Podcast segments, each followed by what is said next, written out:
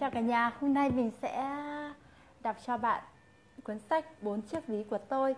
À, Tác giả là bạn à, Khánh Chi. Đây là một trong những bạn trẻ mà mình rất ấn tượng. À, Bạn là người đang hiện thực hóa giấc mơ trở thành công chúa của các cô gái. Và hôm nay mình rất là vinh dự được uh, chia tặng cho cuốn sách này Và mình sẽ đọc lại cho bạn những cái bí quyết của cô. Làm thế nào với một cô gái nhỏ uh, khá là trẻ? À, nhưng mà cô đã có một cái doanh nghiệp cho bản thân mình và khá là thành công. Uhm, bạn nghe rõ không nhỉ? Ok. Uhm, mình sẽ đọc qua một chút về à, những nhận xét của những người khác dành cho cuốn sách này. Uhm. không biết cách kiểm soát túi tiền thì sẽ không có được tự do. Đây là cuốn sách tuyệt vời về kỹ năng sống và làm chủ chính cuộc sống của mình mà mọi bạn trẻ Việt Nam nên đọc. Shintaro Ito, giám đốc công ty xây dựng Watanabe, Nhật Bản. Đã từng gặp gỡ và giao lưu với nhiều, nhiều nhà kinh doanh trẻ, nhưng Khánh Chi là trường hợp đặc biệt mà tôi rất ngưỡng mộ, với những suy nghĩ chín chắn nhưng không xa vời, tư duy khởi nghiệp mới mẻ nhưng không mơ mộng.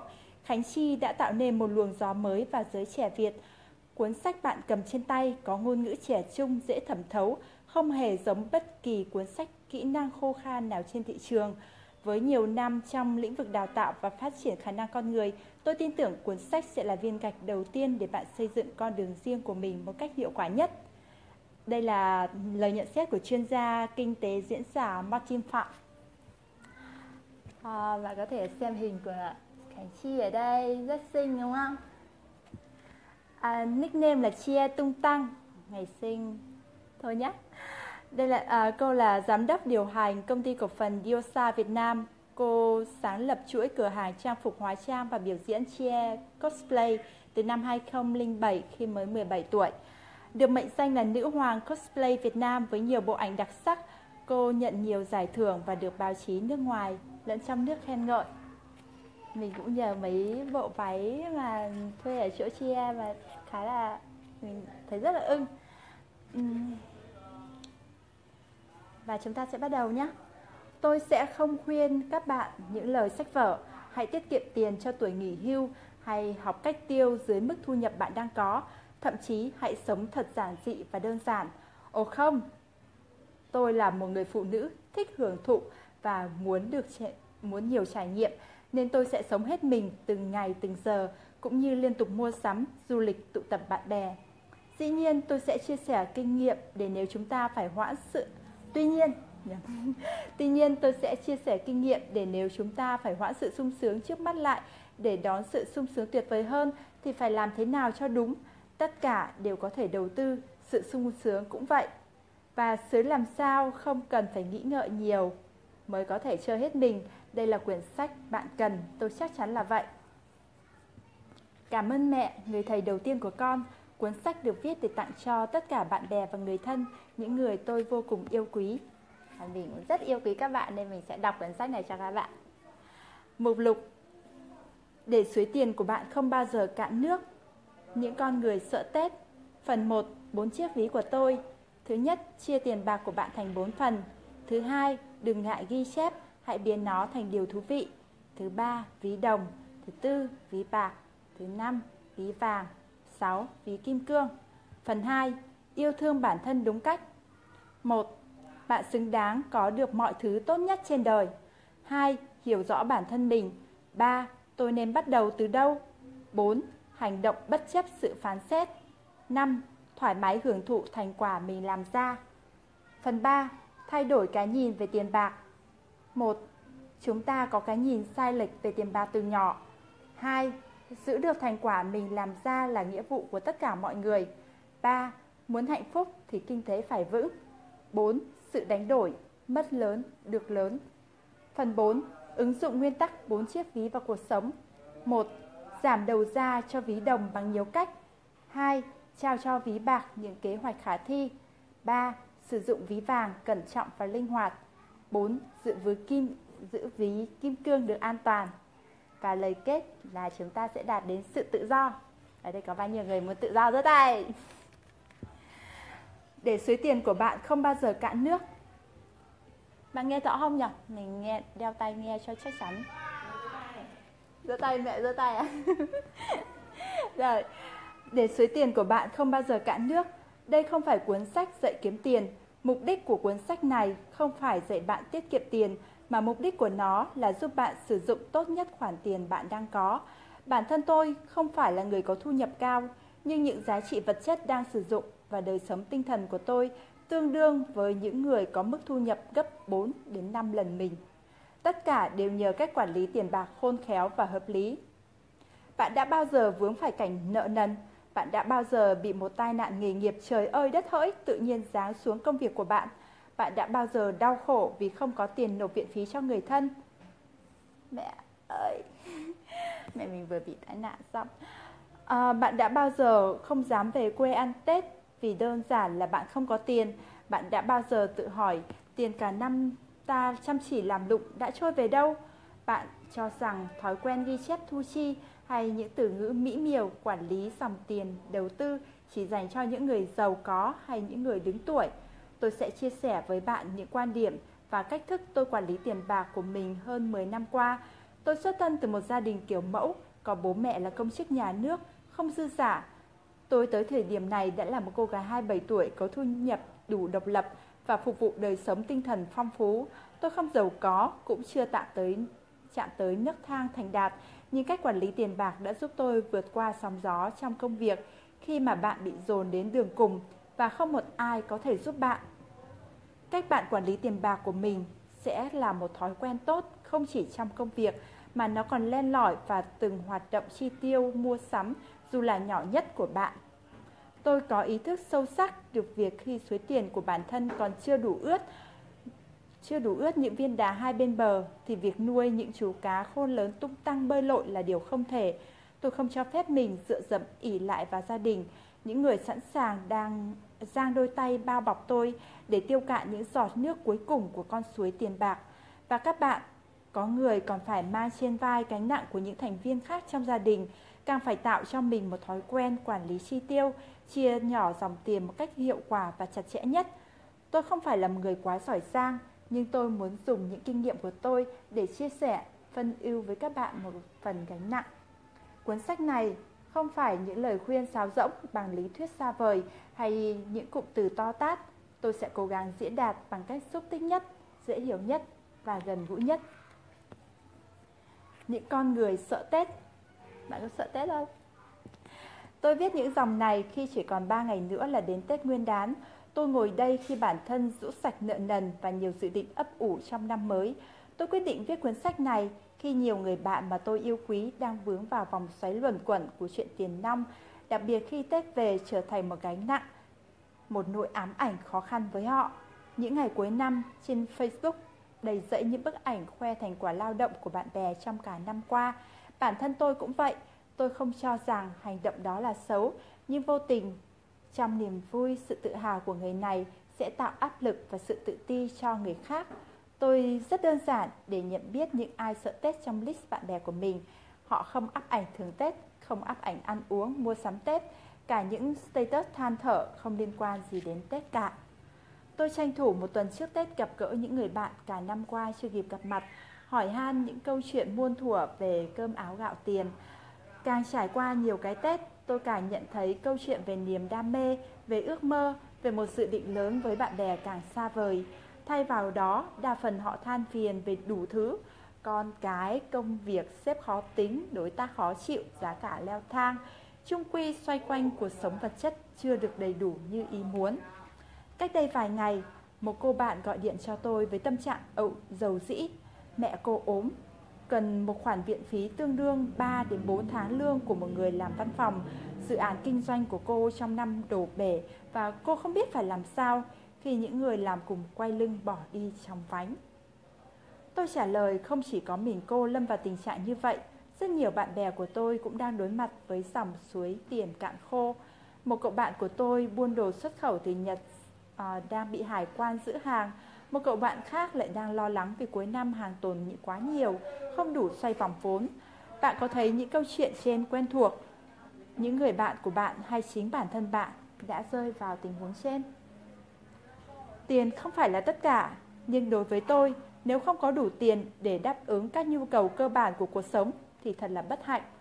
Tôi sinh ra vốn là một tiểu thư của một gia đình khá giả có học thức. Mẹ tôi là kế toán ngân hàng và bố tôi là một kiến trúc sư yêu nghề. Cuộc sống của tôi rất êm đềm, ngập trong hạnh phúc.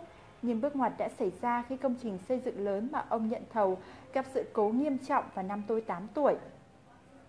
Một đứa trẻ học lớp 3 như tôi bấy giờ cũng lờ mờ hiểu ra dù bố mẹ không bao giờ chia sẻ vấn đề này với tôi trong suốt nhiều năm sau đó, tôi nhớ căn nhà bốn tầng rộng lớn, nhớ cả chị giúp việc có mái tóc dài qua mông tên là Lan mà tôi hay bắt nạt, nhớ căn phòng riêng đầy ắp đồ chơi, nhớ những lớp học ngoại khóa về mỹ thuật và karate.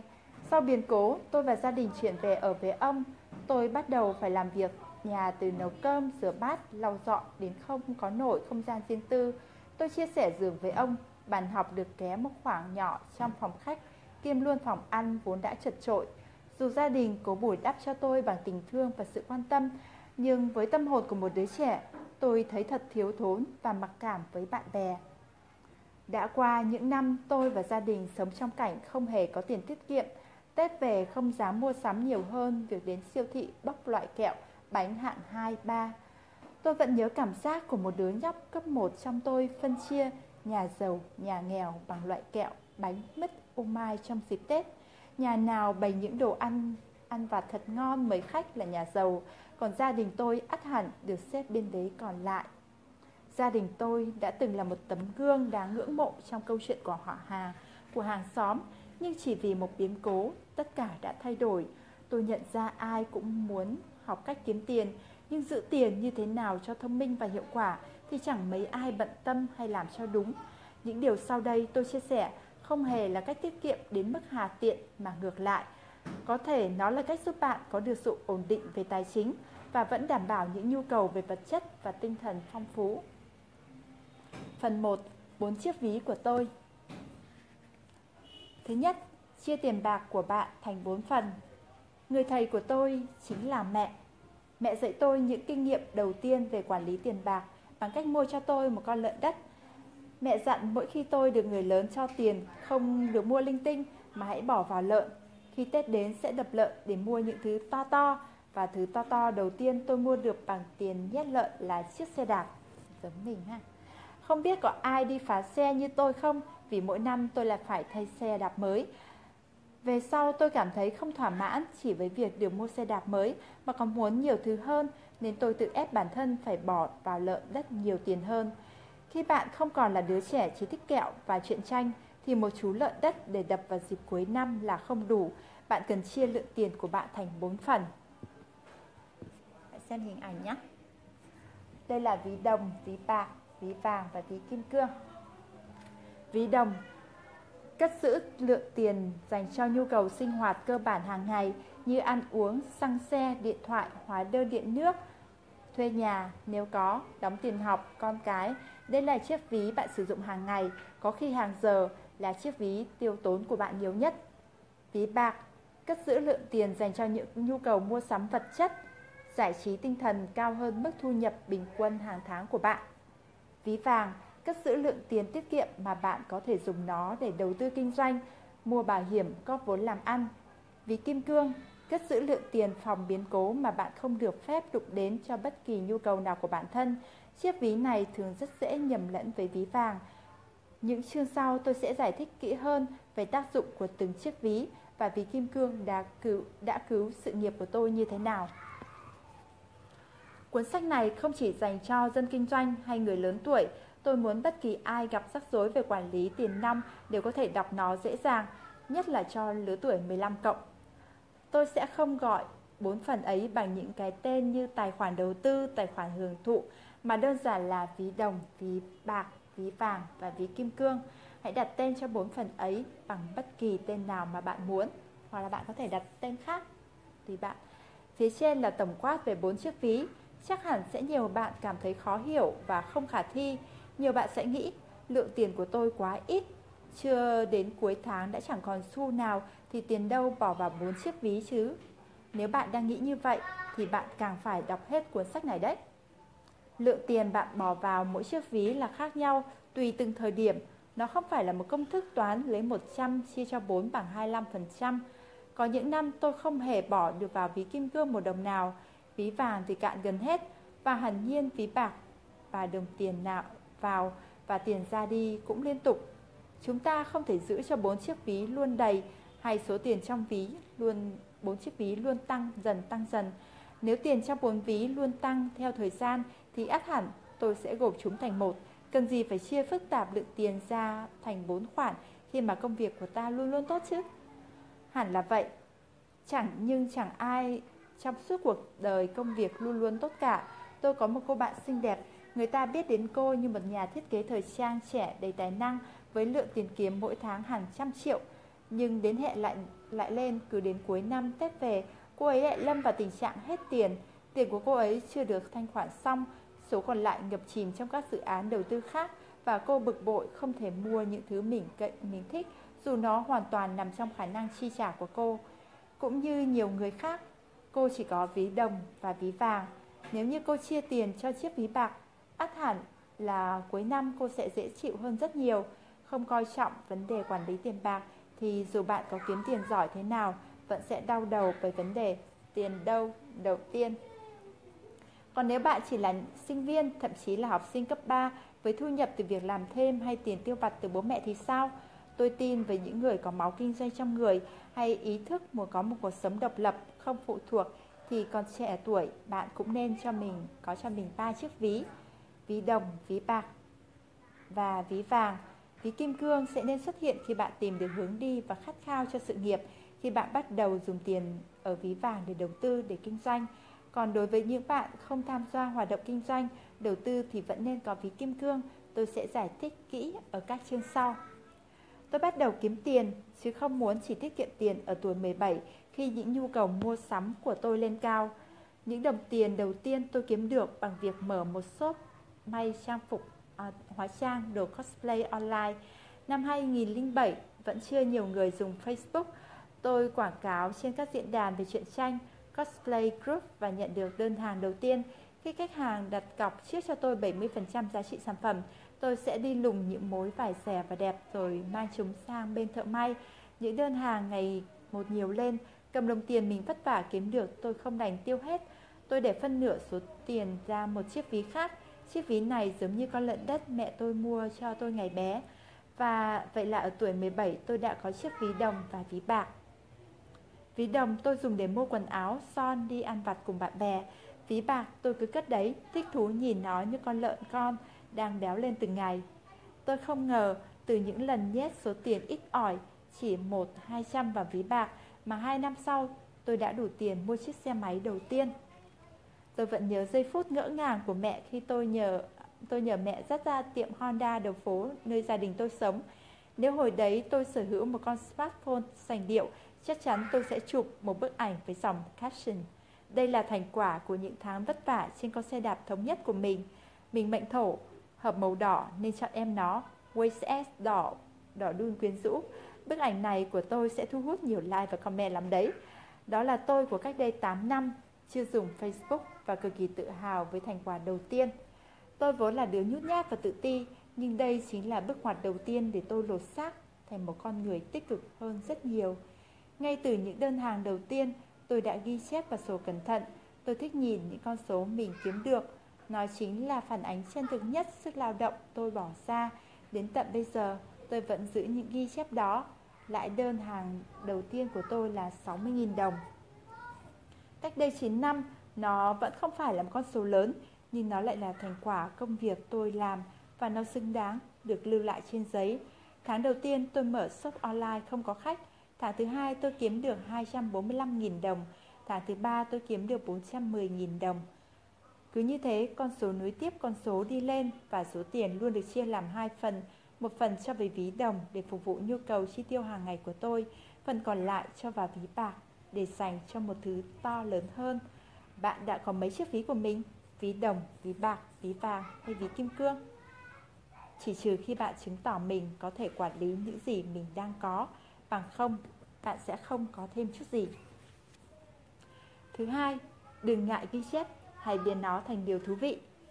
Vương, người bạn thân của tôi, là một anh chàng bảnh trai với chiều cao 1m8, cộng thêm sự tư vấn nhiệt tình nên shop giày online của anh bán rất chạy.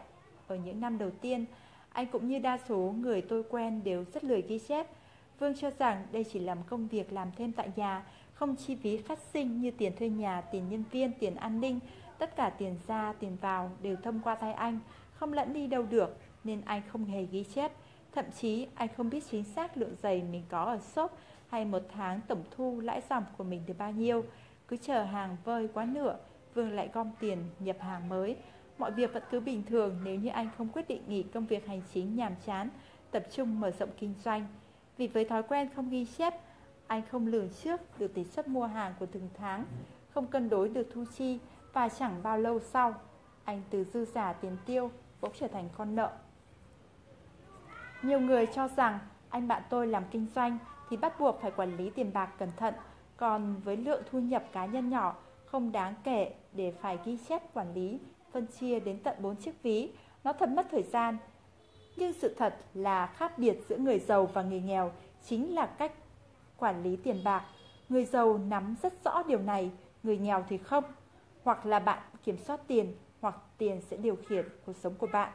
Dù thu nhập của bạn là bao nhiêu, nhiều hay ít, cũng hãy cố gắng trở thành người nắm thế chủ động. Hiện nay đa số các bạn đều dễ dàng sở hữu một chiếc smartphone hay đào một phần mềm bất kỳ về quản lý tiền và tập cho mình một thói quen.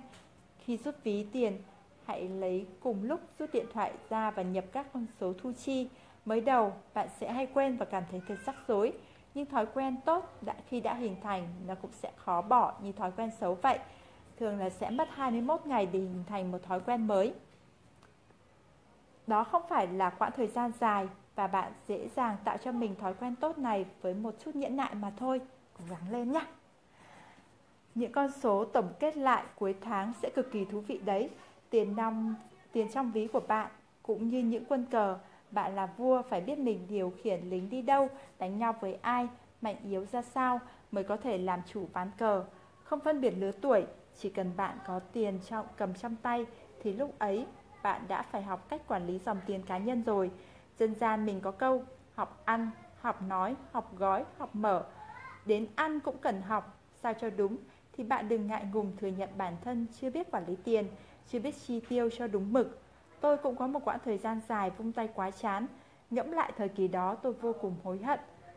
Và thực lòng tôi không muốn ai cũng phạm phải sai lầm giống như tôi.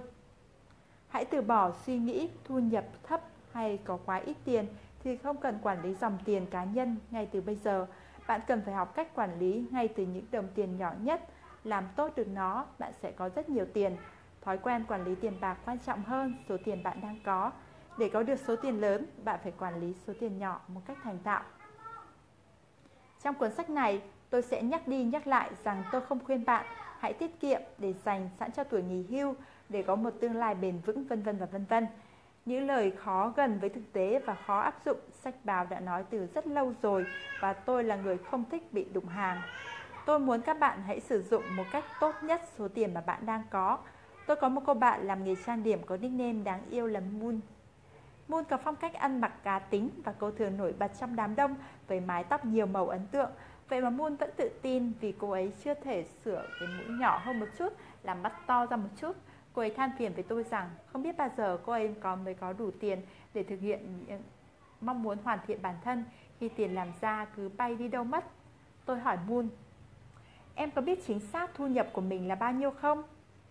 Uhm, em cũng không chắc chắn lắm, có tháng nhiều tháng ít tùy theo từng mùa và festival.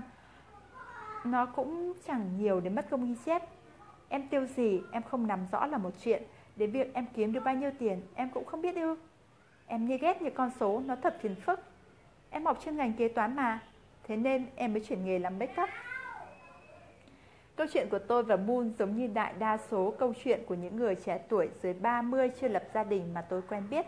Không phải số tiền quá ít nên bạn không ghi chép, mà do bạn ngại và lười. Nào đừng sợ những con số, nó rất thú vị. Tôi kể với Moon về cách tôi chia tiền bạc của tôi ra bốn chiếc ví ví đồng, ví vàng, ví bạc, ví kim cương. Khoản tiền cô ấy dùng để phẫu thuật thẩm mỹ sẽ là kế hoạch của chiếc ví bạc, nơi cất giữ lượng tiền dành cho nhu cầu bậc cao. Ví bạc của Moon trống rỗng vì nó chưa từng được hình thành. Moon nghe rất chăm chỉ, chăm chú và chưa đầy một năm sau, cô ấy khoe với tôi chiếc mũi thon gọn và đôi mắt hai mí to tròn của mình. Cô ấy dạng dỡ kể, em đã làm theo cách của chị và thực hiện được kế, kế hoạch của em. Tuyệt nhất là em vẫn còn dư tiền trong ví vàng để đầu tư học make up nâng cao. Trong năm tới em muốn có đủ 4 chiếc ví, nhưng em không biết lượng tiền trong ví kim cương bao nhiêu là đủ an toàn. Câu hỏi này tôi sẽ trả lời ở chương 6. Tôi rất vui vì Moon trở nên xinh đẹp và tự tin hơn cô gái ủ rũ vài tháng trước tôi gặp. Điều quan trọng hơn, Moon không còn sợ, không còn sợ những con số nữa và cô ấy cũng đã hình thành được thói quen ghi chép lượng tiền ra vào thu chi cá nhân rành mạch với thu chi dành cho công việc. Khi bạn còn sợ những con số, bạn không nắm được mục tiêu cụ thể rõ ràng thì bạn làm việc như con cá bơi trong chậu, cứ bơi vòng quanh vòng quanh không tìm ra lối. Lấy con số cụ thể làm mốc tiến lên, hạn chế khoản chi tiêu chưa cần thiết hay không quan trọng để dành tiền cho thứ mà bạn thực sự hài lòng, thực sự vui vẻ khi rút ví ra thanh toán. Để có thể loại bỏ những khoản chi không cần thiết dư thừa, bạn cần phải ghi chép tỉ mỉ và hình thành thói quen đó ngay từ bây giờ. Cho dù thu nhập của bạn là cao hay thấp.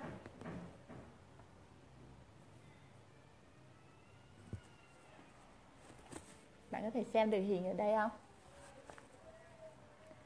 Trong này uh, chia ghi rất là chi tiết Nó chia ra là chi những cái gì về hưởng thụ, gia đình, trang phục, ăn uống, phát triển bản thân và các mục khác Ảnh trên là bảng phân tích chi tiêu trong một năm của Moon. Khi ghi chép cẩn thận, cô ấy dễ dàng nhìn ra khoản nào khiến cô ấy tốn kém nhất. Mục nhìn vào uh, mục hưởng thụ chiếm 26% tổng chi, đó chính là khoản tiền dành cho phẫu thuật thẩm mỹ của Moon. Nếu năm tới cô không còn nhu cầu làm đẹp và mức lương vẫn giữ nguyên hiện tại, thì cô ấy sẽ dôi ra khoảng tiền là 45 triệu.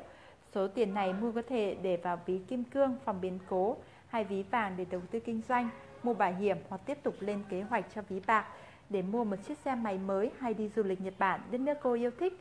Giờ đây, những con số mụ của với Moon thật tuyệt vời. Nó giúp cô xác định rõ được mốc để phấn đấu, để lên những kế hoạch cho tương lai gần hoặc xa. Nhìn vào những con số đó khiến Moon tự hào về thành quả lao động suốt một năm mình đã làm ra. Nó cũng dễ dàng giúp cô xem mình đã chi tiêu không hợp lý ở bục nào để hạn chế nó sử dụng cho những điều tuyệt vời hơn. Moon không còn sợ những con số, hãy như Moon. Đừng sợ những con số, nó là mốc cho bạn phấn đấu, nó giúp bạn sáng suốt hơn. Hãy biến ghi chép thu chi thành một thói quen, 21 ngày để hình thành một thói quen mới và thói quen tốt cũng khó bỏ như thói quen xấu vậy.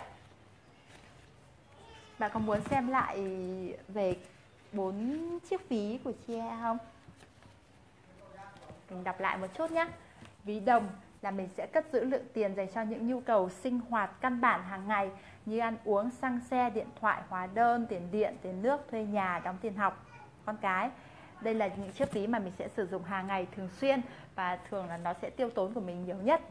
Thứ hai là ví bạc, là ví này sẽ cất giữ dành cho những nhu cầu mua sắm vật chất, giải trí tinh thần cao hơn mức thu nhập bình quân hàng tháng của bạn cái ví này thì bạn có thể tiết kiệm và dành thời gian. Ví dụ như cô bạn vừa rồi là dùng thời gian ừ, dùng tiền để đi thẩm mỹ lại để cho có một khuôn mặt xinh đẹp tự tin hơn chẳng hạn. Ví vàng sẽ cất giữ lượng tiền tiết kiệm mà bạn có thể dùng nó để đầu tư kinh doanh mua bảo hiểm có vốn đầu làm ăn. Với mẹ mình vừa mới bị tai nạn xong thì mình thấy là tiền mua bảo hiểm rất là quan trọng. À, ví kim cương thì sẽ cất giữ tiền phòng biến cố mà bạn không được phép đụng đến trong bất kỳ nhu cầu. Tức là cho những cái nhu cầu của bản thân trên kia thì mình sẽ không được dùng đến. Nhưng mà chiếc phí này thì thường là dùng để cho những cái đầu tư lâu dài về sau. Ví dụ như là mua nhà mua ô tô hay là đầu tư vào những kênh nào mà có thể sinh lời. Không nhìn thấy à tí nữa chụp lại nhá.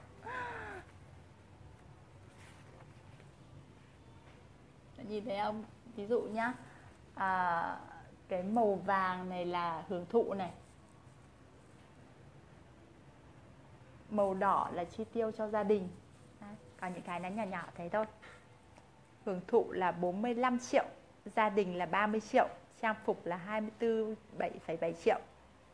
Ăn uống là 19 triệu chiếm 11% phát triển bản thân là 8 triệu rưỡi đi lại 8 triệu tư. Nhiều cái nhỉ? Rồi mình đến phần phí, ví đồng nhé đây là chiếc ví mà tất cả chúng ta đang sở hữu. Những khoản chi tiêu hàng ngày trong tháng đều nằm hết ở đây. Tiền ăn uống, tiền xăng xe, tiền điện thoại, tiền giải trí, thuê nhà, mua sắm quần áo, mỹ phẩm, tiền điện nước, rất nhiều, nhiều các khoản khác.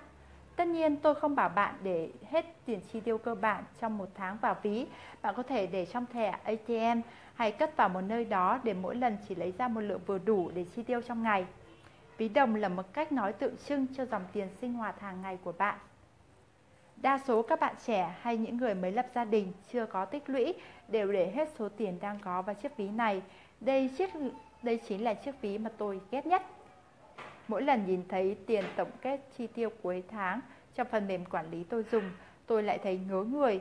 Không ngờ những thứ lặt vặt như đi gội đầu tiệm 30.000, trà sữa 23.000, làm móng 90.000, cộng dồn cuối tháng lại nhiều đến thế. Nhưng nhiều không có nghĩa là tôi sẽ không chăm sóc sắc đẹp của mình hay ngừng đi ăn vặt. Không hề, vì tôi đã nói đây không phải là cuốn sách khuyên bạn hãy tiết kiệm bằng những câu nói muôn thuở, hãy sống dưới mức thu nhập của mình hay hãy tiết kiệm tối thiểu 10% lương của bạn cho tuổi già, rồi sống giản dị như một triệu phú bí ẩn. Nó thật nhàn chán và xa rời thực tế. Tôi làm ra tiền để phục vụ, để tiền phục vụ tôi. Tôi đã 27 tuổi và cần phải giữ gìn sắc đẹp của mình, nên đừng bảo tôi ngừng mua mỹ phẩm, ngừng sơn móng tay, ngừng làm tóc. Nhưng làm thế nào để tôi vẫn làm được những thứ trên và vẫn có tích lũy, đấy mới là điều mà tôi muốn chia sẻ với bạn. Như đã nói ở chương trước, bạn cần phải quản lý tốt dòng tiền cá nhân. Bạn phải biết tiền của bạn đi về đâu, chạy về đâu. Nếu không có smartphone để download uh, um, app quản lý tại thì hãy chuẩn bị một cuốn sổ tay nhỏ. Nếu trí nhớ của bạn tốt thì cuối ngày hãy nhập chi tiêu vào máy máy tính. Suốt cả năm vừa qua bạn đã kiếm được bao nhiêu tiền bạn có biết không? Một con số áng chừng cũng được. Bạn có mua được một thứ có giá trị như một chiếc điện thoại đắt tiền, một chiếc laptop hay một chiếc tivi lớn, một bộ bàn ăn thay thế bộ đã gãy chân ở nhà. Nếu bạn không hề mua được một hay vài thứ giá trị đó, giá, giá trị thì đó là chuyện quá bình thường. Bạn không có lỗi, lỗi ở chiếc ví đồng, lỗi ở giá cả thị trường leo thang và lỗi ở cuộc sống có quá nhiều thứ thú vị. Nhưng chúng ta không nên hùa theo nó mà cần phải sửa đổi nó. Ví đồng, mi thật quá hư. Bình thường, ví đồng đã tiêu thụ hết lượng tiền bạn có. Vậy làm thế nào để chia dòng tiền cho cả ví bạc, ví vàng, ví kim cương mà tên háu ăn ví đồng không bị đói? Đã có đôi lần tôi khuyên em họ thu hưởng của tôi mỗi tháng hãy tiết kiệm 500.000 đồng từ khoản lương của em. Nhưng cô bé cho rằng nó quá ít để tiết kiệm và lương vài triệu tiêu còn thấy thiếu, làm sao tiết kiệm được. Cô bé làm thêm cho cửa hàng thời trang của tôi được 4 năm, mỗi lần cần đổi điện thoại mới hay cầm một số tiền để đi du lịch, Hường lại vay tôi và xin tôi trừ dần vào lương hàng tháng của em. Vậy việc cô ấy tiết kiệm 500.000 một tháng và việc cô ấy xin trừ dần tiền vay và lương có khác gì nhau không? Không khác về mặt giá trị, nhưng khác nhau về mặt hình thức phân chia. Hường không thể chia 500.000 từ ví đồng sang ví bạc, bạc vì ví đồng của em như đại đa số ví của các bạn trẻ khác. Nó không hề có kế hoạch. Đó là lý do mà tại sao mình thấy có rất là nhiều người bạn ứng lương hay là phải ứng tiền để đi học một cái gì đó hoặc là mua sắm. Kế hoạch nghe nó quả thật là một từ to tát nên các bạn đừng vội lợ, vội sợ nó nhé. Nó là một từ rất tuyệt vời đấy. Hãy nghĩ lại xem khi bạn ở lứa tuổi 18, đôi mươi hay như tôi 27 tuổi với những gì với những người bạn trên 30 tuổi, chúng ta đã à, chúng ta đi làm để làm gì? Tất nhiên là để kiếm tiền, đi làm còn để thấy mình có ích, làm vì đam mê. Nhưng đây là cuốn sách về quản lý dòng tiền cá nhân nên tôi sẽ không đề cập đến các vấn đề này. Vậy kiếm tiền để làm gì? Để nó phục vụ những nhu cầu cuộc sống của ta. Vậy bạn hãy giao cho nó một kế hoạch nếu bạn là chủ doanh nghiệp hay chủ một cửa hàng, bạn có thuê nhân viên mà không giao cho họ nhiệm vụ, không nói với họ những yêu cầu, nguyên tắc hay cách thức làm việc như thế nào không? Bạn tiêu tiền khi bạn muốn, bạn giải trí khi bạn muốn, bạn mua sắm khi bạn bị hấp dẫn bởi những thứ xinh đẹp thời thượng. Tôi đã và đang ngóng chờ những con iPhone đời mới sắp ra. Tôi nghiện nó và từ ngày chạm vào con iPhone 3G cho đến nay, tôi chưa hề thích một dòng điện thoại nào khác. Tôi đi làm để kiếm tiền và tôi sẽ trích một khoản nhất định dành riêng để mua iPhone. Nếu tôi dư giả, tôi sẽ mua iPhone đời mới nhất. Nếu thu nhập của tôi không tốt, sẽ tìm hàng cũ hay đời máy cũ hơn thị trường một chút. Khi tôi viết cuốn sách này, iPhone đã ra 6S và tôi đang dùng iPhone 6. Em họ tôi Thu Hường đang dùng 5S. Tôi chưa hỏi em khi nào sẽ chuyển lên một chiếc có đời cao hơn, nhưng tôi đặt cho mình mốc là khi Apple ra iPhone 7, tôi sẽ dinh em ấy về ngay. Đó chính là kế hoạch. Nếu thu nhập của bạn cao đủ để mua ngay một chiếc điện thoại đắt đỏ mà vẫn còn tiền để tiêu trong cả tháng, thì đây cũng là khoản tiền dành cho ví đồng. Nhưng tôi không thế, cô em họ của tôi cũng không thế. Tiền để mua chiếc điện thoại mới là kế hoạch và ví mà ví bạc phải chịu trách nhiệm và ví đồng phải san sẻ kế hoạch với nó. Cả hai đều là nhân viên của tôi, trách nhiệm của cả hai là như nhau. Xem nào, khi lên kế hoạch cho chiếc ví của mình, tôi y như một giám đốc bàn giao với các nhân viên, các trợ lý vậy, thật hay ho. Thường thì những khoản lớn nhất được rút ra từ ví đồng của cô em họ tôi là dành cho mỹ phẩm, túi sách, thường dùng túi Jack and Kate ờ, giá khoảng 2 triệu đồng. Cô bé có một thỏi son Gulen giá khoảng 1 triệu 300 nghìn, một thỏi Tom Ford có trị giá 1 triệu 500 ngàn và thỏi MAC có giá trên 500. Đống son của Hường tôi nhìn còn thèm thuồng đấy. Em không hề mua tất cả những món đồ trên trong một tháng với mức lương 4 triệu mà tôi trả cho em được. Gửi lên kế hoạch mỗi tháng một món trong danh sách mơ ước của em. Thường thì cô gái nào cũng có một danh sách dài mơ ước những món đồ hấp dẫn như thế. Tháng lương đầu tiên, Hường sẽ mua một đôi giày tốt một chút, giá hơi đắt một chút. Mà khi chưa đi làm thêm cho tôi thì cô sinh viên sư phạm như em không dám xin tiền mẹ để mua.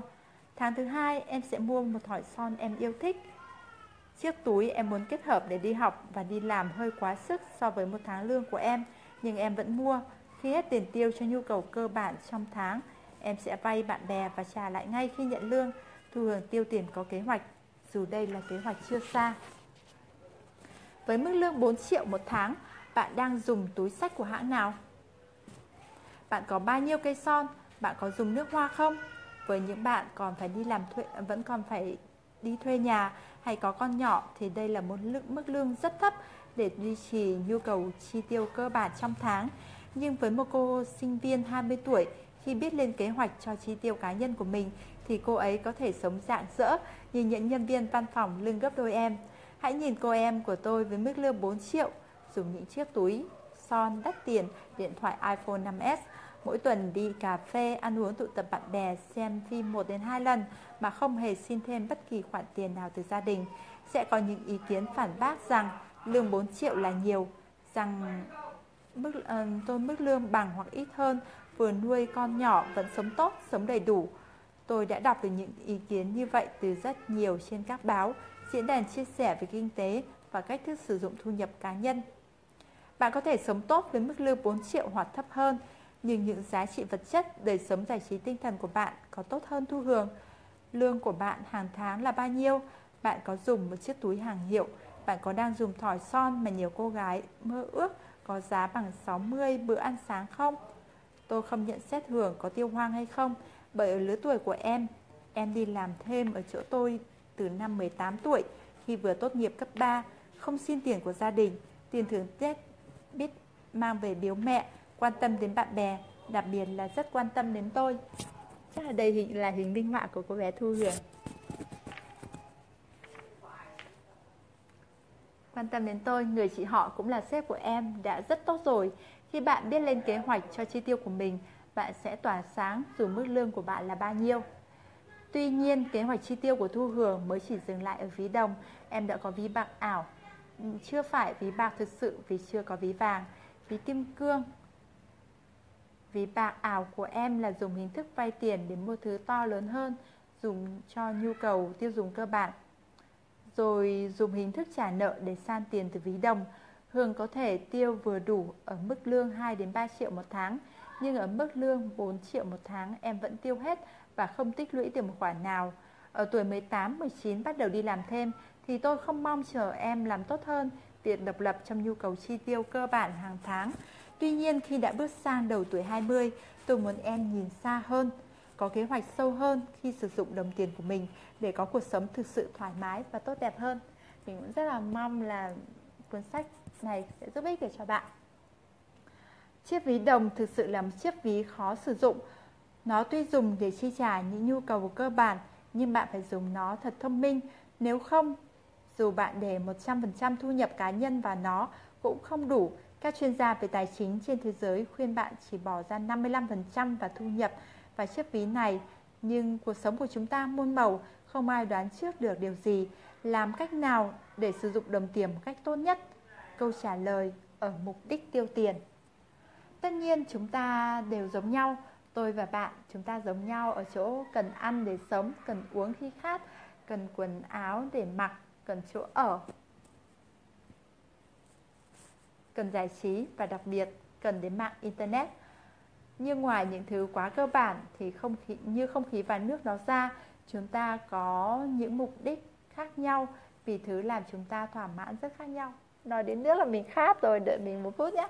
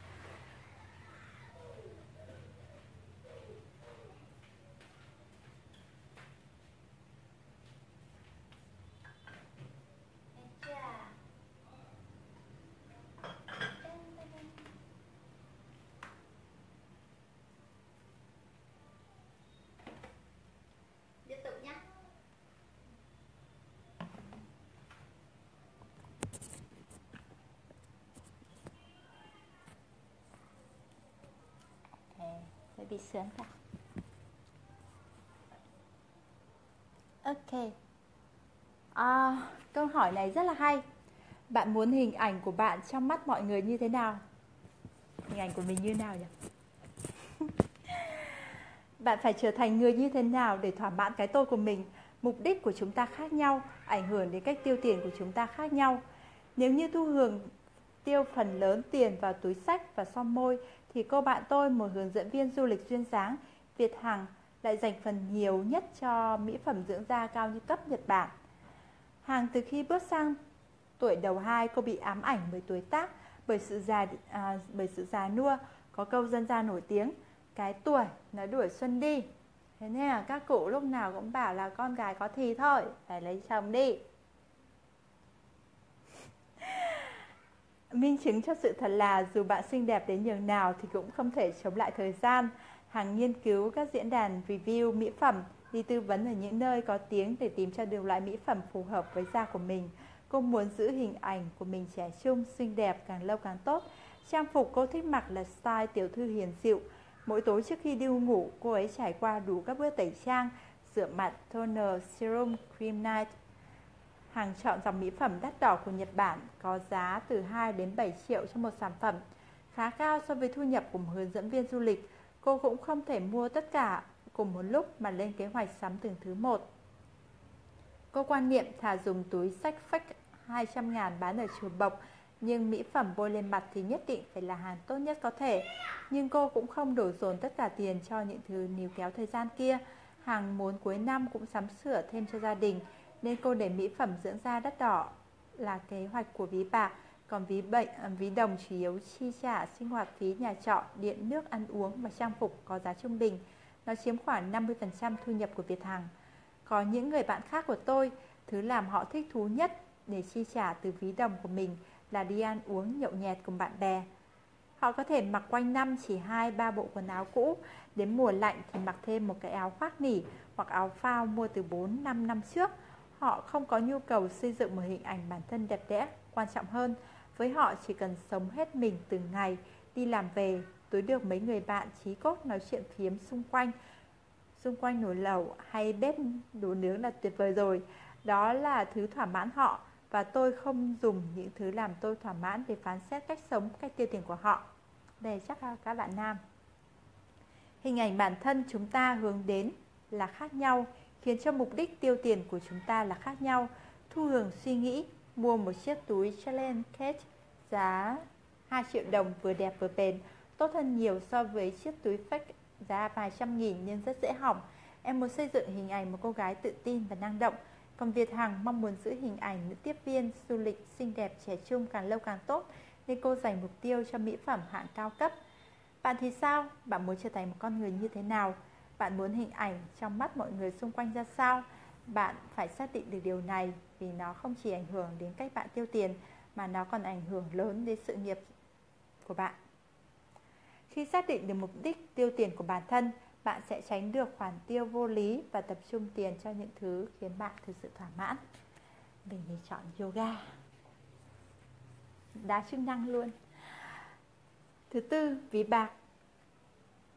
Bạn có từng nghĩ thu nhập của bạn quá ít để san sẻ ra thêm một chiếc ví nữa? Chiếc ví dành cho nhu cầu mua sắm, giải trí bậc cao như mua điện thoại, xe máy, đi du lịch nước ngoài, mua sắm nội thất gia đình, mỹ phẩm quần áo hàng hiệu. Bạn có sợ mình không thể trở thành con người mà bạn muốn trưởng thành? Bạn có muốn chỉ ngồi thèm muốn mà không thể làm gì được khi bạn bè của mình đang đi du lịch khắp mọi nơi? Hay bạn có xấu hổ khi Tết đến mà bạn không mang gì được về nhà để chứng minh thành quả công sức của mình suốt cả năm qua? Nếu bạn chưa có chiếc ví này, ngay lập tức, ngay lúc này, bạn không thể chậm trễ thêm được chút nữa. Hãy chuẩn bị cho bản thân một chiếc ví bạc. Với cô bạn tôi, Việt Hằng với mức lương 7 triệu một tháng thì lầm một lọ kem dưỡng da Shiseido có giá 4 triệu đồng. buộc cô ấy phải à, đắn đo khi mua nhưng với một số người có mức thu nhập khá cao thì đó chỉ bằng chỉ là hàng tầm trung. Vậy với người thu nhập cao họ cần ví bạc để làm gì? Nhu cầu tiêu tiền để hoàn thiện bản thân, bản thân luôn luôn gia tăng. Bạn đạt được mốc này rồi bạn sẽ đến với mốc khác. Khi một món đồ có giá vài triệu trở nên bình thường, bạn với bạn thì bạn sẽ có nhu cầu mua sắm những thứ đắt đỏ hơn. Văn Khoa, một chủ công ty thiết kế website ở tuổi 30, anh có niềm đam mê với xe phân khối lớn. Có bạn nam nào thích xe phân khối lớn không?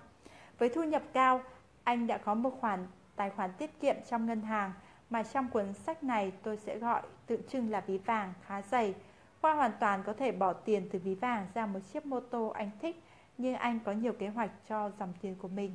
Anh quyết tâm sẽ mua chiếc Eleni BN302 với một với giá 108 triệu nhưng chưa mua ngay. Anh là một người có kế hoạch chi tiêu rất rõ ràng. Anh ước chừng về việc mua chiếc mô tô không ảnh hưởng đến ví đồng và không phải rút tiền từ ví vàng thì khoản tiền bỏ vào ví bạc. Sau 6 tháng sẽ đủ mua chiếc Bellini kia.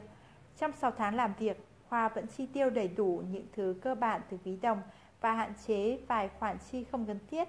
Khoản tiền đáng nhẽ sẽ vào ví vàng để tiết kiệm đầu tư được anh chuyển sang ví bạc. Bạn có thể dễ dàng tính ra anh để vào ví bạc bao nhiêu tiền một tháng rồi chứ? Khoảng 20 triệu. Có thể số tiền sẽ nhiều hơn nếu anh không chỉ muốn mua chiếc mô tô mà còn muốn đi du lịch nữa. Nếu bạn là văn khoa, bạn sẽ làm giống anh hay lập tức rút tiền từ ví vàng ra để mua chiếc xe mình yêu thích. Nếu bạn rút tiền và mua ngay chứ không muốn chờ đợi khoản tiền chất góp hàng tháng đặt vào ví bạc thì chắc chắn bạn sẽ không có ví vàng đâu. Tôi có thể khẳng định như vậy, trừ trường hợp bạn bỗng nhiên được cho được tặng, được thưởng, được thừa kế một khoản tiền cách xù với người tiêu tiền không suy nghĩ, tính toán thì thường họ sẽ nướng hết thu nhập họ có vào ví đồng rồi. Tôi không khuyên bạn hãy tiết kiệm cho tuổi nghỉ hưu hay hãy tiết kiệm cho cuộc sống gia đình. Hãy tiết kiệm để đảm bảo cuộc sống con cháu bạn no đủ. Tôi không phải tuyết người sống cho tương lai. Đối với tôi, sau một tuần làm việc chăm chỉ, nếu không giải trí bằng cách lăn lê ở một vài nhà hàng ngon miệng rồi nhảy nhót tưng bừng trong một quán bar thì tôi không có sức để làm việc tốt cho tuần sau. Chịu sức ép thì phải được xả. Và hãy nghĩ mà xem tôi bây giờ 27 tuổi, quãng thanh xuân ít ỏi còn lại nếu tôi không tự chiều chuộng mình trong những bộ váy thời trang bóng bẩy hay không được trải nghiệm vô số trò mải giải trí mới mẻ và lắm siêu của giới trẻ thì đến bao giờ tại sao không phải sướng ngay hôm nay mà phải đợi đến ngày mai mới được sướng. Tuy nhiên tôi sẽ hoãn cái sự sung sướng này để dành cho ngày mai, để dành cho năm sau, để dành cho tương lai nếu nó có lãi. Tất cả đều là một hình thức đầu tư, sự sung sướng cũng không ngoại lệ. Có những bạn có mức thu nhập ngang ngửa tôi, nhưng họ chẳng mấy khi sắm được những thứ giá trị. Bởi vì sao? Họ không trao kế hoạch cho ví bạc, không phải ví tiền của bạn không đủ nhiều để san sẻ, mà vì bạn không ghi chép thu chi và không có mục đích rõ ràng. Bạn sẽ giống như cô em họ tôi, thu hưởng lương 2 đến 3 triệu một tháng, vẫn sống hay lương 4 triệu một tháng, vẫn không để dư giả được đồng nào. Bạn đã quen tiêu hết số tiền mình có và luôn suy nghĩ những thứ nhỏ nhặt không đáng là bao. Sau đó, khi phát sinh thêm khoản chi tiêu nhỏ, bạn mới hạn chế các khoản chi tiêu thường ngày khác của mình. Nếu khoản phát sinh lớn, bạn sẽ đi vay, dùng hình thức ví bạc ảo, rồi trả nợ dần theo những tháng về sau. Nếu có lúc không ai cho bạn vay nữa thì sao? Hãy là người chủ động. Cuộc sống của chúng ta có quá nhiều thứ không thể kiểm soát được như thời tiết, tai nạn trên đường đi, một cô nàng hay anh chàng quá hay ho xuất hiện, hoặc một cặp vợ chồng, hoặc như cặp vợ chồng bạn tôi, vợ kế hoạch tới hai lần. Bạn không biết ngày mai, tháng sau, năm tới sẽ có những biến động gì, vì vậy hãy kiểm soát tốt những thứ có thể, nhất là đồng tiền của bạn. Tôi có thói quen lên kế hoạch cho ví bạc từ đầu năm. Trong hai năm nay, tôi mua tôi muốn sắm cho bố mẹ tôi một bộ bàn ăn và một bộ sofa phòng khách mới. Tôi tham khảo mẫu mã và giá cả sản phẩm trước, ước tính giá trị vào khoảng 30 triệu. Tôi muốn trước Tết âm lịch năm sau phải hoàn thành, tức là tôi có 30 triệu chia cho 12 tháng. Vậy là mỗi tháng tôi phải bỏ vào ví bạc 2,5 triệu đồng. Với những bạn làm văn phòng, làm thuê, có số tiền lương cố định hàng tháng, có thể đều đặn chia lượng tiền theo kế hoạch cho ví bạc. Tuy nhiên là người kinh doanh, nên thu nhập của tôi hàng tháng có nhiều chênh lệch lớn. Thu nhập của tôi còi cọc vào giữa năm và được bộ béo vào cuối năm. Những tháng thu nhập ít, mức tiền tôi bỏ vào ví bạc dưới chỉ tiêu hay có tháng không bỏ được đồng nào vào chiếc ví này. Số tiền thiếu được cộng dồn lại, chia đều cho các tháng tiếp theo. Bạn đã làm việc cả một năm chăm chỉ, cho dù bạn không chăm chỉ lắm thì bạn cũng không muốn ai biết được điều đấy cả. Vậy, hãy cho họ thấy thành quả mà bạn tạo ra. Bố mẹ tôi cũng giống như đại đa số các ông bố bà mẹ Việt đều thích khoe con.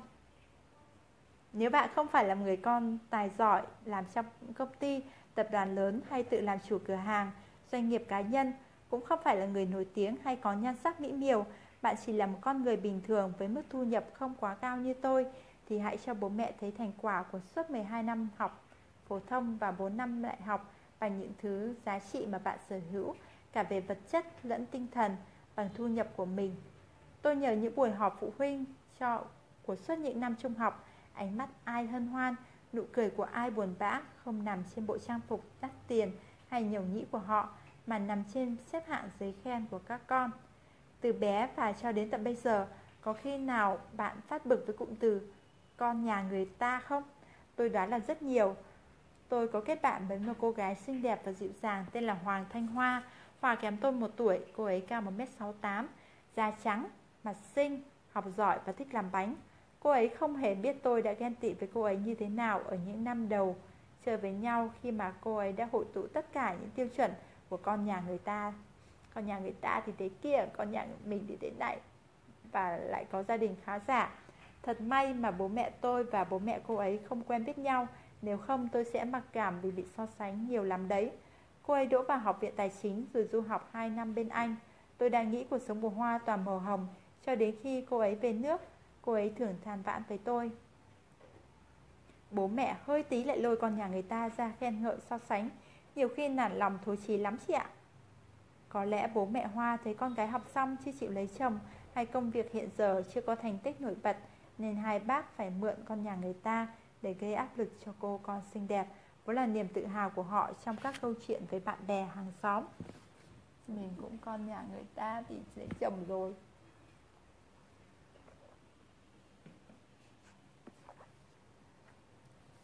Con nhà mình thì vẫn lôi thôi. Bố ơi, bố qua đây không? Tất cả đều xuất phát từ tình yêu thương con hay lo lắng cho tương lai của con. Như một phần cũng từ trong lòng các bậc phụ huynh muốn hãnh diện hãnh diện trước thành quả từ sự nuôi dạy của mình. Bố mẹ Hoa cũng giống như bố mẹ tôi, chỉ mong các con sớm khôn lớn, ổn định. Câu con nhà người ta tôi đã không phải nghe từ rất lâu rồi, kể từ cái ngày tôi có thành quả để bất kỳ ai nhìn vào cũng nhận thấy sự độc lập tài chính từ tôi. Tôi tin tất cả các bạn đều muốn có được lòng tin tưởng, sự an tâm từ gia đình. Vì vậy, chúng ta hãy tạo cho mình những thói quen quản lý tài chính cá nhân từ những con số nhỏ nhất. Đây mới là thước đo sự trưởng thành của bạn, chứ không phải ngoại hình đẹp hay khiêm tốn, hay thu nhập cao hay thấp. Thật vậy, thu nhập đạt mức trung bình, nhưng nếu bạn biết cách chi tiêu và giữ được thành quả từ sức lao động của mình sẽ khiến bố mẹ bạn yên tâm hơn nhiều so với việc bạn kiếm được rất nhiều tiền nhưng chi tiêu không suy nghĩ. Rất nặng à. Những kế hoạch dành cho ví bạc đối với từng người là khác nhau. Nếu như lọ kem dưỡng da giá 4 triệu đồng là kế hoạch ví bạc của cô hướng dẫn viên du lịch Việt Hằng, chiếc túi sách 2 triệu đồng là kế hoạch ví bạc cho cô em họ tôi, thì chiếc mô tô phân khối lớn có giá 100 triệu mới là kế hoạch cho ví bạc của anh giám đốc Văn Khoa. Nhu cầu tiêu dùng của chúng ta tăng lên khi mức thu nhập của chúng ta cao dần. Vì thế không chỉ những người thu nhập thấp và trung bình mới cần mới cần ví bạc mà tất cả mọi người đều cần trao kế hoạch cho nó. Kế hoạch có thể ngắn hạn, có thể dài hạn, miễn sao mục tiêu của bạn đặt ra rõ ràng và có cơ hội phấn đấu. Tại sao tôi lại nhấn mạnh vào cụm từ rõ ràng và có cơ sở phấn đấu? Ví bạc dành cho khoản tiền để mua sắm tiêu dùng và giải trí bậc cao, thước đo bậc cao thấp của thước đo bậc cao thấp của từng người là khác nhau dựa trên mức thu nhập. Đã là tiêu dùng và giải trí thì bạn phải thoải mái khi bỏ tiền ra để chi trả cho nó. Nếu kế hoạch của bạn trao cho ví bạc quá cao khiến bạn phải vay nợ thì tuyệt đối không nên. Hoặc kế hoạch của bạn quá xa vời, không thực tế cũng tệ không kém. Ví dụ mức thu nhập của bạn là 10 triệu một tháng và bạn muốn mua được một chiếc xe ô tô tầm 500 triệu. Bạn nhẩm tính mỗi tháng sẽ tiết kiệm 3 triệu cho ví bạc thì sau 167 tháng, tức là khoảng 14 năm, bạn sẽ mua được chiếc ô tô mình mong muốn. Với ví bạc, tôi khuyên không nên trao cho nó kế hoạch quá 2 năm. Khoảng thời gian 14 năm tiết kiệm để mua một chiếc xe là một kế hoạch không thực tế. Trong 14 năm có biết bao biến động về tài chính, mẫu xe, mẫu mã xe mới ra đời, những kế hoạch khác trong đời sống hàng ngày, đau ốm bệnh tật, chưa kể những chi phí phát sinh từ chiếc uh, xe ô tô như xăng, chỗ ở, vé gửi xe khi bạn sở hữu nó, sở hữu nó. Tôi sẽ không đào sâu vào việc làm thế nào để sở hữu một chiếc xe ô tô vì những cuốn sách về kinh tế, kinh doanh, học làm giàu đã làm điều đó rồi. Quan trọng hơn, tôi chưa giàu nên tôi không thể chia sẻ cách để giàu có được. Với thu nhập 10 triệu một tháng, đừng nghĩ đến việc sở hữu ô tô mà hãy để mục tiêu cho chiếc xe máy hạng sang bởi nó hoàn toàn nằm trong tầm tay của bạn. Cái này rất là quan trọng tại vì tại sao có nhiều người đặt mục tiêu mà không đạt được ấy? Tại vì đa số chúng ta đặt mục tiêu chưa đúng cách. Tôi đọc rất nhiều những bài viết về cách quản lý tài chính cá nhân. Đây là một ý kiến ý kiến tiêu biểu. Tôi không hề ham muốn hàng hiệu hay đi du lịch. Tiền của tôi được chia ra làm 3 phần. Một phần cho chi phí sinh hoạt hàng ngày, một phần nhỏ cho việc giao lưu mở rộng các mối quan hệ và phần lớn tiền bạc dành cho việc đầu tư. Tôi nghiên cứu mọi thứ, có thể đầu tư như vàng, cổ phiếu, chung cư. Tôi bắt tiền làm việc cho tôi để hướng đến tương lai tự do tài chính ở tuổi 40. Đây là lối suy nghĩ rất tốt và phần lớn những ai có hướng phân chia thu nhập cá nhân như vậy đều có cuộc sống rất đảm bảo. Nhưng cách sống của tôi không giống họ được. Tôi thích đi du lịch và hoa mắt bởi những món hàng hiệu. Đối với tôi, việc sống giản dị và không được mơ màng để những thứ xinh đẹp ấy thật không tưởng. Quan niệm sống của mỗi người hoàn toàn khác nhau và tôi không thể áp đặt lối suy nghĩ của tôi về cuộc sống thế nào là hạnh phúc lên người khác. Tôi không thể bảo các triệu phú tỷ phú rằng cứ chơi, cứ tiêu tiền đi, cuộc đời này ngắn ngủi lắm. Ngược lại, tôi không muốn tiếp thu suy nghĩ sống đơn giản và không đòi hỏi quá nhiều, vì đó không phải là tôi. Vậy những người có tư tưởng như đại đa số các triệu phú tỷ phú rằng sẽ dành lớn phần lớn quỹ tiền bạc của họ cho việc đầu tư tiết kiệm có nên áp dụng quy tắc bốn chiếc ví của tôi không? Có chứ. Nguyên tắc bốn chiếc ví dành cho tất cả mọi người. Bạn là người đam mê kinh doanh, lo lắng cho tương lai, vậy bạn hãy giảm quỹ của ví đồng, ví bạc và trao phần lớn tiền bạc của mình cho ví vàng, chiếc ví để đầu tư. Còn nếu bạn là một người an phận, không có nhiều tham vọng, thì bạn hãy giữ cho ví vàng và ví kim cương của bạn một con số an toàn. Hãy chia dòng tiền của bạn vào bốn chiếc ví thật linh hoạt, tùy theo mục đích rõ ràng mà bạn hướng đến. Chẳng có gì là xấu khi ta mong muốn một cuộc sống đầy đủ vật chất. Bạn chỉ nên xấu hổ khi nhận ra mình không có khả năng quản lý đồng tiền tốt để có được những thứ mình khao khát thôi. Cảm ơn anh. Thứ năm, ví vàng. Đây là chiếc ví mà ít người dưới 25 tuổi có được, đó là chiếc ví của đầu tư và tiết kiệm linh hoạt. Số tiền mà bạn sẽ dùng nó để tự kinh doanh hoặc đầu tư cho người khác kinh doanh hay mua cổ phiếu, bảo hiểm, tất cả mọi hoạt động cần tiền để sinh thêm thu nhập của bạn đều nằm ở chiếc ví này. Nếu bạn không phải là người có máu kinh doanh, thích cuộc sống ổn định và lo lắng cho tương lai, thì nó là lượng tiền tiết kiệm linh hoạt. Tại sao lại gọi là tiết kiệm linh hoạt? Chính từ linh hoạt sẽ giúp bạn định nghĩa rõ chiếc ví vàng với ví kim cương. Bất kỳ khoản tiền nào cũng có mục đích riêng của nó. Tiền tiết kiệm cũng vậy. Tại sao chúng ta cần một khoản tiền tiết kiệm? Vì chúng ta không biết trước được điều gì sẽ đến vào ngày mai, tháng tới, năm sau. Chúng ta không thể kiểm soát hoàn toàn mọi thứ nên chúng ta cần tiết kiệm để phòng ngừa biến cố, đảm bảo an toàn cho ta và gia đình mình.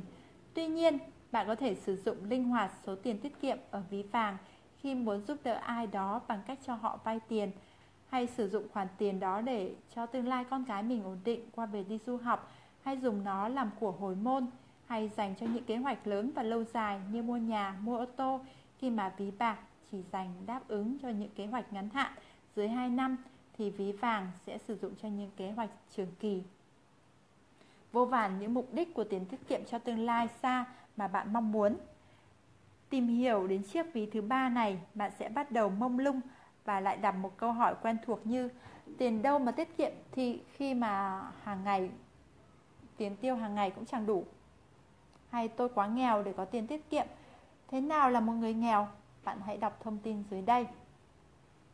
Thủ tướng Chính phủ đã có dự thảo quyết định về việc ban hành tiêu chí và mức chuẩn nghèo theo phương pháp tiếp cận đa chiều áp dụng cho giai đoạn 2016 đến 2020. Chuẩn mức sống tối thiểu từ 1,3 triệu đồng người một tháng trở xuống ở thành thị và 1 triệu đồng một người một tháng ở nông thôn. Nếu bạn trên 1,3 triệu thì bạn đang là người không nghèo. Chuẩn mức sống tối thiểu từ 1,3 triệu đồng một à, chuẩn nghèo chính sách từ 1 triệu đồng một người một tháng trở xuống tại thành thị và 800.000 đồng một người một tháng ở tại nông thôn. Chuẩn mức sống trung bình từ 1,95 triệu đồng một người một tháng trở xuống và 1,5 triệu đồng một người một tháng ở nông thôn. Vậy nếu bạn có thu nhập trên 1,95 triệu đồng một tháng ở thời điểm năm 2016 thì bạn không thể vin vào lý do tôi có thu nhập quá ít để tiết kiệm. Tất nhiên, nếu bạn không muốn tiết kiệm và sẽ thì sẽ luôn nghĩ ra đủ thứ để tiêu hết số tiền mình có thì cũng không sao cả. Đó là lối sống của bạn và tôi tôn trọng nó. Tôi nhớ chiếc xe máy đầu tiên tôi mua khi mức thu nhập của tôi chỉ đạt 3 triệu một tháng và tôi nhớ cái năm tôi chẳng mua nổi thứ gì dù giá trị cao uh, chẳng mua nổi thứ gì có giá trị cao dù thu nhập của tôi đạt ngưỡng trên 30 triệu một tháng. Tôi nhận ra những gì mình có phụ thuộc vào nhiều phụ thuộc nhiều vào cách mình tiêu. Không thể phủ nhận rằng khi tôi có thu nhập 30 triệu một tháng, những món tôi ăn, những nơi tôi đến khi đi du lịch, cách tôi xả mệt nhọc sau mỗi tuần làm việc, thỏi so tôi dùng đều khác xa khi tôi chỉ kiếm được vỏn vẹn 3 triệu một tháng. Cuộc sống này có quá nhiều thứ tuyệt vời, những bộ óc thiên tài của con người ngày càng nghĩ ra những điều thú vị và hấp dẫn trên mọi phương diện để móc cạn ví tiền của tôi và tôi thì không phải là người kiên định cho lắm. Tôi là một con người tham lam, tôi muốn quá muốn quá nhiều thứ, nhưng tôi nhận thức được rằng nếu phải lùi một bước để tiến thêm hai bước thì tốt nhất là cứ dậm chân một chỗ để cho dậm chân một chỗ. Tôi và các bạn đều cần nhìn xa hơn tầm nhìn của đôi mắt mình nếu bạn không muốn để quyền kiểm soát của đời mình cho số phận đưa đẩy. Bạn hãy nghĩ đến hình ảnh con người bạn muốn trở thành, nghĩ đến cuộc sống mà bạn thực sự muốn mình ở trong đó càng rõ rệt càng tốt. Nếu con người và cuộc sống hiện tại làm bạn thỏa mãn và hạnh phúc, thì tôi sẽ không khuyên bạn thay đổi hay làm bất kỳ chuyện gì khác. Tiêu chuẩn hạnh phúc của mỗi người là khác nhau và tôi thực sự mừng cho bạn. Nhưng nếu bạn cũng như tôi muốn được du lịch nhiều miền đất mới, muốn được tận hưởng những những dịch vụ tốt nhất mà công nghệ tiên tiến mang lại cho con người, bạn cũng như tôi chưa thỏa mãn với con người mình hiện tại, muốn được học thêm một thứ ngoại ngữ, học thêm vài kỹ năng sống hay thậm chí học thêm về hội họa, âm nhạc thì chúng ta phải lên cho mình những kế hoạch xa, thật chi tiết với mục tiêu rõ ràng. Ví vàng cũng như ví bạc và đồng. Bạn hãy trao kế hoạch cho nó, hãy để thói quen lên kế hoạch cho bất kỳ khoản chi tiêu lớn bé, nhu cầu mua sắm, du lịch, đầu tư thành thứ gắn liền với bạn, cho dù ở bất kỳ hoàn cảnh nào. Lại đợi mình một phút nhé Phục vụ mẹ trước đã.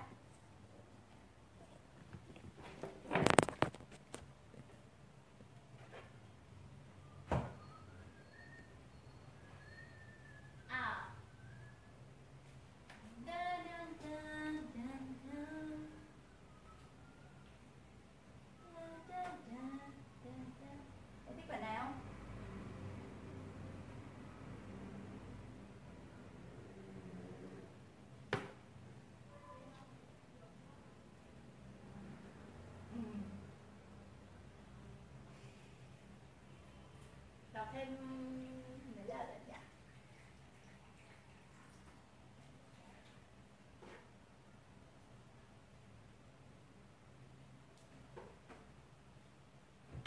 được một tiếng rồi nhá nghỉ nhá bài đầu tiên nhá ok nhanh lên nhá một tiếng nữa một tiếng nữa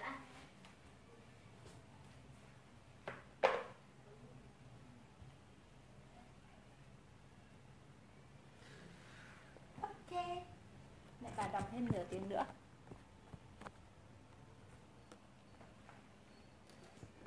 Mình đọc đến đâu rồi nhỉ? Hmm. Ví vàng cũng như ví bạc và đồng. À... ok, lần này mình đọc rồi. Chắc hẳn đọc đến đây nhiều bạn sẽ hỏi tôi có mâu thuẫn hay không khi nói cuốn sách này không dạy cách tiết kiệm nhưng lại muốn các bạn tiết kiệm một khoản dù mức thu nhập chỉ 2 triệu đồng một tháng. Không hề, vì đây cũng không phải là cuốn sách dạy bạn kiếm tiền. Vậy thì phép thuật ở đâu khi mà ta vừa không kiếm tiền, vừa không cần quá tiết kiệm, lại có một đời sống tốt hơn bình thường? Cách sử dụng tiền hợp lý chính là bí mật của phép màu. Các bạn có từng đọc câu chuyện ngụ ngôn về nồi, đá, sỏi và cát chưa? Tôi đọc câu chuyện này từ hồi nhỏ nó kể một một chàng trai luôn loay hoay tìm đủ thứ trong ngày. Anh chàng lúc nào cũng bận bịu, nhưng đến cuối ngày vẫn than thở, không có thời gian làm hết việc. Bố của chàng trai thấy vậy liền đưa cho anh một chiếc nồi và bảo hãy nhét vào đó hết đống đá, sỏi và cát dưới đất. Cho vào chiếc nồi đó, chàng trai đổ tất cả mớ hỗn độn vào chiếc nồi, nhưng chúng có vẻ quá nhiều khiến anh không thể đẩy vung lên được. Khi đó bố của chàng trai mới lên tiếng Cuộc sống này bề bộn, nhiều như việc chết nội, nhiều việc như chết nổi của con vậy. Chúng ta có quá nhiều việc phải làm và nên làm và nếu không biết cách sắp xếp chúng một cách ổn thỏa thì mọi thứ sẽ rối tung hết lên. Còn hãy đổ hết mọi thứ ra để chiếc nồi trống rỗng rồi cho vào đó tảng đá to và rồi cho những tảng đá to vào nước. Tiếp đó là những viên sỏi. Sỏi nhỏ sẽ lách vào khe giữa các tảng đá khi thả được hết sỏi vào thì hãy thả cát. Vừa thả cát vừa lắc nồi để những đám cát li ti lọt giữa các khe nhỏ của giữa đá và sỏi xuống đáy rồi dần dần đầy lên. Khi đó con sẽ đậy được chiếc vung nồi lại. Hẳn nhiên chàng trai làm theo lời bố và xử lý xong chiếc nồi với đầy cát, sỏi và đá. Ba thứ ấy cũng giống như những thứ chúng ta cần mua vậy. Chúng ta được dạy việc dễ thì làm trước, việc khó thì làm sau nhưng điều đó chỉ áp dụng cho bài kiểm tra khi còn đi học. Còn trong việc tiêu tiền ư, hãy dành số tiền bạn đang có cho những mục tiêu lớn nhất và khi đạt được rồi, bạn sẽ thấy việc bạn mua những thứ còn lại sẽ rất dễ dàng. Hình ảnh con người mà bạn muốn hướng tới đến là gì? Một anh chàng đi SH hay xe phân khối lớn hay một cô nàng sành điệu đi Vespa và dùng iPhone? Thậm chí là một người trẻ thành đạt đang lái một chiếc xe uh, chiếc C200 hay À, uh, Masaba. Ở đây chiếc xe máy hay ô tô chính là tảng đá lớn, Chiếc điện thoại sành điệu chính là sỏi và quần áo mỹ phẩm bạn sử dụng hàng ngày là những hạt cát. Thường thì người ta luôn ưu tiên cho hạt cát để rồi cố gắng vay mượn thêm những hòn sỏi để rồi không có đủ chỗ cho tảng đá lớn và chất nổi của mình nữa. Đa phần những người đi làm 2 đến 3 năm vẫn đi chiếc xe cũ kỹ từ hồi sinh viên và họ đổi được chiếc xe máy mới là nhờ ngân hàng bố mẹ tài trợ. Không phải mức thu nhập của họ không đủ để mua một chiếc xe máy mới mà họ đã tốn hết tiền mua sắm quần áo, chi tiêu hàng ngày và đi du lịch. Những kế hoạch được đặt ra liên tiếp cho ví đồng và ví bạc. Nếu bạn thấy thu nhập của mình quá thấp và phải rất lâu mới có thể mua được một chiếc xe mới hay mở một chuyến du lịch đắt đỏ từ quỹ tiết kiệm ví bạc mà mình đề ra được. Bạn không hài lòng với mức thu nhập hiện nay, nó ở dưới ngưỡng chấp nhận được của bạn. Vậy hãy dừng những kế hoạch cho ví bạc, bớt lượng tiền ở ví đồng và dồn tiền cho chiếc ví vàng, chiếc ví của đầu tư kinh doanh này. Và đầu tư bằng cách nào thì hãy tìm quyển sách khác. Cuốn sách này tuy không thể hướng dẫn bạn cách kiếm tiền, nhưng bạn có thể tham khảo một vài đầu sách Tôi ờ, tâm đắc như đạt kết quả tối đa từ những gì bạn đang có của J. Abraham, nền giáo dục của người giàu của Michael Albert hay bí quyết tay trắng trở thành triệu phú trở thành tỷ phú của Adam Khu. Bên cạnh mục đích đầu tư kinh doanh thì ví vàng còn là một khoản để các bạn chăm sóc sức khỏe cho bản thân mình. Tôi cũng như nhiều bạn trẻ rất chủ quan với sức khỏe của mình khi mà ăn uống linh tinh cộng với lịch sinh hoạt không điều độ trong suốt thời gian dài. Một ngày ở tuổi 25 tôi cảm thấy sức khỏe của mình đi xuống trầm trọng và bước chân đến bệnh viện. Ngay lập tức, hóa đơn hơn 3 triệu rơi xuống ví đồng của tôi và nó chỉ là hóa đơn đầu tiên. Tôi nhận ra thứ mình cần lúc này không phải là thỏi son trong Ford để che đi đôi môi phờ phạc, mà là một hợp đồng bảo hiểm. Một thứ tôi có dịp dùng phòng thân và hoàn, trong hoàn cảnh bệnh tật ùa đến như cơn mưa bóng mây bất chợt. Tôi tham khảo nhiều hình thức bảo hiểm và chọn một hợp đồng của Daiichi sẽ trị giá 30 triệu một năm tôi sẽ lấy đâu ra số tiền đấy ngay nếu, ngay một lúc nếu không phải là từ ví vàng số tiền quá cao so với vốn dự trữ của cả ví đồng và ví bạc của tôi khi đó cộng dồn lại càng trưởng thành tôi càng nhận ra sức khỏe là vốn quý giá nhất của con người bạn sẽ chưa thể tận hưởng được thứ tốt nhất khi chưa chăm sóc chu đáo những thứ quan tâm nhất sau quan tâm nhất này lên kế hoạch để mua thứ lớn trước, thứ nhỏ sau. Khi bạn vượt qua được một ngọn núi cao thì nhiều quả đồi cũng không thể làm khó bạn nữa. Đến chiếc ví cuối cùng rồi ví kim cương. Câu chuyện cổ tích tấm cám đã quá quen thuộc với chúng ta đến mức à, chi tiết tấm khóc và ông bụt hiện lên giúp đỡ nàng được chuyển thể thành nhiều phiên bản bi bi hài khác. Mọi thứ diễn ra trong cuộc đời chúng ta luôn biến đổi khó nắm bắt. Có những khó khăn ập đến mà ta cảm thấy bất lực chỉ muốn òa khóc Để rồi một ai đó giang tay cứu lấy ta Đưa ta khỏi nghịch cảnh trời trêu đó. Nhưng rồi sẽ có lúc bạn lâm vào tình cảnh khó khăn Mà không ai giúp bạn được. Dù bạn có tìm kiếm sự giúp đỡ nhiều thế nào đi chăng nữa Thì chỉ có bản thân bạn mới tự kéo mình khỏi vũng lầy Không ai có thể giúp bạn bằng bạn tự giúp chính mình Năm 25 tuổi tôi đã suýt mất cửa hàng trang phục che mà tôi vẫn tự hào là cửa hàng lớn nhất miền Bắc chuyên cung cấp trang phục hóa trang, chụp ảnh biểu diễn.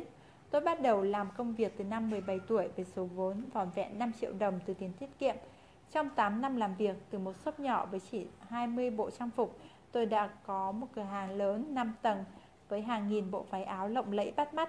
Công việc tưởng chừng luôn êm đẹp khi lợi nhuận tăng dần theo từng năm, nhưng cũng nhờ đó ờ, cũng như nhờ đó tôi có tiền trang trải hoàn toàn học phí 5 năm đại học và mua cho mình những vật dụng đắt tiền cho đến khi phong trào chụp ảnh đi xuống trong giới trẻ. Công việc của tôi trở nên khó khăn khi các nhân viên giỏi đồng loạt nghỉ để tự mở những shop studio riêng của họ.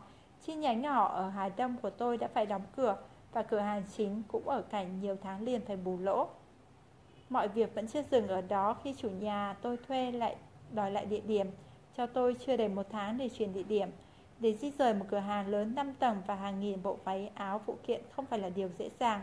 Tôi lao đi tìm nhà cho thuê với chi phí phải rộng à, với tiêu chí phải rộng thoáng và tô phải đỗ được trước cửa. Tìm vội vàng rồi, rồi sửa sang để cô lại 5 tầng nhà cũng vất vả và tốn kém. Nó đã tốn sạch ngân sách ví vàng của tôi, chiếc ví của đầu tư kinh doanh và tiết kiệm linh hoạt. Tôi gần như trắng tay sau đợt chuyển cửa hàng này, nhưng những ngày tháng ế ẩm vẫn kéo vẫn theo tôi suốt 8 tháng sau đó. Mỗi đợt đóng tiền thuê nhà với tôi giống như một mốc cho trận chiến. Đến đợt đóng tiền nhà thứ hai khi đó gần 200 triệu và tôi còn thiếu tới 1 phần 3 số tiền. Tôi đã tưởng với sự rộng rãi của mình khi công việc kinh doanh ổn định, tôi có thể dễ dàng vay bạn bè để lấp tạm vào khoảng trống ấy. Chờ doanh thu những tháng tiếp theo, mong rằng tình hình sẽ khá khẩm hơn. Nhưng cuộc sống thật trớ trêu, chỉ duy nhất một người chị tên là Minh Ngọc cho tôi vay 20 triệu, những người còn lại đều chối từ tôi. Họ viện đủ mọi lý do để từ chối như tiền đưa cho bố mẹ giữ hay vừa đầu tư vài chỗ khác. Thậm chí cả lý do tiền vừa gửi ngân hàng cũng không muốn rút. Tôi gần như suy sụp với câu hỏi lầm vận trong đầu. Tại sao chuyện này lại xảy đến với mình? Tại sao lại bất công đến vậy? Khi tôi luôn sẵn sàng giúp ai đó trong khả năng của mình, nhưng bạn bè lại không thực sự tin tưởng tôi. Tôi đã rất tức giận và yếu đuối. May mắn thay, ông bụt của tôi khi đó đã xuất hiện trong hình hài của chiếc ví mang tên Kim Cương. Hay vào đây. Trái với ví vàng là khoản đầu tư tiết kiệm linh hoạt thì ví kim cương chỉ có mục đích duy nhất là cất giữ số tiền để đảm bảo cho ta được an toàn. Bạn hãy dùng nó khi bị dồn đến đường cùng mà không ai có thể giúp bạn và bạn phải bù ngay tiền vào nó khi có thể. Kinh nghiệm của tôi là bạn hãy coi ví kim cương như tiền của người khác. Một người sẽ giúp bạn khi bạn thực sự khó khăn và bạn phải hoàn trả lại tiền đã vay càng nhanh càng tốt. Nếu bạn có tâm lý dùng tiền trong chiếc ví này như một khoản tiền viện trợ không hoàn lại hay sử dụng nó trong những trường hợp không thực sự cần thiết như dùng để quay vòng vốn, đầu tư kinh doanh hay cho người khác vay thì bạn sẽ sớm hoàn toàn mất nó. Sau khi vượt qua khỏi kỳ khủng hoảng, tôi nhận ra không ai có nghĩa vụ phải giúp đỡ mình, kể cả khi mình luôn hết lòng vì họ. Thay vì chờ đợi may rủi thì hãy tự tạo cho mình một lối thoát, một nền móng an toàn bằng chính tài chính của mình. Tích tiểu thành đại, bạn đừng nghĩ lương của mình quá ít để chia thêm cho một chiếc ví thứ tư. Mỗi tuần bạn chỉ cần bớt lại một bữa ăn tiệm hay chọn đi xem phim vào sáng chủ nhật thay vì tối chủ nhật. Bạn sẽ bất ngờ về khoản tiền mà mình dành dụm được sau vài năm đấy. Tôi là một con người tiêu khá hoang, kiếm được 10 triệu, kiếm được 10 đồng, tôi muốn tiêu cả 10, nhưng tôi cố gắng chỉ tiêu 7, 8 và chính 2, 3 đồng lẻ dành dụm suốt những năm làm việc đã giúp tôi có một khoản tiền khá lớn trong chiếc ví kim cương, giúp tôi vượt qua tình cảnh khó khăn của năm 25 tuổi đó. Tôi rất nuông chiều bản thân mình bằng việc thức khuya dậy trễ hay ăn đồ nhanh, nhưng có những nguyên tắc nhất định mà tôi tự đặt ra và tuân thủ nghiêm ngặt Tôi có thể tiêu hết ví đồng và ví bạc, có thể vay tạm từ ví vàng để hai ví kia mua sắm, đi du lịch, nhưng không bao giờ tôi tùy tiện sử dụng ví kim cương sai mục đích. Mỗi lần phải rút tiền từ ví kim cương, dù chỉ là khoản rất nhỏ so với giá trị của nó, tôi cũng phải đắn đo suy nghĩ và sẽ bù lại đủ tiền nhanh nhất có thể. Vậy tiền trong ví kim cương bao nhiêu là đủ? Thông thường, theo như tôi đã đọc từ nhiều nguồn thông tin, thì bạn nên tiết kiệm một khoản tiền bằng 6 tháng chi phí sinh hoạt bình thường của bạn. Chi phí sinh hoạt bình thường chính là khoản tiền bạn tiêu hàng tháng khi vẫn có thu nhập bình thường. Lấy ví dụ, Moon cô tiêu hết 176 triệu trong một năm, tức là khoảng 15 triệu một tháng. Vậy Moon nên tích lũy ở ví kim cương con số 90 triệu, tương đương với 6 tháng chi tiêu. Nếu bạn à, nếu bạn chưa đạt đến con số này, cũng đừng sốt ruột nếu bạn đã vượt qua con số này thì nên chuyển tiền sang ví vàng để đầu tư kinh doanh hoặc tiết kiệm linh hoạt. Đối với các bạn làm kinh doanh thì phương pháp 4 chiếc ví của tôi cũng có thể áp dụng và dòng tiền của công ty cửa hàng. Ví kim cương của công ty bạn nên có một khoản đủ trang trải 3 đến 6 tháng mức chi mức chi phí cố định duy trì hoạt động kinh doanh của mình. Đây là một biện pháp an toàn. Tôi không phủ nhận rất nhiều trường hợp chúng ta phải tiêu đến đồng tiền cuối cùng, thậm chí vay nợ để thực hiện những kế hoạch kinh doanh của mình. Bởi thế mới có câu, liều ăn nhiều trong kinh doanh. Đứa nào liều hơn là đứa đấy thắng. Nhưng liều với việc không màng đến quỹ dự phòng là hai điều hoàn toàn khác nhau. Việc lúc nào cũng sẵn sàng một phương án dự phòng là cần thiết. Hãy chuẩn bị tốt để cảnh bắt buộc phải tiêu đến đồng tiền cuối cùng xảy ra càng ít càng tốt. Ai cũng có một lần tiêu hết tiền trong túi. Năm tôi 22 tuổi, khi ấy chiếc iPhone 4 ra đời và tôi đã phung hết tiền tiết kiệm của mình để mua cho hai chị em tôi một cặp iPhone 4 đen trắng thời thượng khi đó. Tại sao lúc đó tôi lại dám tiêu hết số tiền mình tiết kiệm cho một món đồ chơi công nghệ đến vậy? Tôi khi đó vẫn mang tâm lý cần phải khẳng định mình vẫn đi học và muốn mình trong top học sinh sành điệu của lớp, điều mà tôi chưa bao giờ đạt được thời trung học. Và quan trọng nhất, công việc kinh doanh của tôi khi đó vẫn đang mang tính chất làm thêm, không mất chi phí cố định nên tôi không có gì phải lo lắng. Còn trẻ và được bố mẹ bao bọc, vẫn đi học và không mất chi phí cố định, đó là những yếu tố khiến tôi sẵn sàng tiêu sạch tiền mình kiếm được lần thứ hai trong đời. Lần đầu tiên vào năm 19 tuổi khi tôi mua chiếc xe máy Way S. Tôi không lo lắng về công việc kinh doanh của mình vì kiếm nhiều tiêu nhiều, kiếm ít tiêu ít. Tôi mở shop tại nhà và không có nhân viên. Nếu tôi túng quá thì chắc chắn bố mẹ vẫn sẽ giúp đỡ phần nào. Tôi của bây giờ thì không thể như vậy. Dù nhất rất nhiều lần tôi muốn nổi loạn dùng hết số tiền tiết kiệm để đi du lịch châu Âu hay mua một chiếc xe phân khối lớn tôi thích. Đó là vì tôi đang làm chủ một shop có chi phí cố định hàng tháng khoảng 80 triệu, bao gồm tiền thuê nhà, lương nhân viên, chạy quảng cáo và nhiều chi phí phát sinh khác.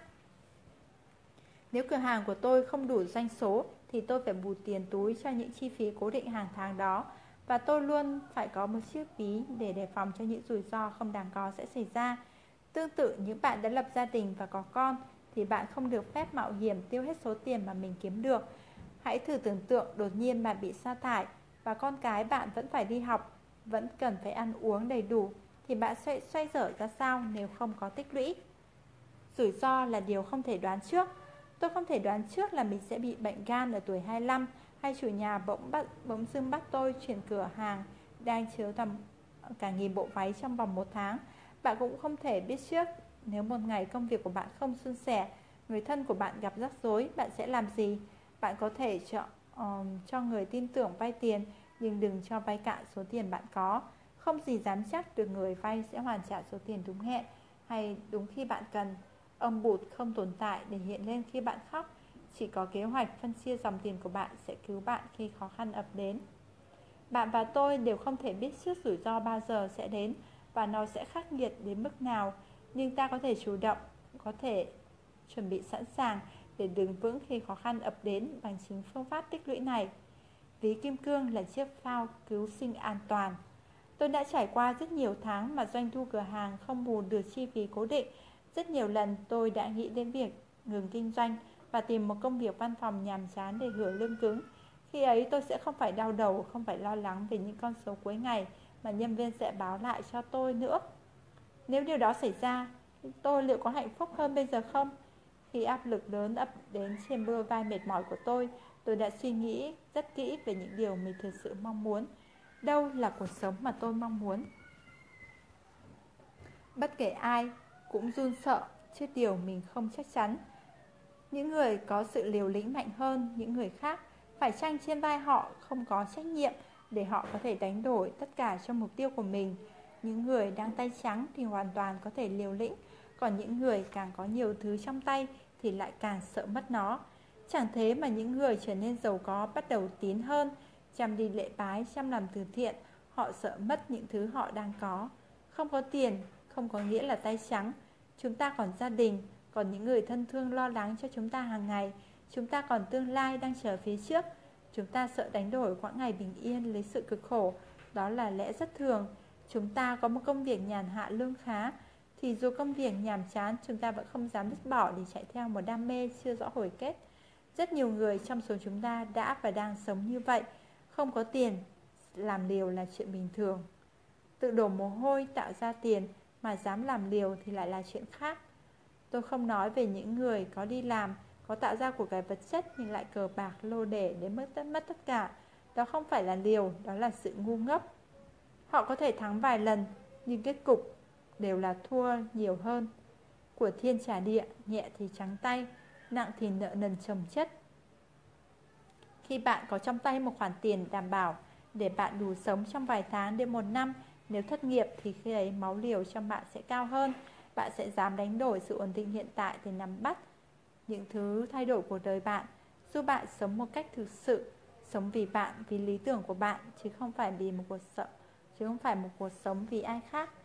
Vì kim cương thực sự rất cần thiết cho bất kỳ ai, đặc biệt là những bạn đang trong quá trình khởi nghiệp, đang đang định à, đang tìm định hướng cho bản thân, lợi ích của nó mới bắt đầu chưa nhìn thấy rõ ràng nhưng càng dần dấn sâu vào vòng xoáy cơ máu gạo tiền bạn sẽ càng thấy nó ảnh hưởng đến những quyết định quan trọng trong đời.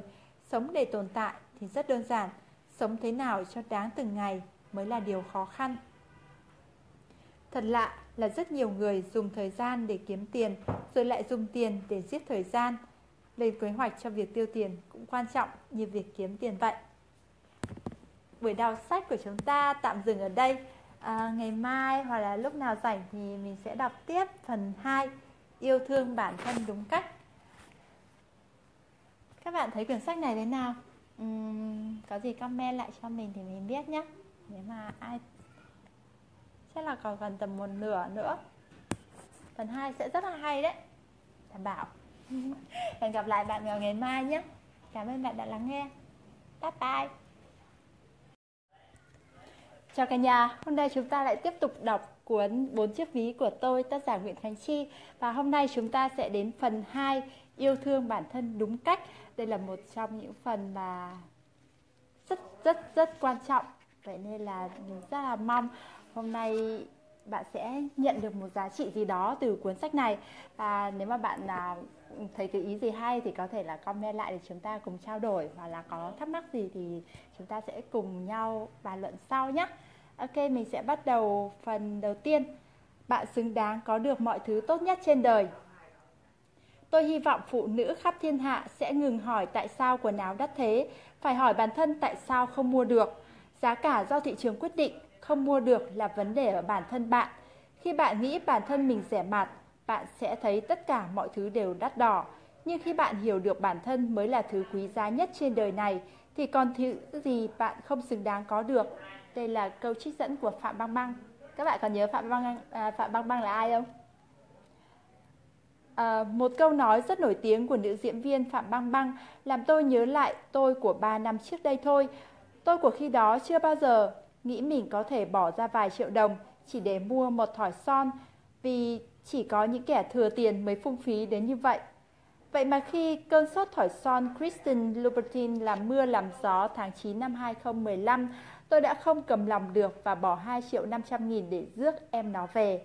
Sau khi thử giây phút hoan hỉ được sở hữu cây son mà triệu cô gái trên khắp thế giới mơ ước và không phải ai cũng có điều kiện mua nó, tôi nhận ra chỉ cần cố gắng, mọi thứ tốt nhất sẽ nằm trong tầm với của mình. Chỉ cần tôi dám mơ ước và dám hành động. Từ nhỏ, chúng ta đã được dạy phải tiết kiệm, không được phung phí và không được mơ mộng hão huyền đến những thứ quá lớn, quá xa xỉ, quá to tát. Tôi thấy cách dạy này không hoàn toàn đúng. Dạy trẻ em không được vòi vĩnh là cần thiết, nhưng dạy chúng không được quyền nghĩ đến và cố gắng đạt được những thứ vật chất cao cấp hơn thì không nên chút nào. Tại sao chúng ta chỉ được phép cố gắng để trở thành công an, bác sĩ, giáo viên mà không được mơ ước sử dụng đến những lọ nước hoa đắt đỏ, những thỏi son hàng hiệu, những chiếc túi xa xỉ hay những chiếc xe ô tô hạng sang? Nên nhớ, những nhu cầu hay bị coi là phù phiếm như quần áo, ô tô, đi du lịch, ăn ở nhà hàng sang trọng không có gì là đáng xấu hổ cả. Thực tế nó rất gần gũi và thiết thực. Không có gì bạn không xứng có được không có dịch vụ hay sản phẩm nào bạn không thể với tới, chỉ cần bạn dám mơ ước và dám hành động để đạt được mục đích. Các bạn còn nhớ cô bạn Moon mà tôi đã kể ở chương trước khi dành dụng được số tiền để phẫu thuật thẩm mỹ. Một trong những ứng dụng hay của Facebook đó là mục nhật ký. Cách đây không lâu, ứng dụng đó đã gợi lại cho tôi một status của Moon cách đây 4 năm trước khi cô nàng có tác tôi vào status ấy. Status nói về ước mơ được cắt mí và sửa mũi nhưng khi xem khảo giá, Moon đã vô cùng thất vọng vì nghĩ mình sẽ không bao giờ có đủ tiền để thực hiện được mơ ước đó. Cô ấy viết sẽ chăm chỉ học make up để che khuyết điểm khiến cô ấy tự ti, còn phẫu thuật thẩm mỹ là một chuyện xa vời, nhưng cuối cùng cô ấy đã hoàn thành giấc mơ của mình. Tuy cô ấy nói sẽ bỏ giấc mơ phẫu thuật, nhưng tôi tin trong thâm tâm Moon chưa bao giờ cô ấy từ bỏ. Khác với những người chỉ nghĩ thôi cũng không dám làm. Họ viện ra à, nghĩ thôi cũng không dám. Họ viện ra đủ lý do nào là nguy hiểm nào là tốn kém nào là mất hết vẻ đẹp riêng. Tất cả chỉ che đậy sự lười biếng không dám không dám nỗ lực của mình. Đối với họ việc nghĩ đến một thứ xa xỉ thôi cũng là việc chẳng nên làm. Họ sống không có kế hoạch không mơ ước và an phận họ chỉ chờ đợi ai đó đến và cho họ thật nhiều hoặc trông chờ sự viện trợ từ gia đình Họ không hề có niềm tin vào chính bản thân họ, cách sống phụ thuộc vào gia đình và số phận này thật nhạt nhẽo và vô vị. Đâu phải ai sinh ra cũng có tất cả mọi thứ, thay vì ngồi đó ghen tị với những người bạn xinh đẹp, giàu có, chúng ta hoàn toàn có thể nỗ lực để tự mang lại cuộc sống tuyệt vời cho mình. Bạn và tôi, chúng ta là những cá thể riêng biệt trong xã hội này, chúng ta không giống bất kỳ ai và không có thứ gì tốt mà chúng ta không đáng được sử dụng. Ngày hôm nay chiếc ô tô có thể quá xa vời, nhưng ngày hôm sau nó sẽ đến gần với chúng ta hơn một ít. Đừng giới hạn ước mơ của mình và bất kỳ ham muốn vật chất nào cũng có thể hiểu được. Yêu thương bản thân mình, bạn sẽ kiếm được nhiều tiền hơn. Số tiền bạn kiếm được hàng tháng luôn nhiều hơn hoặc bằng mức chi tiêu tối thiểu của bạn. Nếu nó ít hơn mức chi tiêu tối thiểu thì bạn đã tìm mọi cách để tăng thêm thu nhập chứ không đứng yên một chỗ như vậy. Chi tiêu quá mức thu nhập của mình là sai lầm, nhưng ham muốn những thứ quá mức thu nhập để làm động lực cố gắng kiếm nhiều tiền hơn là điều mà chúng ta nên làm. Khi bạn yêu thương bản thân mình nhiều hơn, bạn nhận ra giá trị đặc biệt của mình và bạn sẽ mong muốn mọi thứ tốt nhất sẽ đến. Bạn nâng cao tiêu chuẩn sống của mình, muốn những thứ hàng hóa tiêu dùng tốt hơn, có lợi cho sức khỏe. Bạn muốn mặc những bộ quần áo đẹp đẽ hơn, bạn muốn những kỳ nghỉ được đi du lịch đến nơi đắt đỏ mà không quá lo lắng về giá. Bạn càng có nhiều ham muốn hơn thì bạn sẽ càng có động lực để làm ra nhiều điều có giá trị hơn. Thứ hai, hiểu rõ bản thân mình. Một người nắm rõ nhu cầu của bản thân là một người thông minh. Hãy đến với tháp nhu cầu Maslow của nhà tâm lý học Abraham Maslow ra đời vào năm 1943. Chúng ta có thể thấy ở đây mình sẽ tí nữa mình sẽ chụp lại ảnh này. Trong đó có hai nhu cầu chính và năm nhu cầu phụ. Ở nhu cầu bậc thấp thì sẽ có nhu cầu sinh lý và nhu cầu an toàn. Ở nhu cầu bậc cao, đầu tiên là nhu cầu xã hội, đến tiếp đến là nhu cầu được tôn trọng và cuối cùng là nhu cầu hoàn thiện. Cấu trúc của tháp nhu cầu gồm có 5 tầng, trong đó, những nhu cầu con người được liệt kê theo một chữ trật tự, thứ bậc hình tháp theo kiểu kim tự tháp. Những nhu cầu cơ bản ở phía đáy tháp phải được thỏa mãn trước khi nghĩ đến các nhu cầu cao hơn. Các nhu cầu bậc cao sẽ nảy sinh và mong muốn được thỏa mãn ngày càng mãnh liệt khi tất cả các nhu cầu cơ bản ở dưới phần đáy tháp đã được đáp ứng đầy đủ. Tức là chúng ta phải được đáp ứng đầy đủ nhu cầu an toàn và nhu cầu sinh lý thì những nhu cầu phần trên mình sẽ nghĩ đến.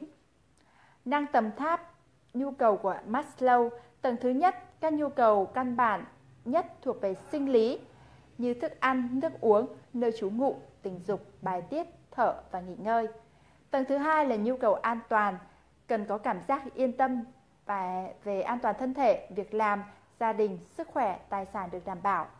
Tầng thứ ba, nhu cầu được giao lưu tình cảm và được trực thuộc love, belonging, muốn được sống trong một nhóm cộng đồng nào đó, muốn có một gia đình yên ấm, bạn bè thân hữu tin cậy. Tầng thứ tư, nhu cầu được quý trọng, kính mến, esteem, cần có cảm giác được tôn trọng, kính mến và được tin tưởng.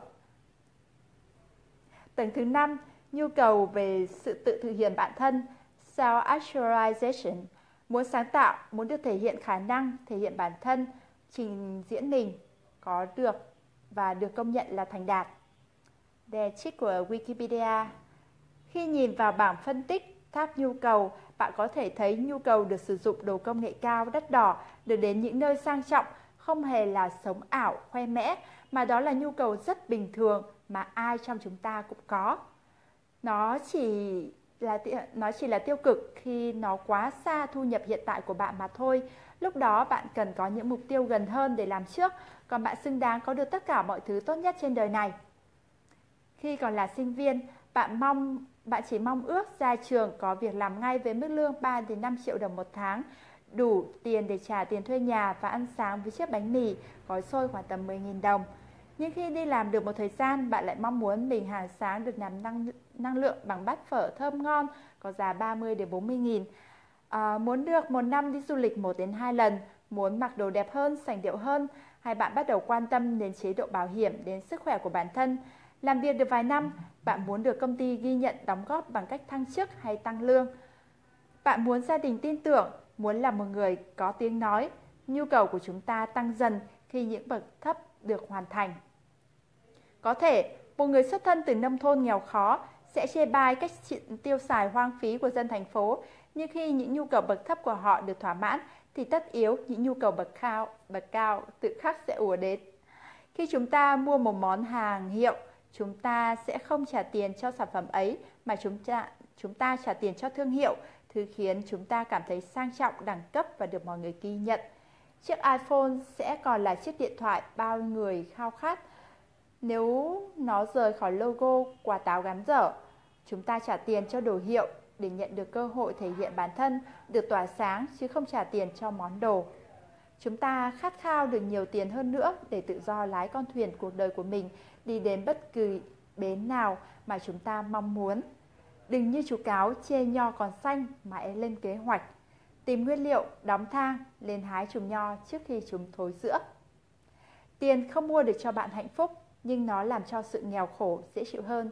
Spy Milligan Người nào nói rằng tiền không mua được hạnh phúc, rõ là không biết đi shopping ở đâu. Bo Derek Thứ ba, tôi nên bắt đầu từ đâu? Yêu thương bản thân không có nghĩa là bạn nuông chiều bản thân mình bằng những nhu cầu không tốt, cho phép bản thân thức thực khuya, ngủ nướng thật nhiều hay ăn đồ thỏa thích thật đồ ăn thỏa thích đồ ăn nhanh. Nước có ga không phải là yêu thương bản thân mà là bỏ bê chính mình. Yêu thương phải đi liền với những quy tắc. Hẳn là bạn cũng đã biết câu tục ngữ thương cho roi cho vẹo, cho vọt, ghét cho ngọt cho bùi, phải không? Khi bạn yêu thương bản thân mình đúng cách, là lúc bạn tự đặt cho mình những chuẩn mực sống mà nó xứng đáng dành cho bạn. Bạn sẽ không bao giờ dùng mỹ phẩm rẻ tiền, bạn sẽ dùng thực phẩm sạch có nguồn gốc xuất xứ. Bạn sẽ mặc những trang phục được thiết kế vừa vặn form người. Khi đi du lịch, bạn sẽ ở khách sạn đầy đủ tiện nghi đem đến sự thoải mái thật sự của kỳ nghỉ xả hơi. Và bạn sẽ thôi thúc bản thân phải làm việc, tạo ra giá trị đủ để đáp ứng những nguyên tắc ấy. Sẽ là ghét bỏ bản thân mình khi bạn chấp nhận bản thân ăn vận cầu thả, ăn những thực phẩm không an toàn và nơi ở thật tạm bợ. Có thể bạn đang trong thời kỳ khó khăn, nhưng cuộc sống của bạn sẽ không thể mãi mãi như vậy. Ngay lúc này đây, bạn có thể rất nghèo túng, không đủ tiền để mua một chiếc áo mới, nhưng bạn không được phép để suy nghĩ của mình dừng lại và an phận chấp nhận cuộc sống như thế này. Hãy nghĩ về cuộc sống mà bạn mơ ước. Đừng sợ khi thấy điều mình muốn hơi xa thực tại thì bạn xứng đáng có được tất cả mọi thứ tốt nhất trên cõi đời này. Ngay từ bây giờ, hãy phân tích chi tiêu, chia dòng tiền theo công thức bốn chiếc ví của tôi và trao cho bản thân những kế hoạch cụ thể, những kế hoạch khó không đáng sợ. Đáng sợ là bạn không hề có kế hoạch nào. Đa phần chúng ta thường tiêu hết lượng tiền kiếm được cho ví đồng, chiếc ví của sinh hoạt hàng ngày. Lập thói quen ghi chép chi tiêu, bạn sẽ ngạc nhiên khi những khoản lặt vặt tưởng chừng rất nhỏ bé hàng ngày góp lại sau vài năm có thể giúp bạn mua được chiếc xe máy xịn hay thậm chí cả một chiếc ô tô nhỏ. Đừng tính lương theo tháng, hãy tính lương theo năm. Có một câu nói tôi cũng rất thích, người nghèo tính lương theo tháng, người trung lưu tính lương theo năm, người giàu tính lương theo thập kỷ.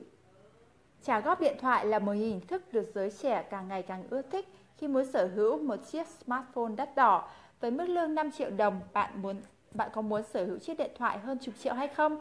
Câu trả lời là dù bạn không có thu nhập, bạn cũng muốn sở hữu món đồ chơi công nghệ cao này. Với thu nhập trung bình, nếu bạn không nhận được viện trợ từ ngân hàng bố mẹ, thì bạn có chấp nhận đi vay để mua chiếc điện thoại đó không? Nếu bạn tích cực gia tăng thu nhập của mình để mua bằng được chiếc smartphone thì là một chuyện hoàn toàn tốt, còn không, việc trả góp cũng không phải là ý tồi. Bỏ qua những mánh khóe của bên hỗ trợ trả góp để để tăng giá trị thực tế mà bạn phải trả cho món hàng nhé. Ít nhất bạn cũng khao khát và hành động. Vấn đề duy nhất ở đây là hãy tính toán để số tiền trả góp hàng tháng trong tầm tay của bạn. Với mức thu nhập 5 triệu, bạn trả góp khoảng 800.000 đồng một tháng trong vòng một năm cũng không phải là điều khó khăn. Thay vì trả góp để có chiếc điện thoại đắt hơn khoảng 15 đến 20% so với thực tế, à, bạn muốn tiết kiệm tiền theo từng tháng để sau một khoảng thời gian có thể là vài tháng đến một năm, bạn có thể đường hoàng dứt chiếc smartphone về mà không vướng nợ nần. Bạn hãy tính toán tổng lượng tiền kiếm được trong vài tháng đến một năm của mình, bao gồm lương hàng hàng tháng và thưởng lễ Tết cuối năm. Sau khi trừ đi số tiền cho chiếc điện thoại, có đủ để đảm bảo chi tiêu hàng tháng không? Nếu đảm bảo được thì còn chờ gì mà không rước ngay chiếc điện thoại được nhiều người mơ ước về nhà mình ngay chứ? Hãy trao ngay cho ví bạc kế hoạch chi tiêu khả thi này. Lấy ví dụ, bạn kiếm được 5 triệu một tháng, thưởng Tết cuối năm của bạn khoảng 10 đến 12 triệu đồng.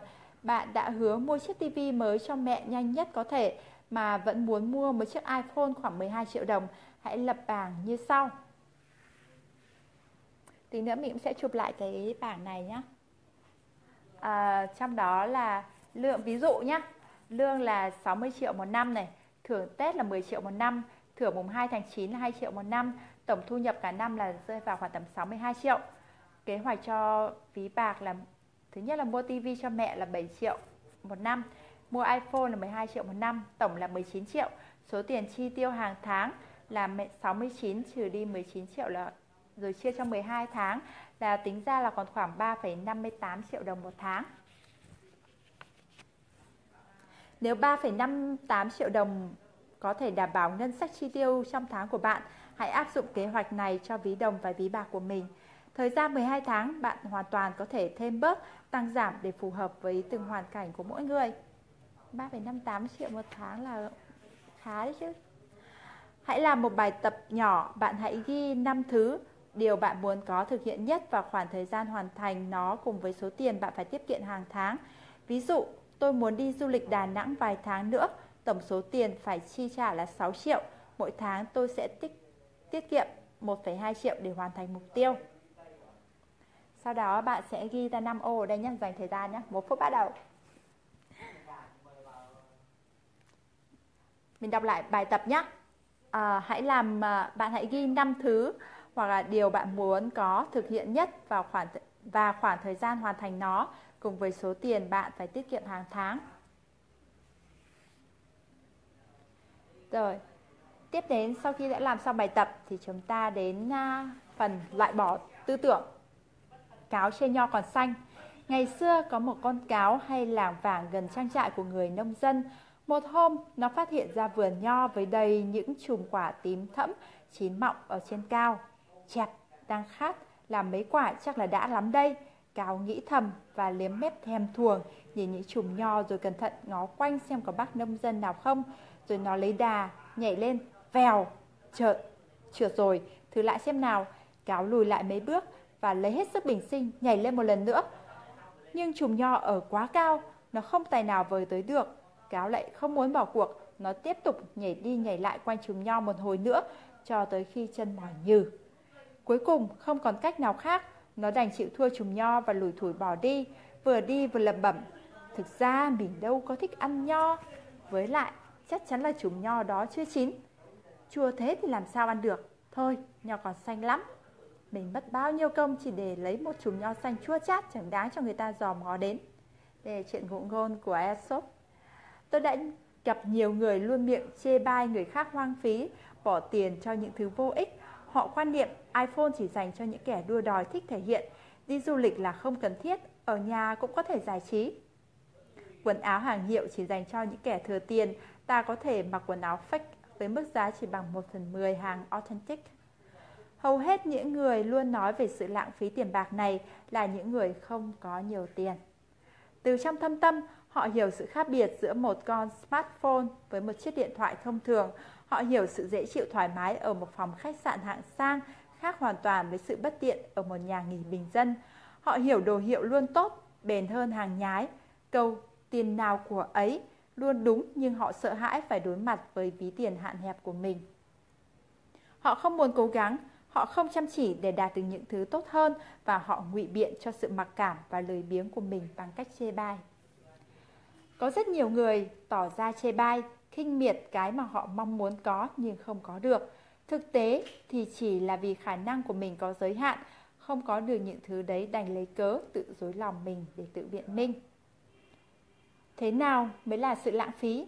Lãng phí là khi ta mua đến 10 thỏi son và mỗi thỏi chỉ quẹt vài lần rồi bỏ đi vì quá hạn sử dụng, chứ không phải dành dụng để mua 1 đến 2 thỏi high-end và dùng hết nó Lãng phí là khi ngày nào ta cũng tốn vài chục đến vài trăm nghìn để ngồi cà phê vì rảnh rỗi, chứ không phải một buổi ăn ăn uống hát hò nhảy nhót linh đình, tốn bạc triệu để xả căng thẳng sau một quãng thời gian dài làm việc liên tục. Lãng phí là khi ta tranh đua mua hàng giảm giá, hàng thanh lý mà không dùng đến nó, chứ không phải bỏ ra cả tháng lương để đi du lịch trải nghiệm những điều thú vị và mới mẻ trong cuộc sống. Lãng phí là khi ta sẵn sàng dành tiền để ăn tiệm thỏa thích nhưng lại không dám bỏ ra vài triệu cho một khóa học tiếng Anh nâng cao trình độ. Các bạn hãy nhớ, đầu tư cho bản thân luôn có lợi và không bao giờ là lãng phí cả. Sự lãng phí lớn nhất là lãng phí chính bản thân mình. Sẽ thật lãng phí khi bạn bỏ bỏ qua những mong muốn thực sự của bản thân chỉ vì chưa biết cách sắp xếp dòng tiền của mình cho hợp lý. Hãy áp dụng triệt để quy tắc bốn chiếc ví của tôi. Ngay từ lúc này, dù với thu nhập nhỏ, bạn sẽ dần làm chủ cuộc sống của mình và nhận ra mọi thứ đều là có thể. Tôi đã lãng phí bản thân mình khoảng 5 năm, đó là quãng thời gian mà đáng nhẹ đáng nhẽ tôi phải bùng cháy hết mình, đột phá hết mình để gặt hái được nhiều trải nghiệm quý giá. Tôi của những năm sinh viên, dù so với bạn đồng lứa tôi tạo ra được thu nhập sớm hơn, nhưng trái lại tôi rất tự ti. Tôi tự ti rằng mình không thể đạt được những thành công to lớn, tự ti rằng mình không đủ xinh đẹp để một lần nữa được nổi bật giữa đám đông. Tôi tự giới hạn bản thân mình bằng những suy nghĩ tiêu cực. Mình không thể có được nó, mình chẳng thể có cuộc sống như họ, những thứ đắt đỏ như họ có. Những suy nghĩ tự ti đó bao trùm lấy tôi, khiến tôi trở nên ngại giao tiếp, chẳng màng học tập tiếp thu những cái mới, vì cũng chẳng khá hơn là bao. Để rồi, ngay lúc này, tôi lại nghĩ, giá như, mặc dù phí phạm nhiều năm tuổi trẻ, nhưng tôi của hiện giờ đã biết yêu quý bản thân mình nhiều hơn. Tôi không cần hoàn hảo để có thể tự tin trước đám đông, tôi không cần xuất sắc mới xứng đáng được ờ, xứng đáng với thỏi son Louboutin Brixton làm điên đảo bao người. Giá trị của tôi không phải do người khác định đoạt mà do chính tay tôi làm chủ. Tôi muốn làm nhiều điều hơn, muốn khát khao nhiều điều hơn nữa, nhưng tôi sẽ chẳng tiến được xa nếu không có tài chính vững chắc. Tôi cần một ví đồng đủ cho chi tiêu cá nhân hàng ngày, tôi cần một ví bạc cho những món vật chất đắt tiền mà tôi tin tôi xứng đáng được nhận. Tôi cần ví vàng cho những dự định kinh doanh sắp tới. Tôi cần ví kim cương để có chỗ dựa an toàn nếu chẳng may gặp biến cố trong công việc cũng như trong cuộc sống. Với bốn chiếc ví trong tay, bằng những suy nghĩ đúng đắn, các bạn hãy trao cho chúng những kế hoạch cụ thể, chi tiết. Tôi tin chúng ta sẽ có cuộc sống phong phú, muôn màu cả về vật chất và tinh thần mà nhiều người mơ ước. Không phải vì chúng ta kiếm được nhiều tiền hơn họ, mà vì chúng ta sử dụng đồng tiền khôn khéo và hợp lý hơn người khác. Thứ tư, hành động bất chấp sự phán xét. Khi bạn muốn thay đổi và trở nên tốt đẹp hơn, đáng buồn thay những người xung quanh ủng hộ bạn thì ít mà chế giễu, đùa cợt bạn thì nhiều. Họ không muốn bạn bứt phá lên vì sợ bị bỏ lại đằng sau, vì sợ phải thừa nhận bản thân họ không chịu cố gắng, hay đơn giản họ nghĩ những cái họ không làm được thì bạn cũng sẽ không làm được. Năm 18 tuổi, khi tôi nói sẽ tự mua xe máy lấy thì các cô chú của tôi cười cợt bảo tôi có suy nghĩ thật trẻ con. Họ không có ý xấu, nhưng họ nghĩ việc một đứa trẻ vừa tốt nghiệp cấp 3 mua được một chiếc xe máy là điều viển vông. Nếu khi đó tôi chấp nhận rằng mình sẽ không làm được gì theo ý kiến của số đông thì chắc hẳn hệ quả kéo theo là giờ đây tôi đang ngồi trong một văn phòng nhàm chán, cả ngày chỉ mong mỏi đến giờ tan sở. Nhưng không, tôi là một đứa bướng bỉnh và tôi quyết tâm làm bằng được lời tuyên bố của mình. Một năm sau tôi dắt về nhà chiếc Way S màu đỏ của hãng Honda. Từ đó trở đi các cô chú đã nhìn nhận tôi bằng một con mắt khác. Khi bạn tuyên bố tôi sẽ đi du lịch nước ngoài vào năm tới. Hay tôi muốn dùng son Tom Ford, tôi muốn mua lọ nước hoa Chanel No. Uh, number 5, tôi muốn mua xe SH và dùng iPhone. Hay thậm chí tôi sẽ mua ô tô trước năm 30 tuổi. Chắc chắn nhiều người sẽ mỉa mai suy nghĩ với cao đó của bạn. Nhưng không sao cả, mục tiêu càng lớn thì khi đạt được càng chứng minh sự quyết tâm mạnh mẽ của bạn. Chắc chắn à, không ai giải quyết những khó khăn cho bạn, vậy cũng không có ai có quyền bảo bạn không thể làm gì. Cách nhanh nhất để thất bại chẳng phải là cách muốn làm vừa lòng tất cả mọi người hay sao? Đúng không nhỉ? Có lẽ hiếm người không biết đến Chanel Coco à, bà đầm nổi tiếng bậc nhất của ngành thời trang Pháp. Chanel lớn lên trong cô nhi viện 27 tuổi, bà mở một cửa hàng nhỏ bán mũ thiết kế. Những năm đầu thế kỷ 20, phụ nữ quý tộc thường đội những chiếc mũ xiêm rúa, cầu kỳ đính đủ thứ trang trí từ ngọc trai, lông công, đăng ten. Đối với họ, Chanel chỉ là một nàng bán mũ có địa vị thấp kém. Chẳng ai nghĩ được sau này bà sẽ trở nên nổi tiếng, giàu có và quyền lực trong ngày thời trang của cả châu Âu. Sinh thời, Chanel có dáng người nhỏ nhắn, xinh đẹp, đôi mắt to biết nói, vài mái tóc đen dài óng ả. Rất nhiều người đàn ông có cả tiền tài lẫn địa vị muốn được chăm sóc bà suốt đời. Nhưng Chanel không chấp nhận là một quý phu nhân sống trong sự bao bọc nhung lụa của người chồng. Nếu Chanel Coco sinh ra ở thời đại của chúng ta thì chắc hẳn bà sẽ là gương mặt phụ nữ nổi bật trên các bài báo, chương trình truyền hình về khởi nghiệp làm giàu. Nhưng tiếp thay, Chanel sinh ra vào cuối thế kỷ 19, ngày 19 tháng 8 năm 1883, cùng sư tử. Thời kỳ một người, một người phụ nữ chuẩn mực phải lấy được tấm chồng danh giá, biết chăm sóc gia đình và dạy dỗ con cái. Thời kỳ mà chỉ có những người phụ nữ với thân phận thấp kém, gia đình nghèo nàn mới phải ra ngoài lao động kiếm tiền. Nhưng tư tưởng của Chanel đột phá và cởi mở như chính mẫu thiết kế của bà. Bà không cho phép mình ỉ lại dựa dẫm. Đối với bà, cuộc sống phải là độc lập kinh tế và sẵn sàng hết mình cho những hoài bão khẳng định bản thân. Năm 33 tuổi, Chanel khi đó đã trở thành một nhà thiết kế trang phục có tiếng tại Pháp. Nhưng đối với giới quý tộc, nhiều người vẫn gọi bà chỉ là vẫn coi bà chỉ là người bán váy áo. Khi ra đường lỡ gặp Chanel, những vị khách hàng có địa vị cao cũng lờ đi, coi như không quen biết. Chanel không lấy đó làm điều buồn phiền, bà mặc kệ định kiến, mặc kệ người khác chế giễu. Để rồi đến năm 38 tuổi 38 tuổi bà cho ra mắt chai nước hoa. Huyền thoại Chanel Number 5 số 5 Lúc này xã hội mới công nhận Chanel Coco như một thiết nhà thiết kế thời trang, nhà sáng chế nước hoa tài năng. Nếu Chanel Coco không bướng bỉnh, cứ làm theo ý mình, nếu bà buông trôi bản thân theo định kiến của xã hội là phụ nữ phải kiếm được một tấm chồng tốt và yên phận chăm sóc gia đình, thì không ai không biết là ai sẽ là người thay thế bà làm một cuộc cách mạng thời trang cho phụ nữ, ai sẽ tạo nên chiếc váy đen huyền thoại và mẫu nước hoa bán chạy nhất suốt à, chạy nhất thế giới suốt một thế kỷ qua. Bà là biểu tượng rõ ràng nhất của một con người biết yêu thương bản thân mình, tin vào chính mình và bỏ ngoài tai mọi thách thức của xã hội. Trong số các bạn, có bao nhiêu người dám đứng lên bảo vệ chính kiến của mình? Có bao nhiêu người dám đấu tranh cho hoài bão, cho công việc mà mình đang theo đuổi? Hay đa số chúng ta luôn hành động vì mọi người đều làm thế? Hãy nhớ, lẽ phải không thuộc về số đông mà thuộc về kẻ chiến thắng. Khi bạn thành công, bạn có quyền thiết lập lại nguyên tắc sống và để thành công, bạn phải dám đương đầu với dư luận. Chanel 5. Thoải mái hưởng thụ thành quả mình làm ra Quốc Cường là một chàng trai đầy nghị lực. Anh đi du học Nhật Bản mà chỉ mang vỏn vẹn 10.000 yên, tương đương với 20 triệu đồng trong người. Suốt 5 năm ở Nhật, anh vừa học vừa làm, qua đủ mọi ngành nghề để kiếm sống. Sự tiết kiệm chi tiêu rất hạn chế đã giúp anh hoàn thành tấm bằng tốt nghiệp designer của mình. Anh đã nghe những câu chuyện, tôi đã nghe những câu chuyện thú vị anh kể về những công việc anh đã trải qua từ dọn phòng khách hạ, ờ, dọn phòng, giao hàng, nhân viên bưng bê đến cả việc làm nông trồng lúa. Cường kể, hai tháng sau khi bước chân sang Nhật, anh đã phải làm quần quật ở đồng ruộng. Hai bàn tay rụng đỏ, thấy đau rát vì công việc quá nặng nhọc. Cậu sinh viên khom lưng trồng lúa năm xưa, giờ đã trở thành một chàng trai từng trải, mạnh mẽ. Nhưng với nếp sống quá hà khắc theo anh từ Nhật trở về Việt Nam đã khiến Cường không dám mua sắm gì nhiều cho bản thân mình. Về Việt Nam với vốn ngoại ngữ sẵn có và tấm bằng tốt nghiệp loại ưu, Quốc Cường nhanh chóng được nhận vào một công ty Nhật Bản.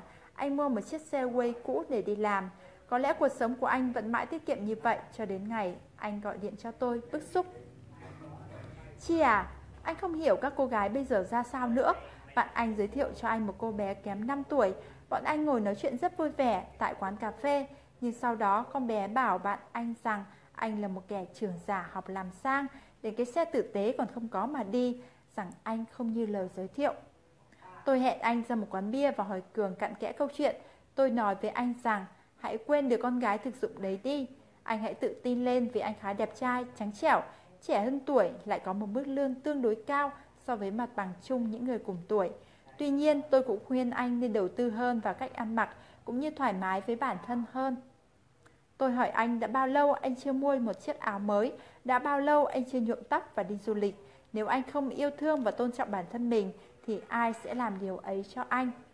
Các bạn trẻ Việt Nam đã quá quen thuộc với những câu chuyện về các chàng trai đi xe số quay, Dream bị các cô gái xinh đẹp chê bôi. Tôi thì cho rằng câu nồi nào vung đấy luôn đúng. Các bạn ra sao thì đối phương sẽ như vậy. Bản thân các chàng trai như Quốc Cường đều muốn cô gái đi chung mình có ngoại hình ưa nhìn, ăn mặc tuy không đẹp nổi bật nhưng cũng phải gọn gàng, tươm tất. Một số chàng trai còn yêu cầu cao hơn, một cô gái mình yêu lúc nào cũng phải xinh đẹp, dạng ngời, tỏa sáng. Nhưng họ cũng như Quốc Cường, quên một điều rằng chúng ta đang sống trong một xã hội đòi hỏi cao, rằng chất lượng tốt phải đi cùng với mẫu mã. Chất lượng tốt phải đi cùng với mẫu mã không tồi. Các bạn nam đến một bữa tiệc chắc chắn sẽ chú ý ít nhiều đến những cô gái xinh đẹp nổi bật, sẽ mong muốn được các cô gái đó chú ý, trò chuyện và làm quen. Các chàng trai dẫn bạn gái ra mắt bạn bè cũng mong người yêu ăn mặc đẹp hơn ngày thường một chút, trang điểm một chút và dịu dàng hơn một chút. Vậy hãy để ý đến bề ngoài của mình nhiều hơn, như cái cách bạn kỳ vọng và bạn nữ của mình. Quốc Cường không cần trở lại tìm cô gái đã chê bai anh, nhưng anh cần phải thay đổi. Anh cần yêu thương bản thân mình hơn nữa. Sau cuộc trò chuyện ở bán quán bia hôm đó, Cường đã mua thêm quần áo mới, thay đổi kiểu tóc và nhuộm màu nâu hạt rẻ.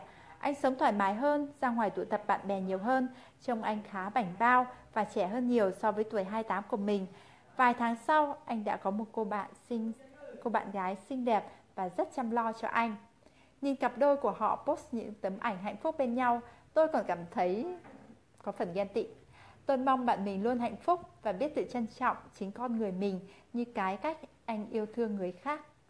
Nếu như có những người luôn nhanh chóng tiêu hết số tiền trong túi, rồi nửa sau của tháng nhịn hết các khoản chi tiêu hoặc trông chờ và viện trợ không hoàn lại từ gia đình, thì lại có những người quá tiết kiệm, không dám sắm sửa cho bản thân, kể cả bạn có là tuyết người hà tiện thì cũng đừng hà tiện với bản thân mình. Khi bạn ăn ngon hơn, nghỉ ngơi đầy đủ hơn, giải trí đúng lúc, bạn sẽ có sức bật tốt hơn đối với tất cả mọi việc. Bạn à, khi bạn ham muốn nhiều thứ tốt hơn cho bản thân mình, bạn cũng sẽ có động lực để kiếm được nhiều tiền hơn. Khi bạn thấy chẳng có nhiều việc hơn để tiêu đến tiền thì mong muốn kiếm được nhiều tiền hơn của bạn sẽ giảm. Vô hình chung, nhu cầu mua sắm, chăm sóc bản thân sẽ tác động trực tiếp vào động lực làm việc của bạn. Tiếp đến hôm nay chúng ta sẽ đọc cả phần 3 nữa nhé.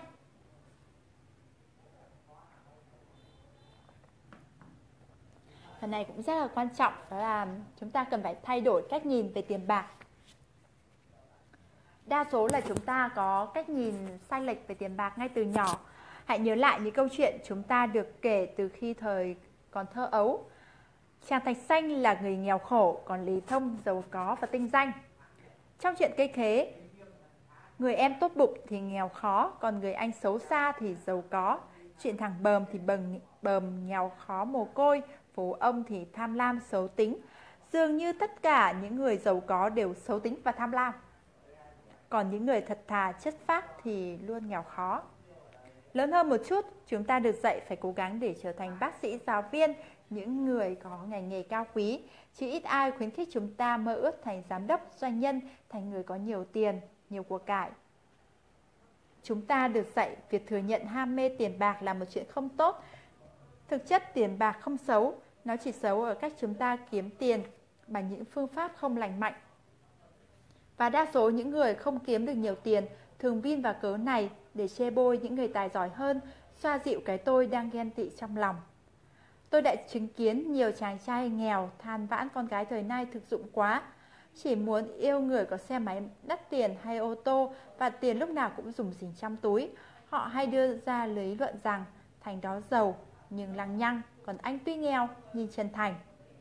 Họ nhận mình là thạch xanh, còn những người giàu có chắc chắn là Lý Thông.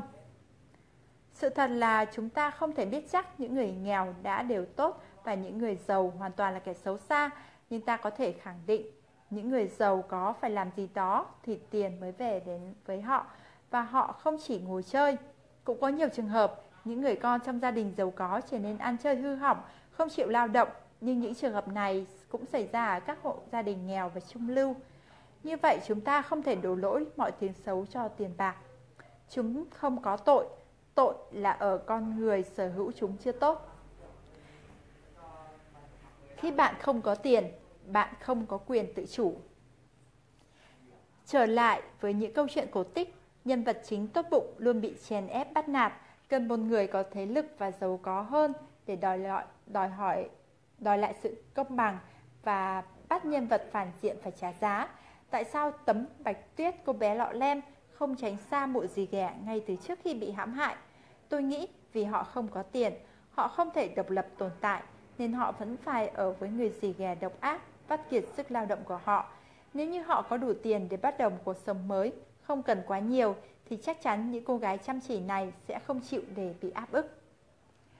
Có bao nhiêu người trong số các bạn đọc quyển sách muốn chấm dứt, chấm dứt công việc văn phòng nhàm chán để đứng ra kinh doanh, muốn bỏ ngành mình đang theo học để chuyển sang ngành mình thực sự đam mê?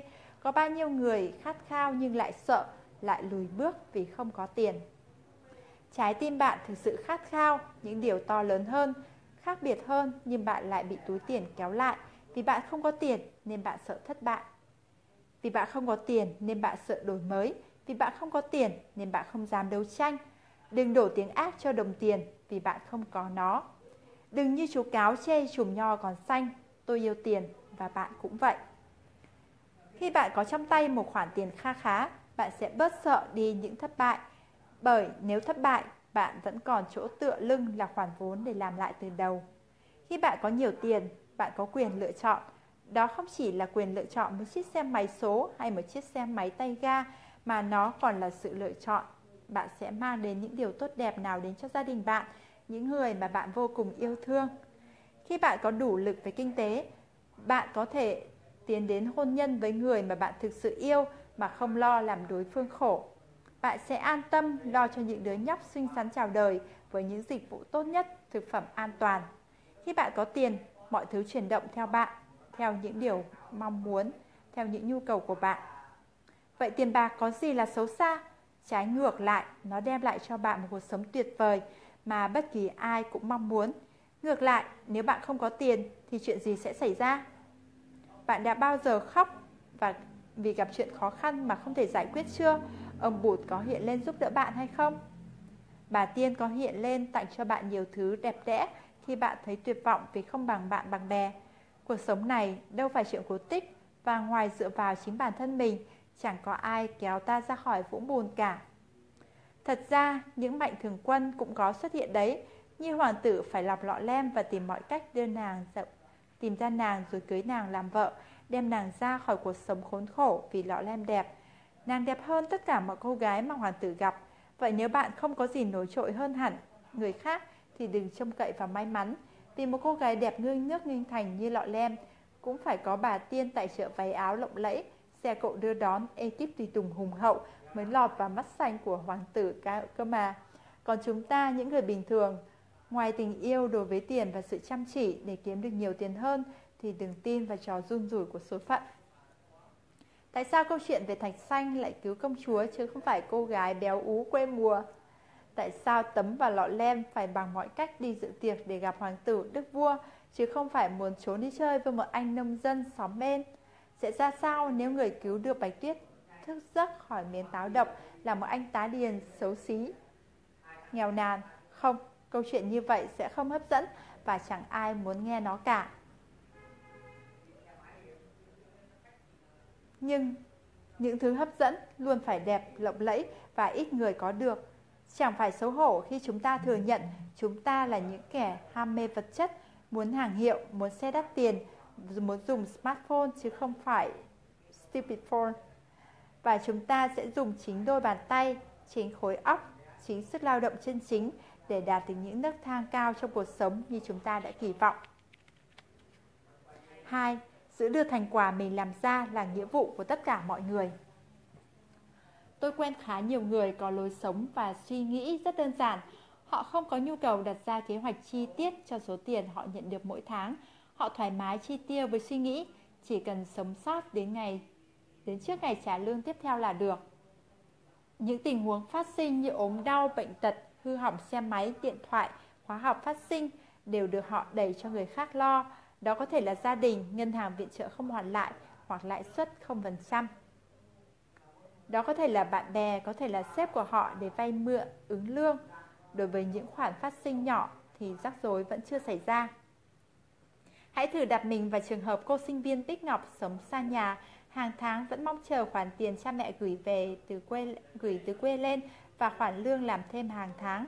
Trước khi đi làm thêm, Ngọc vẫn tiêu vừa vặn số tiền bố mẹ gửi. Nếu thủ thỉ xin thêm được một ít thì cô cũng không ngại. Đến khi nhận công việc làm thêm tại shop quần áo với mức lương 2 triệu cho ca làm 6 tiếng mỗi ngày, Ngọc vẫn trong tình trạng cuối tháng là túi tiền cũng vơi sạch. Là một cô gái xinh đẹp được nhiều chàng trai chú ý nên Ngọc càng đầu tư hơn vào mỹ phẩm, trang phục, tóc tai. Cô sống vui vẻ, vô lo, cả năm chờ đến ngày sinh nhật hay lễ Tết để gửi gắm các nhu cầu vật chất lớn cho phụ mẫu lên kế hoạch. Đến khi ra trường và bắt đầu đi làm chính thức, Bích Ngọc muốn đổi con xe Way lên xe Jeep muốn đổi điện thoại Samsung Galaxy và cô hoàn toàn nghĩ đó không phải là việc của mình mà lại là việc của gia đình phải lo. Ngọc tự nhủ làm sao mình có thể mua được chiếc xe gần 30 triệu với mức lương chỉ 5 đến 6 triệu và triệu đồng và tháng nào cũng hết nhãn. Những ví dụ về tính tiết kiệm chất chiêu để mua xe, mua nhà đã quá nhiều. Tôi không muốn đi vào lối mòn thì ngay lập tức các bạn sẽ phản bác lại ngay. Ôi con nhà người ta tôi chịu tôi không làm được Nếu gia đình bạn có điều kiện để mua sắm cho bạn Tốt thôi và hãy cứ tận dụng đi Như với tư cách một người con trưởng thành đã đi làm, kiếm ra đồng tiền Có bao giờ bạn nghĩ đến trách nhiệm của mình đối với gia đình Như trách nhiệm của bố mẹ đối với bạn Bạn có nghĩ đến việc mua cho bố một đôi giày da mới, Mua cho mẹ một chiếc tivi màn hình to hơn, Cho em mình một chuyến du lịch xa, Hay chiếc xe, chiếc máy giặt đã cũ cho gia đình mình. Nếu bạn chưa từng nghĩ đến việc này, thì thật đáng quan ngại nếu bạn đã nghĩ đến rồi và gặt phăng đi vì vẫn đặt những nhu cầu bản thân lên trên hết thì còn đáng quan ngại hơn. Trưởng thành là đi đôi với trách nhiệm. Đa số bạn bè tôi tới khi lập gia đình và có con mới nhìn nhận ra trách nhiệm mà bản thân phải làm. Lúc đấy họ lên rất nhiều kế hoạch gần xa cho túi tiền của mình. Tại sao vậy? Đó là vì bố mẹ bạn có trách nhiệm và lo lắng được cho bạn Còn đứa con của bạn thì không Đứa con phụ thuộc hoàn toàn vào bạn Nên bạn không có quyền lựa chọn giữa nhu cầu của bản thân và trách nhiệm với gia đình nữa. Khi đó từ trưởng thành và chín chắn mới hợp với bạn. Nếu sinh ra trong một gia đình không khá giả Không thể chăm lo nhiều cho nhu cầu của bạn Thì bạn sẽ mãi mãi đi con xe máy cũ Dùng chiếc điện thoại cũ Hay bạn sẽ chọn một trong hai cách sau để kiếm tiền mua thứ bạn muốn, lên kế hoạch tiết kiệm hoặc làm ra nhiều tiền hơn. Tại sao phải bị động để khi đặt vào hoàn cảnh không ỉ lại được nữa, được vào ai mới tự động bước đi. Có vô vàn thứ chúng ta đã tuột mất và sẽ tuột mất khi cứ sống một cuộc đời bị động. Làm chủ suy nghĩ, làm chủ hành động, làm chủ túi tiền chính là các bước để chúng ta làm chủ cuộc đời mình. Bạn có thể xin tiền bố mẹ để mua xe máy, nhưng hãy lên kế hoạch bảo dưỡng xe bằng chính số tiền của mình. Bố mẹ có thể không cần bất cứ thứ gì đắt tiền từ bạn như một bó hoa cho ngày của mẹ hay một chai rượu ngon để thể hiện tình cảm với bố vào một ngày bình thường là trách nhiệm và cũng là niềm tự hào của bạn. Sống có trách nhiệm với bản thân là khi chúng ta tìm ra được hướng giải quyết cho các nhu cầu về vật chất, mong muốn mà không phải dựa vào người khác. Hãy cho gia đình và xã hội thấy bạn đã lớn, trưởng thành bằng cách lưu lại những giá trị mình làm ra. Để sau một thời gian dài làm việc, Nhìn lại, bạn không chỉ có đôi bàn tay trắng, dù chỉ là khoản tiền rất nhỏ bé của công việc làm thêm hay số tiền lớn vài chục triệu một tháng, thì sự trưởng thành đo bằng cách bạn tiêu tiền và lên kế hoạch cho cuộc đời mình, chứ không phải đo bằng con số ít hay nhiều. Thành quả bạn làm ra không chỉ là vật chất mà còn là sự trải nghiệm. Bạn đã và sẽ làm gì với quãng thanh xuân chỉ có một lần duy nhất của mình? Tôi hy vọng bạn sẽ không phải nuối tiếc với cụm từ giá như nếu mà như đại đa số những người mà chúng tôi đã mà tôi đã từng tiếp xúc. Bạn muốn đến tất cả các bãi biển của Việt Nam, hãy cố gắng đi hết và đừng quên chụp thật nhiều ảnh đẹp. Bạn muốn ngồi nói chuyện phiếm với người nước ngoài, hãy đi học ngoại ngữ và mạnh dạn giao tiếp với những người bạn ngoại à, với những người ngoại xứ. Bạn thích nấu ăn, hãy đi học và mua thật nhiều máy móc, nguyên liệu phục vụ cho sở thích của mình.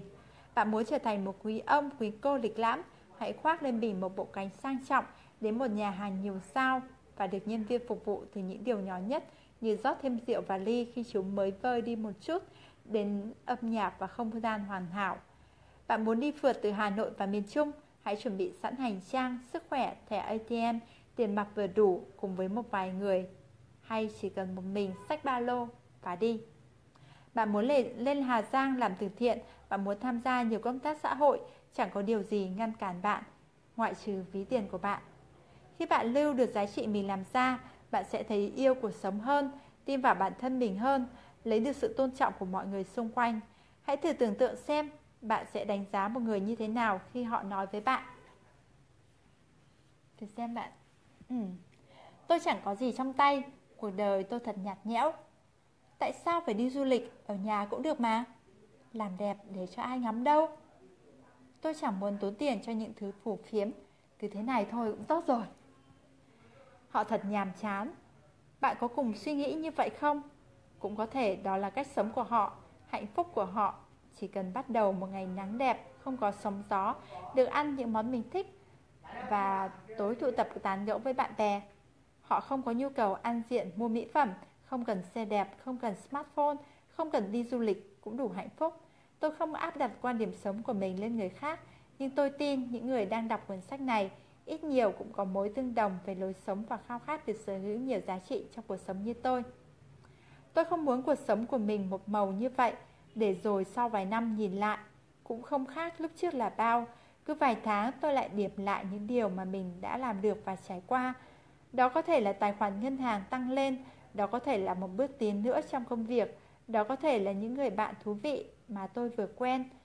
Tôi phải chắc chắn rằng bản thân của mình năm nay có những điều mới mẻ so với năm cũ. Chúng ta nên liên tục điểm lại những kế hoạch, mục tiêu, thành quả mình đã làm được. Chúng ta đi học, đi làm hàng ngày, không phải chỉ để tồn tại, mà để thực hiện và trải nghiệm nhiều điều tuyệt vời trên cuộc sống này. Cuộc sống là điều tuyệt vời với bất kỳ ai khi bạn cố gắng. Tôi có một người chị gái tên là Hạnh Lê. Chị có dáng người nhỏ bé như đứa trẻ con học lớp 4 Chị cao 1m48 và bị bệnh thận từ nhỏ, cơ thể yếu ớt nhưng lại mang một tâm hồn mạnh mẽ, yêu đời và luôn hướng về phía trước. Chị tự tin mình có nhan sắc không nổi bật nhưng đủ duyên, tốt bụng, hài hước và quyến rũ để một anh chàng điển trai cao 1m78, kém chị 1 tuổi, yêu thương và chăm, chị, chăm sóc chị suốt 8 năm trời. Năm tôi 17 tuổi, hạnh lê của tôi 19 vẫn hay nói với tôi, trong ví của chị mà dưới 1 triệu thì chị sẽ cảm thấy lo lắng. Bố mẹ chị có điều kiện lại chiều chuộng chị. Hết tiền thì lại xin, Sao phải lo lắng ạ? Nhớ gặp đồ mình thích mà xin tiền bố mẹ không được thì sao? Nên mỗi khi được cho tiền là chị phải cất đi một nửa. Tôi của lúc đó đang học lớp 12 và chiều bố mẹ Bắt đầu làm thêm nhiều công việc về trang phục biểu diễn. Ví tiền của tôi khi đó xẹp lép đến tội nghiệp so với ví của chị Lê. Nhưng từ khi đó tôi nhận thấy chị cũng như tôi Luôn có kế hoạch cho dòng tiền của mình, Cho dù ít hay nhiều không cần phải túng thiếu mình nghĩ đến chuyện tiết kiệm hay lên những kế hoạch để mua những thứ gì đó. Không phải dư giả mà có thể thoải mái thoải mái tiêu đến tầm tiền cuối cùng của mình. Hạnh Lê học chuyên ngành thư viện của trường Đại học Văn hóa.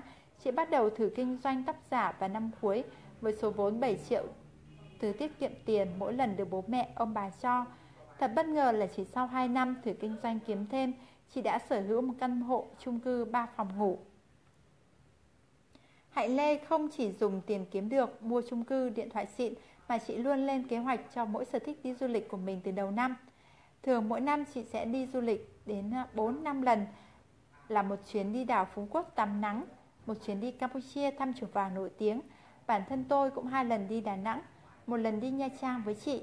Đến đây nhiều bạn sẽ nghĩ có tiền thì muốn gì chẳng được, không có tiền thì muốn đi Sầm Sơn, Đồ Sơn cũng khó. Không hẳn như vậy, nếu Hạnh Lê cũng như đa số bộ phận các bạn trẻ để tiêu cạn số tiền kiếm được số tiền được gia đình cho thì bạn sẽ chị sẽ lấy đâu ra vốn để khởi nghiệp. Thời gian đầu của việc kinh doanh khó khăn, chị phải liên tục dùng tiền lãi để tái đầu tư như lấy thêm hàng hóa cho đa dạng, chạy các kênh quảng cáo để tiếp cận nhiều khách hàng hơn. Đêm hôn vẫn thức trả lời, tư vấn cho khách hàng, tự chụp ảnh sản phẩm. Tất cả những việc đó đều cần lên kế hoạch cụ thể để hướng tới một cuộc sống tốt đẹp hơn phong phú hơn từ vật chất đến trải nghiệm. Khá nhiều bạn bè ghen tị với cuộc sống hạnh phúc của chị, nhưng họ không biết đến quãng thời gian mà mỗi tuần chị Lê phải vào viện truyền thuốc đến vài lần vì căn bệnh tái phát. Kết quả xét nghiệm thận và máu của chị xấu đi. Điều quan trọng là Hạnh Lê không lấy điều thiệt thòi về ngoại hình và sức khỏe của mình để làm cái cớ cho sự lười biếng, cho cách sống không có kế hoạch, không hướng đến những điều tốt đẹp hơn. Bạn có một trái tim và hai quả thận khỏe mạnh, cũng như chiều cao trên 1m48. Vậy bạn đã may mắn hơn Hạnh Lê rồi. Vậy tại sao bạn phải ngắm nhìn bạn bè đi du lịch, tận hưởng các dịch vụ tốt và giải trí thời thượng mà bạn bắt tay tạo dựng cho mình một cuộc đời phong phú như vậy? Mà tại sao tại sao không nhỉ? Những kế hoạch đi du lịch được chị xếp vào ví bạc từ nhiều tháng trước. Chị vừa vé máy bay trước từ 3 đến 6 tháng, cũng như chọn phòng khách sạn sớm để được khuyến mại tốt. Tìm hiểu thật kỹ về giá đồ ăn, giá các dịch vụ giải trí, địa điểm du lịch. Hạnh Lê luôn lên kế hoạch tỉ mỉ tour du lịch và áng chừng chuẩn xác tầm 90% số tiền mình phải chi trả. Mỗi lần đi du lịch cùng chị, tôi lười biếng chỉ nói đúng một câu, chị cứ chọn nhé. Rồi hết bao nhiêu tiền báo em báo để em nộp. Trước ngày xuất phát, tôi mới sắp xếp hành lý và nhìn qua thông tin khách sạn mình sẽ ở. Những khu mình sẽ đến thăm và luôn hài lòng bởi kế hoạch chi tiết của Hạnh Lê. Việc lên kế hoạch diễn ra từng tuần, từng ngày, từng hoạt động nhỏ đến lớn và liên tục giúp cuộc sống của chúng ta đi chúng ta đi đúng hướng, giảm thiểu rủi ro. Hãy để thói quen lên kế hoạch theo bạn từ bây giờ đến hết cuộc đời. Khi bạn chỉ cần lo cho bản thân mình, hãy lên kế hoạch để không ỉ lại vào ai. Khi bạn có nhiều người bạn cần lo lắng, hãy lên kế hoạch để bản thân không rơi vào bế tắc của người thân của mình và người thân của mình được chăm sóc chu đáo. Từ việc đi chợ hàng ngày, bạn cũng đã phải lên kế hoạch xem mình sẽ nấu món gì để mua những nguyên liệu nào cho phù hợp. Thì cớ sao những việc to lớn hơn như bạn sẽ có ở trong một căn phòng như thế nào, một năm của bạn sẽ diễn ra với những hoạt động gì, công việc của bạn cần học thêm những kỹ năng gì, bạn lại không lên kế hoạch. hạnh như Hạnh Lê, người con gái nhỏ bé nhưng đã đã tạo cho mình cuộc sống tuyệt vời. Bằng những nỗ lực không ngừng nghỉ cùng việc chi tiêu có kế hoạch chi tiết. Chúng ta đều xứng đáng được hưởng thụ những thứ tốt đẹp, chỉ là có những người tự thoái chí, không vượt qua được những khó khăn trước khi chạm đến chúng mà thôi. Hoa hồng thì luôn có gai, không giá trị to lớn nào mà lại không phải đầu tư công sức. Mình sẽ cho các bạn xem ảnh của chị Lê trong bộ áo dài mà che thiết kế chụp tại Đà Lạt với người chồng hết mực thương yêu của chị. Rất đáng yêu đúng không?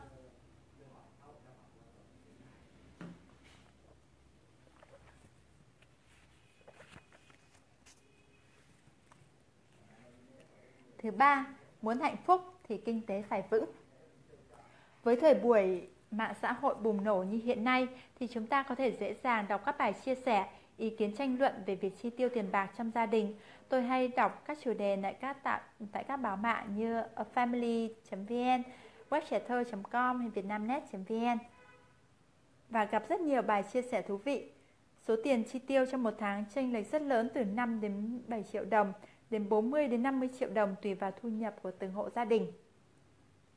Dưới các bài viết mọi người thảo luận rất sôi nổi, nhưng có một điểm chung là thường các bài có số tiền nhỏ thì được nhiều người khen và và các bài có số tiền lớn thì được rất nhiều người chê bôi là tiêu hoang, miệng ăn núi lở.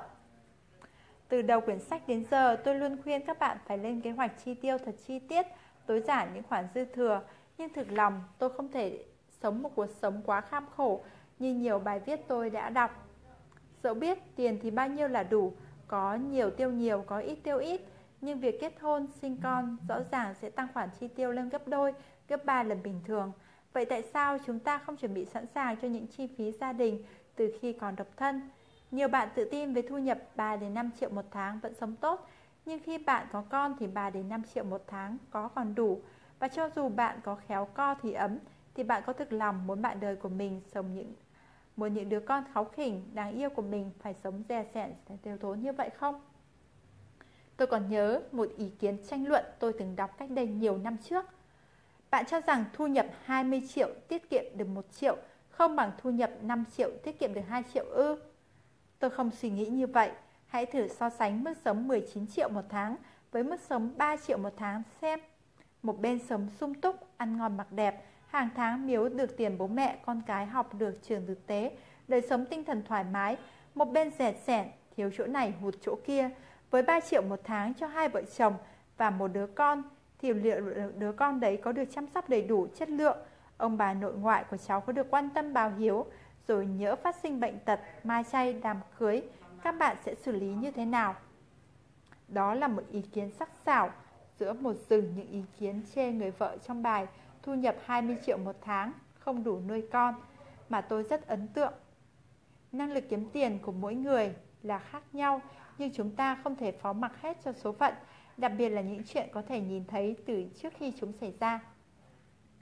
Thanh Hải, 30 tuổi, với mức lương khoảng 15 triệu một tháng và vợ anh trà 25 tuổi, hai vợ chồng ấp ủ kinh à, làm kinh tế mạnh rồi mới sinh con, nhưng họ vỡ kế hoạch hai lần liên tiếp chả vừa tốt nghiệp chuyên ngành kế toán, nhưng đành ngậm ngùi dẹp chiếc bằng đại học qua một bên để chăm sóc cho hai đứa con nhỏ. Còn anh Hải thì tất bật đi làm ngược xuôi trong tuần làm hành chính tại tòa soạn báo cuối tuần còn tranh thủ đi chụp ảnh để kiếm thêm nhưng vẫn không đủ tiền trang trải. Từ khi có con, anh gầy đi trông thấy, anh luôn xuất hiện trong tình trạng thiếu ngủ, khuôn mặt tiều tụy vì lo lắng chuyện tiền bạc. Là một người chồng thương vợ và một người bố có trách nhiệm, Thanh Hải vẫn cố gắng trong năm đưa vợ con đi chơi xa một lần, nhưng không ít lần anh đã than thở với tôi rằng khoản tiền hơn 100 triệu tiết kiệm trước ngày cưới giờ đã biến mất và anh thực sự lo lắng khi những đứa trẻ càng ngày càng cần nhiều tiền hơn. Anh có thể mặc quần áo cũ đi chiếc xe máy theo anh hơn chục năm từ hồi còn là cậu sinh viên, nhưng con anh không được khổ. Đó là tâm lý của tất cả các ông bố bà mẹ yêu con trên đời. Những người trẻ tuổi khi khoác lên mình một chiếc danh mới, một trách nhiệm cao cả với sinh linh bé bỏng do họ sinh ra, họ mới ý thức nghiêm túc về chuyện tích lũy tiền bạc. Khoản tiền tiết kiệm 100 triệu vốn được anh Hải lên kế hoạch cho ví vàng, chiếc ví của đầu tư kinh doanh và tiết kiệm linh hoạt. Trà vợ anh nấu ăn rất ngon và đôi vợ chồng muốn mở một quán ăn nhỏ rồi từ đó phát triển dần công việc kinh doanh. Nếu việc kinh doanh thuận lợi, anh sẽ nghỉ ở toàn soạn để cùng vợ làm việc thuận vợ thuận chồng tát bể đông cũng cạn. Nhưng thiên thần nhỏ của anh lại đến sớm hơn dự định vài năm. Tất cả kế hoạch của hai vợ chồng phải thay đổi xoay quanh đứa bé. Cũng may còn chiếc sổ tiết kiệm của ví vàng để chuyển sang cho ví bạc và ví đồng để giúp họ xoay sở trong 2 năm đầu làm bố mẹ. Hiện tại với khoản thu nhập 15 triệu cho gia đình 4 người, quả thật vất vả nhưng vợ chồng anh vẫn chia tiền cho ví đồng, sinh hoạt phí cố định hàng tháng và ví bạc, nhu cầu sinh hoạt bậc cao như đổi cho vợ chiếc iPhone 5S thay cho chiếc điện thoại cũ chập chờn thường xuyên mất sóng, hay thi thoảng đưa vợ con đi du lịch xa 1 đến 2 ngày. Nếu không có khoản tiền tiết kiệm kia, thì chắc chắn gia đình anh phải vay nợ để trang trải sinh hoạt phí và thói đời nghiệt ngã. Thường khi chúng ta khó khó khăn nhất lại là lúc ít bạn bè sẵn sàng vì ta nhất. Cũng có khi bạn bè người thân muốn giúp đỡ mình, nhưng bản thân họ cũng không dư giả và ta không còn chỗ để cậy nhờ. Đến những lúc này, những câu như biết thế, không ngờ, giá như lại thốt lên đầy cay đắng.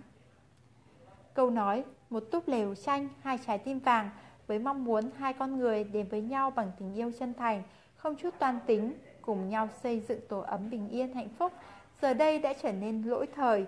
Thực sự, nếu bạn yêu thương đối phương hết lòng, bạn có muốn họ phải chịu khổ, muốn họ phải sống trong túp lều ngả nghiêng không vững chãi, trải qua những ngày lo hôm nay không biết đến ngày mai. Đừng để đến khi nghịch cảnh này xảy ra, mà ngay lúc này hãy suy nghĩ thật kỹ và lên kế hoạch cho dòng tiền của mình. Bạn hãy phân chia tiền bạc của mình ra bốn chiếc ví thật linh hoạt. Bản năng của con người là thỏa mãn cái tôi và muốn trở thành người quan trọng. Đa số chúng ta tiêu đến 90% lượng tiền cho ví đồng, chiếc ví giữ tiền sinh hoạt hàng ngày bằng một phần mềm thu chi trên điện thoại hay cuốn sổ tay ghi chép từng khoản nhỏ nhất. Bạn sẽ nhận ra mình lãng phí tiền ở đâu và nhiều như thế nào. Ghi chép lại từng khoản nhỏ nhất không phải là chi ly buồn xỉn mà là tiêu tiền một cách thông minh khi ta biết bỏ tiền ra cho cái gì. Bạn phân vân giữa một chiếc áo có giá 300.000 và một chiếc áo đẹp hơn có giá gấp đôi 600.000. Bạn chọn mua chiếc áo 300.000 với suy nghĩ tiết kiệm được đến nửa số tiền cần bỏ ra, nhưng bạn sẽ tiếc hùi hụi vì chiếc áo 600.000 kia. Bạn sẽ nổi bật và tự tin hơn khi mặc nó. Bạn thật sự muốn và khao khát chiếc váy, chiếc áo đẹp có giá gấp đôi chiếc cầm trên tay nhưng nhìn lại ghi chép thu chi từ ví đồng, bạn nhận ra chỉ cần bỏ đi một bữa ăn lẩu, đồ nướng cuối tuần hay hai bữa ăn vặt KFC, pizza là bạn sẽ bù được tiền để lấy chiếc áo đẹp hơn. Hãy chi tiền cho những thứ ta thực sự muốn chứ không phải những thứ ta tiêu như một thói quen. Có nhiều lời khuyên rằng ta không cần hoàn hảo để được hạnh phúc, đó là một lời khuyên rất chân thành và ý nghĩa.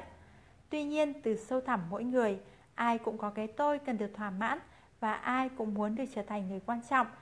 Họ nói tôi đi chiếc Liberty là ổn rồi, nhưng tôi sẽ thỏa mãn hơn nếu mình mua được chiếc ô tô và chỉ cần cố gắng là đạt được thì tại sao tôi lại không cố gắng? Họ nói con của bạn chỉ cần học hành chăm chỉ là được, nhưng bạn sẽ thỏa mãn hơn nếu cho đứa con yêu thương của mình đến trường quốc tế. Bạn chỉ cần chú ý sắp xếp cách chi tiêu và thêm một chút cố gắng để đạt được mục tiêu thì tại sao lại không làm?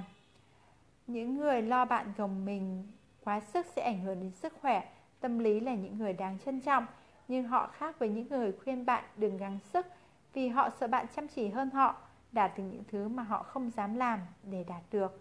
Những lời khuyên của người không dám phấn đấu chỉ nhằm mục đích kéo bạn xuống ngang bằng hoặc thấp hơn họ. Tôi đã trải qua nhiều đêm thức trắng bên chiếc laptop và đống sách bờ bộn được chú thích chi chít chữ. Tôi nghĩ để mái tóc muối tiêu của bố, khuôn mặt điểm những đợi chấm đồi mồi của mẹ, cơ thể gầy gò của ông ngoại và cô em đang say giấc của tôi. Họ đều mong tôi được hạnh phúc và nghĩ xem tôi có thể làm gì để họ thêm hạnh phúc. Họ chưa một lần nói với tôi họ cần mua cái này hay đổi mới cái kia, nhưng chỉ cần chú ý quan sát bằng tình yêu thương, tôi có thể biết tôi phải làm gì cho họ. Tôi nhớ những ngày gia đình 5 người của tôi, chúng tôi sống trong căn nhà cấp 4 chỉ có một phòng ngủ, phòng khách lớn được ngăn đôi một nửa cây giường cho tôi và ông ngoại. Và rồi tôi nhìn lại căn nhà 5 tầng với bốn phòng ngủ thoải mái, nhưng không gian vẫn ấm cúng. Tôi đã biết là hạnh phúc trọn vẹn thì không thể thiếu kinh tế vững chắc. Tôi thích thú mỗi buổi chiều 30 Tết, cả nhà làm cơm tất niên và mẹ tôi cười rạng rỡ khi tổ ấm mỗi năm lại thêm đầy đủ tiện nghi. Nội thất được thay mới và những chiếc bàn gập hình tròn có tuổi gần bằng tuổi của tôi, được thay thế bằng bộ bàn gỗ sồi sang trọng. Tôi cũng tự hứa với mình rằng những đứa con của tôi cũng được hưởng nụ cười rạng rỡ từ người mẹ, chứ không phải khuôn mặt dầu dĩ vì túng thiếu, tâm trạng dễ cáu gắt vì áp lực, những lời nói cộc, cộc lốc vì kiệt sức. Tất cả chúng ta đều mong muốn những điều tốt đẹp đến với gia đình mình. Vậy hãy thực tế để tự hỏi, kinh tế của bản thân đến đâu rồi? Hãy nghĩ về gia đình mình, nghĩ về những điều mình muốn làm cho họ và tự có câu trả lời xác đáng nhất. Người ta nói tình yêu quan trọng hơn tiền bạc, nhưng bạn đã bao giờ thử thanh toán hóa đơn với một cái ôm chưa? Phần 4. Sự đánh đổi, mất lớn được lớn Võ Tắc Thiên được biết đến là vị nữ hoàng đế duy, vị nữ hoàng đế duy nhất trong lịch sử phong kiến Trung Hoa. Mọi người nhắc đến bà với sắc đẹp tuyệt trần, mưu mô, tham vọng, tàn ác, bất chấp thủ đoạn để đạt được mục đích. Còn tôi thì quan tâm về đến bà với bài học sâu sắc về được và mất. Để mình trước nhé.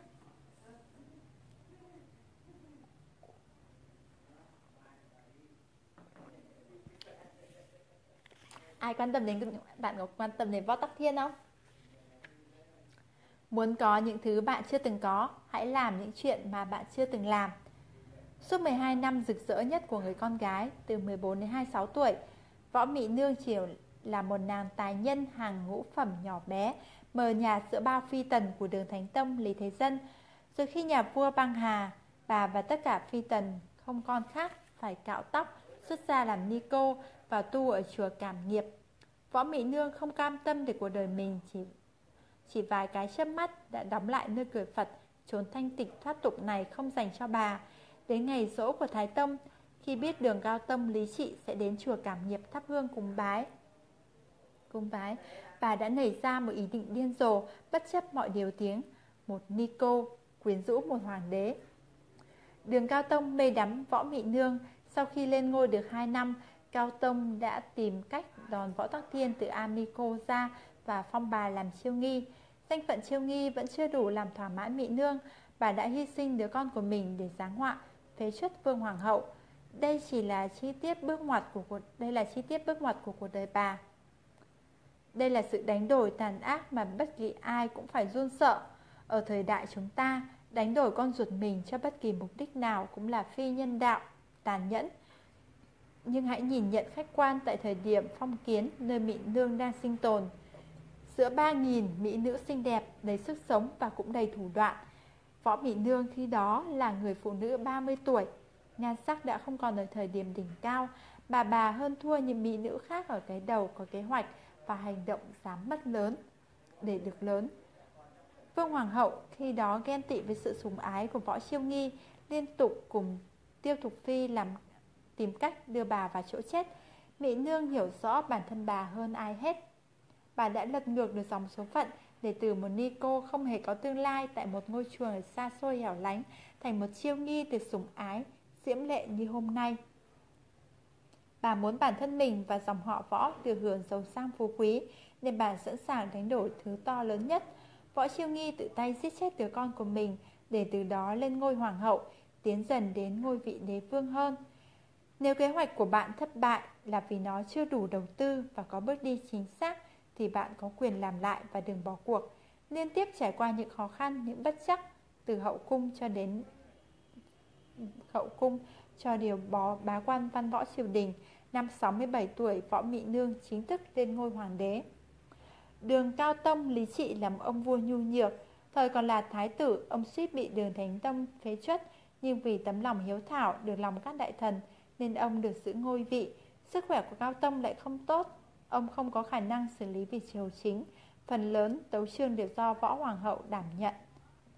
Theo cuốn Trên dưới 5.000 năm của nhà nghiên cứu lịch sử Trung Quốc Lâm Hàn Đạt và Tào Dư Trương, chỉ tới khi lập Võ Tắc Thiên làm hoàng hậu, lịch sử triều đường mới lại xuất hiện nhiều chi tiết đáng chú ý. Đến khi lên ngôi hoàng đế trong 15, 15 năm trị vì, Võ Tắc Thiên mở mang lãnh thổ Trung Quốc, vươn sang Trung Á, hoàn thành cuộc chinh phục bán đảo Triều Tiên. Ngoài những tiếng xấu người đời gắn cho Võ Tắc Thiên, chúng ta không thể phủ nhận được tài năng của bà, những thành tựu bà để lại trong những năm cai quản đất nước. Sự đánh đổi, mất lớn thì được lớn diễn ra trong cuộc sống hàng ngày của mỗi chúng ta. Chúng ta mất 12 năm đi học phổ thông để được kiến thức, được rèn luyện cứng cáp. Chúng ta mất công sức làm việc để được cuộc sống thoải mái, ý nghĩa hơn.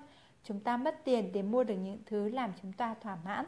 Chúng ta mất nhiều đêm thức trắng để được thành công trong tương lai. Chúng ta mất nhiều cuộc vui trước mắt để có được những niềm vui, cuộc vui sau này to lớn hơn, huy hoàng hơn. Chúng ta đang mất nhiều thứ đi từng ngày, nhưng không phải lúc nào cũng được như mong muốn. Mỗi buổi sáng thức dậy, thức dậy, chúng ta mất đi thêm một chút tuổi trẻ, nhưng thành công có lại gần chúng ta hơn một chút hay không còn tùy vào từng thói quen, từng hành động của mỗi người. Võ Mị Nương mất 12 năm trong hậu cung bị thất sủng, 2 năm trong am ni cô cực khổ để bộ, để bộ óc biết tính toán mưu lược, để được sự quyết đoán, biết nắm bắt cơ hội ngay lập tức, để được ý chí mạnh mẽ hành động bất chấp sự phán xét. Bà mất đi đứa con để lấy, đổi lấy ngai vàng, để điều hành đất nước đi lên bằng chính năng lực của mình. Vốn mang thân phận nữ giới mềm yếu, bà mất đi hình ảnh đoan trang hiền dịu của một phi tần hậu cung, đổi lấy tiếng ác nhưng lưu truyền hàng ngàn năm hậu thế vẫn biết đến bà. Tìm hiểu cuộc đời bà, làm hàng trăm bộ phim về bà. Võ Mị Nương là người nằm rõ quy luật, mất lớn, được lớn, đã sống một cuộc đời không hề uổng phí. Nếu lúc, lúc này đây phải kìm nén nhu cầu chi tiêu của bản thân từ ví đồng, ví bạc để cho ví vàng làm, làm nền tảng đầu tư tích lũy cho ví kim cương để đảm bảo sự an toàn thì chúng ta hãy đánh đổi chấp nhận mất một cuộc vui bây giờ để đổi lấy cuộc sống viên mãn về sau. Đầu tư cho bản thân là không bao giờ sợ lỗ, hãy lên những kế hoạch nâng cấp chính mình từ kiến thức, từ những bộ trang phục hàng ngày bạn khoác lên người đến một, một lối sống tiêu chuẩn mà bạn mong muốn. Mỗi bước đi trong cuộc đời đều phải trả giá. Tôi đã có một số thứ mà mình cần và cũng mất đi một vài thứ mà mình không muốn mất. Nhưng tất cả con người trên thế giới này có ai lại không sống như thế chứ? Để đến khi quay đầu lại, hãy chỉ hối hận về những chuyện mình chưa kịp làm, chứ đừng hối hận về những chuyện đã xảy đã xảy qua. Sưu tầm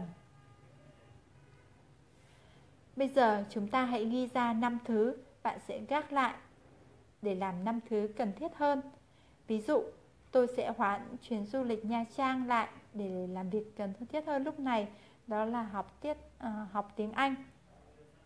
Rồi, chúng ta sẽ dành một phút để viết ra năm thứ bạn sẽ gác lại để làm năm thứ cần thiết hơn. Dụ nhà. bây giờ thì mình tạm thời mình sẽ gác lại việc đi làm chăm sóc mẹ nha, mẹ nha.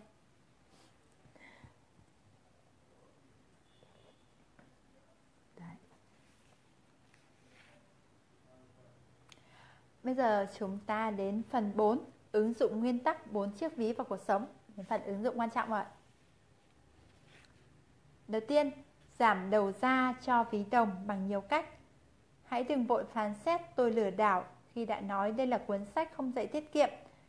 Vì khi đã đọc đến đây thì quan điểm về tiết kiệm mà chúng ta hiểu đã khác. Chúng ta không tiết kiệm tiền cho tuổi nghỉ hưu hay tiết kiệm tiền cho thứ quá xa xôi với cuộc sống hiện giờ. Chúng ta giảm tiêu những thứ không cần đến để bỏ tiền cho những thứ xứng đáng hơn. Một đôi giày tốt với có giá hơn một triệu có thể dùng 2 năm nên mua hơn là một vài đôi rẻ chưa đi đã hỏng. Vậy bỏ ra số tiền lớn hơn cho một thứ tốt hơn có phải lãng phí là đi ngược với chủ trương của chúng ta? Thực ra, mua những thứ không tốt mới là sự lãng phí. Tôi cũng như nhiều bạn gái khác luôn mê mẩn săn hàng giảm giá cho đến một ngày tôi nhận ra những thối, thứ tôi ồ lên sung sướng vì giá hời so với giá thị trường thì nằm xếp xó chẳng mấy khi tôi động đến. Tôi tính nhẩm vài ba thứ trong số đó cộng lại cũng bằng tiền cho một món đồ đắt đỏ mà tôi rất muốn mua. Tôi đã nghĩ mình sẽ thật tự tin khi xách chiếc túi Microcore đó. Nó rất hợp với những bộ vest của tôi. Nhìn đắn đo qua lại, tôi lại xách về một chiếc túi khác có giá rẻ hơn rất nhiều. Một lần đi hội trợ cùng cô em gái, tôi lại xách về một chiếc túi khác trông có vẻ hay ho. Một lần khác, tôi lại đi mua tiếp, rồi lại một lần khác nữa. Chất lượng của những chiếc những chiếc những chiếc túi đó thật hên xui. Có chiếc vải da rất tốt, nhưng lại bị rơi mất đinh vít bằng kim loại. Có chiếc thì quài quá nhanh sờn. Một con người luôn để cao sự chỉn chu như tôi rất ghét dùng đồ bị tuột chi tiết hay chóc sờn. Tôi mua túi liên tục, bỏ đi liên tục, và khi tôi xếp chúng, sắp xếp chúng lại để lau chùi, rồi bỗng á lên. Tại sao tôi lại cần đến mười mấy chiếc túi hàng bình dân trong khi chỉ cần 2 đến 3 cái hàng hiệu đã đủ tốt, bền và quan trọng là khiến tôi rất tự tin nhỉ? Vì những khoản chi mệnh giá nhỏ khiến chúng ta không cảm thấy lãng phí nên chúng ta chi tiêu chúng bừa bãi, không suy nghĩ nhiều khi móc tiền từ ví đồng ra thanh toán. Những lần mua đồ đắt đỏ của chúng không hề nhiều. Một chiếc iPhone 15 đến 25 triệu nhưng 1 đến 3 năm chúng ta mới có nhu cầu đổi máy một lần. Nhiều bài viết khuyên bảo về chuyện tiết kiệm, Tôi có đọc được luận điểm như sau. Khi bạn bỏ tiền ra mua một chiếc iPhone Thì người khác đang tiết kiệm tiền để mua nhà. Tôi thì cho rằng khi chúng ta bỏ tiền ra một chiếc, bỏ tiền ra cho mua một chiếc iPhone vì chúng ta thích và nó phù hợp với thu nhập của chúng ta, thì một người không thích iPhone đang tiết kiệm để mua nhà. Và hẳn nhiên, anh hoặc chị ta sẽ có một chiếc điện thoại mà mình thích rồi. Phương tiện liên lạc và phương tiện di chuyển là hai thứ cần đem lại cảm giác thoải mái và tự tin cho bạn. Đối với người vẫn tự tin khi đi chiếc xe rất cũ, dùng chiếc điện thoại lỗi thời thì xin chúc mừng bạn, bạn sẽ tiết kiệm được rất nhiều để mua những thứ to lớn hơn. Còn với những người trẻ tuổi muốn khẳng định bản thân, dù cách làm này thật trẻ con và phong bạt thì cũng không sao cả. Chúng ta hoàn thiện cái tôi của bản thân theo nhiều cách khác nhau. Sự tự tin sẽ giúp chúng ta mở mang ra nhiều thứ mà cuộc sống ban tặng. Bạn không phải cố ép mình để trở thành một người lớn biết suy nghĩ. Bạn có thể hét ầm lên rằng, tôi muốn dùng iPhone đời mới nhất và làm việc chăm chỉ để nhanh chóng được cầm chiếc điện thoại này trên tay. Lúc đó, bạn sẽ cảm nhận được những giọt mồ hôi mình đã nhỏ xuống. Phải sử dụng như thế nào để cho nó có ích nhất. Đừng chỉ làm nhảm một câu nói vỗ về. Tiền biết bao nhiêu là đủ Có nhiều tiêu nhiều, có ít tiêu ít. Mà hãy khát khao Hãy đòi hỏi ở bản thân mình nhiều hơn nữa. Bạn hãy cháy hết mình. Hãy cháy hết mình cho những nhu cầu rất đời thường Rất con người, rất tuổi trẻ này. Nhìn lại cuốn sổ tay ghi chép hay phần mềm thu chi Chúng ta nhận ra có quá nhiều khoản chi thừa thãi không thực sự cần thiết, không đem lại bất kỳ lợi ích nào hơn là việc giết thời gian. Chúng ta sẽ ồ lên rằng, đáng nhẽ chúng ta đã đủ tiền để mua một chiếc iPhone, xe máy nếu không phí phạm tiền cho nhiều khoản linh tinh, lãng phí khi ta mua những đồ ta không dùng đến, ăn uống tụ tập hàng quán chỉ để giết thời gian, tích gom để mua một chiếc iPhone, một chiếc xe tay ga không phải là lãng phí nếu bạn thực sự khát khao nó. Lãng phí là khi ta mua một món đồ không tốt giá rẻ, dùng bán trăm bữa nửa tháng đã trực hỏng và ta phải mua đi phải mua phải thay liên tục chỉ bằng mua một lần với món, món đồ tốt hẳn. Sử dụng thẻ khuyến mại giảm giá tích điểm. Tôi hay tranh thủ tiếp khách buổi trưa tại Pepperoni's và không chú ý nhiều đến thẻ tích điểm cho đến một lần nhóm của chúng tôi 7 người ngồi ăn với hóa đơn hết 3 triệu 500 đồng.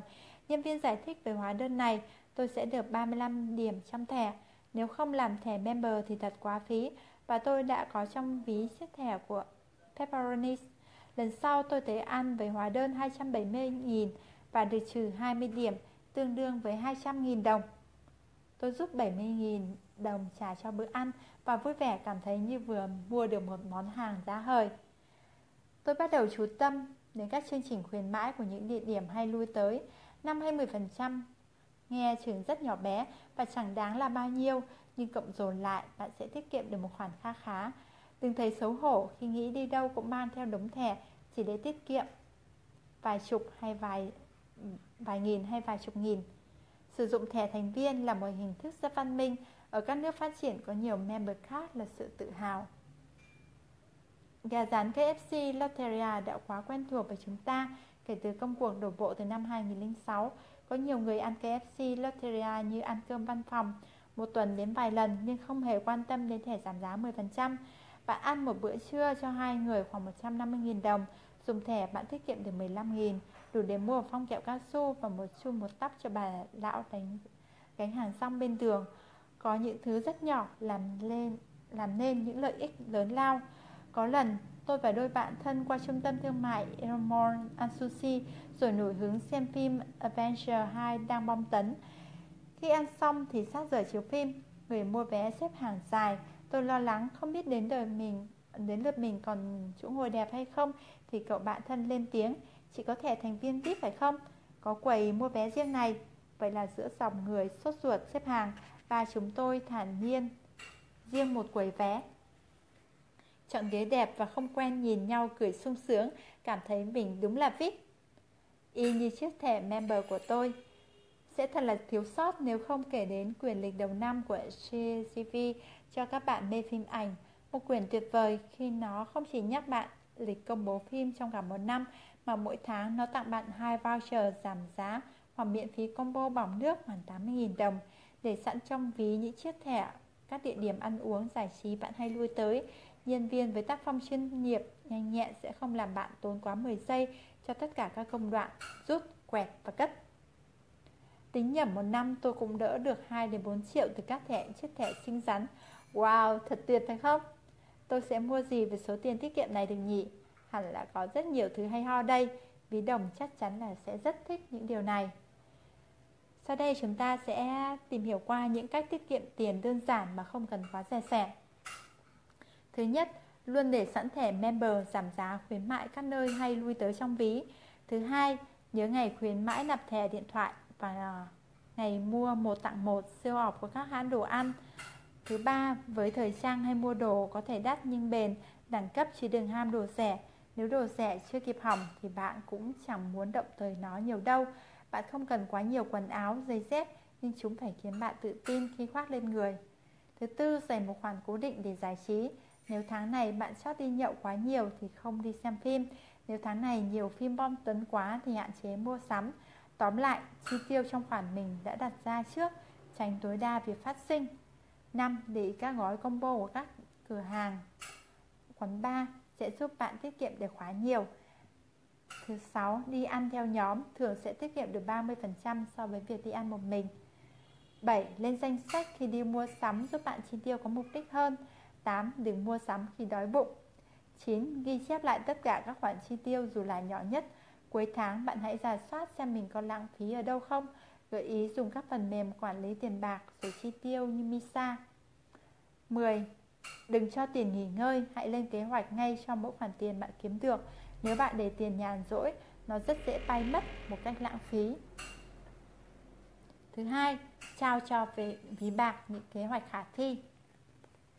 Chúng ta đã tiết kiệm được ví đồng kha khá mà không đến mức phải quá rẻ rẹn chi tiêu khi áp dụng các cách đơn giản ở chương trên. Tôi rất sợ đọc các bài báo về tiết kiệm tiền khi khuyên chúng ta phải đi bộ hoặc đi xe đạp để tiết kiệm xăng, mua quần áo cũ không dùng mỹ phẩm. Thật kinh khủng. Tôi không thể nào nghĩ mình sẽ sống, có thể sống được như vậy. Nếu bạn đang gặp khó khăn về kinh tế hay cần tiết kiệm triệt để cho một dự án thì có thể làm như vậy. Nhưng đó không phải là cách sống mà những người hiện đại nên hướng đến. Cuộc sống là một hành trình của sự trải nghiệm. Nếu mỗi ngày qua mỗi ngày qua đi ta không cảm thấy mãn nguyện và hạnh phúc thì hành trình ấy sẽ biến thành cực hình. Tôi đã mua được chiếc, chiếc xe Way khi mức thu nhập chỉ 3 triệu một tháng, nhưng giá cách đây gần chục năm đương nhiên rất khác. Với 3 triệu một tháng lại không phải đi thuê nhà, gia đình vẫn bao ăn nên tôi sống rất thoải mái. Thông thường bạn có đáp án cho câu hỏi bạn đang cần mua thứ gì vượt quá số lượng hàng tháng thì bạn sẽ có động lực để bắt đầu công cuộc tìm hiểu xem mình đã chi tiêu gì ở ví đồng và hạn chế các khoản vô lý cho dòng tiền. Bạn đừng nản chí khi bỏ ra khi số tiền bỏ vào ví bạc hàng tháng quá ít ỏi. Với người thu nhập cao thì vài triệu, với mức lương 4-5 triệu một tháng thì 500, 500 nghìn cũng là rất ổn rồi. Không sợ số tiền nhỏ, chỉ sợ mình nản chí sớm, không chịu hoàn thành kế hoạch đã đặt ra. Có điểm đầu và điểm kết cho kế hoạch Mỗi cá nhân chúng ta đều có những hoài bão, những dự định, những mục tiêu cho riêng mình. Có những người mong muốn rất giản, có những mong muốn rất bình dị thì cũng có những mong muốn rất cao và chúng ta ai cũng chỉ có một quỹ thời gian là 24 tiếng trong một ngày để làm việc. Bất kể kế hoạch nào cũng cần có thời gian để thực hiện, thời gian nhiều hay ít là do bạn sắp xếp. Quá trình thực hiện mục tiêu có thể rất dài hoặc ngắn, chỉ hoặc chỉ gói gọn trong vài tuần, vài tháng cũng cần một bản kế hoạch chi tiết để đem lại hiệu quả cao nhất.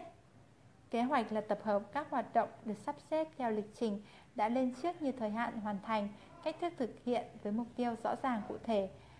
Đừng nghĩ trong đầu là hãy viết ra giấy hay trong một file Word từng gạch đầu dòng, từng bước mình phải làm gì. Giáo sư tiến sĩ David Schwartz phát biểu, nếu chúng ta xây dựng kế hoạch cho tương lai, tức là cuộc sống của chúng ta là có mục đích, Cuộc đời bạn sẽ là cuộc đời của kẻ hành khất nếu trong tay bạn chẳng có một kế hoạch gì. Kế hoạch ở đây không cần chỉ là về công việc, gia đình mà có thể đơn giản là kế hoạch cho việc hưởng thụ. Bạn muốn một chuyến du lịch xóa hết mình, muốn đồ chơi công nghệ cao, muốn mặc đẹp, muốn ăn ngon, muốn phẫu thuật thẩm mỹ, tất cả đều là kế hoạch đáng trân trọng cho dù nó chỉ mang ý nghĩa làm ý nghĩa làm màu, nhưng có sao đâu khi nó thực sự quan trọng với bạn. Bạn không cần phải xấu hổ khi ai đó nói bạn là đồ ưa hưởng thụ sống ảo. Tạm biệt bạn một chút nhé.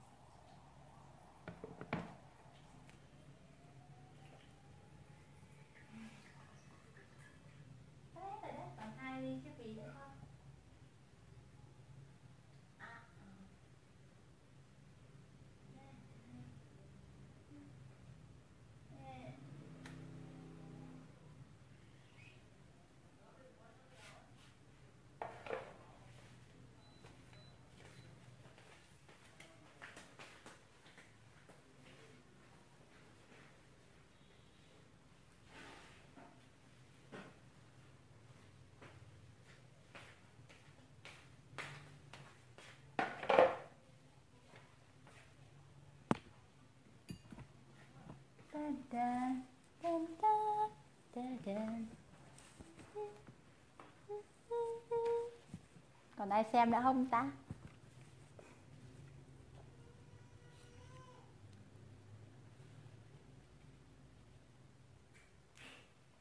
Ok, chúng ta tiếp tục nhé.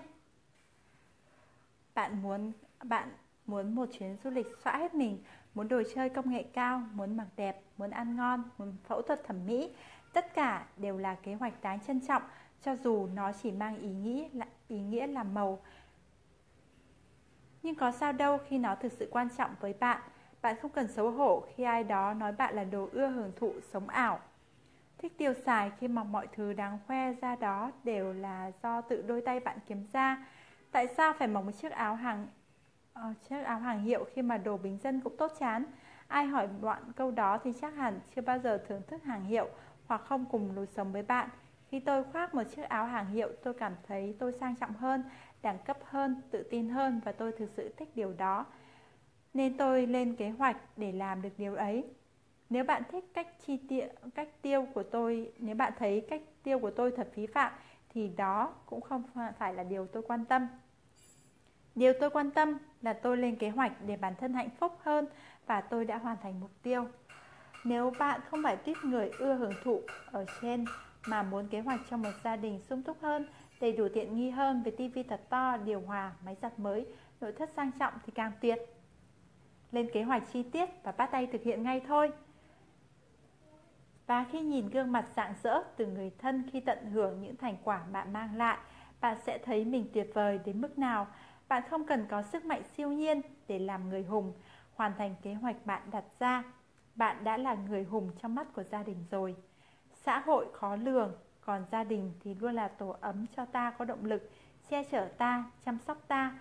Vậy còn điều gì chúng ta tiếc mà không để cho gia đình cơ chứ?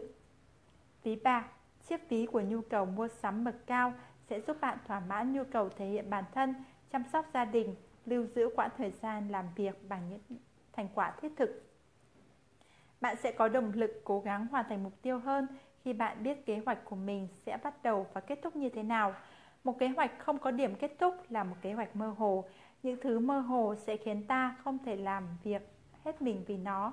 Nó giống như kiểu suy nghĩ, được thì được, không được thì thôi. Mà thông thường suy nghĩ kiểu đó thì chẳng đạt được gì cả, mà chỉ ngồi yên chờ số phận cho quả táo rơi trúng đầu. Tạo cho mình những kế hoạch khả thi với tiềm lực của mình, ghi rõ cách nó bắt đầu, thời gian thực hiện, thời gian kết thúc, thời điểm kết thúc ra sao.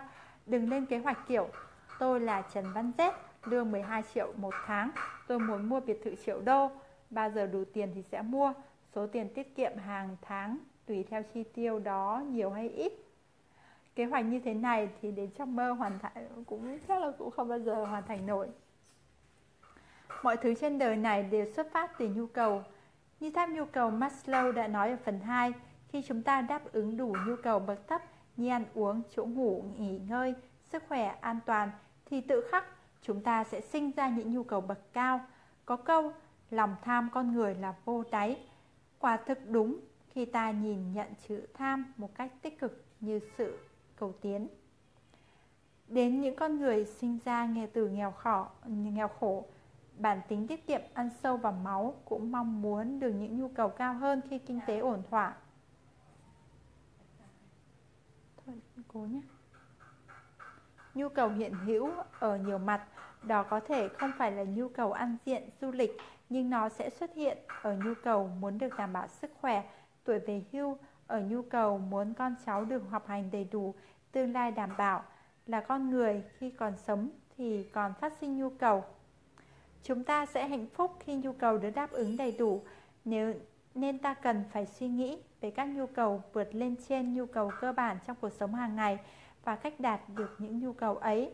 Xe của bạn lúc nào cũng được đổ xăng đầy đủ, khoản xăng xe không làm khó được bạn thì bạn sẽ nghĩ đến việc mua một chiếc xe đẹp hơn, chạy đỡ hao xăng và máy khỏe hơn. Khi cuộc sống đầy đủ, người ta nghĩ ra đủ mọi nhu cầu. Có người hồi đi học thì chỉ mong nhanh chóng tốt nghiệp để kết thúc quá trình đầy ải khổ sai này, nhưng đi làm rồi lại muốn học thêm tiếng Anh. Nhiều người còn học thêm luyện chữ đẹp, những điều họ chẳng bao giờ nghĩ đến trước kia.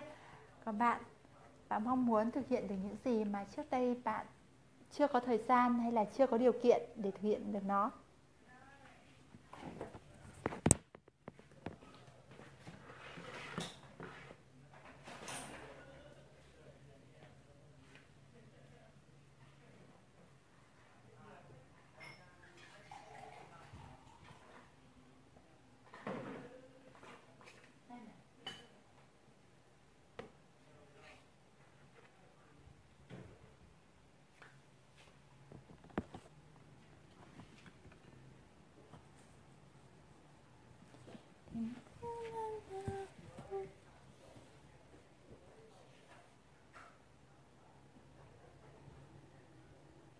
ra đường bạn thấy ô của bạn kia.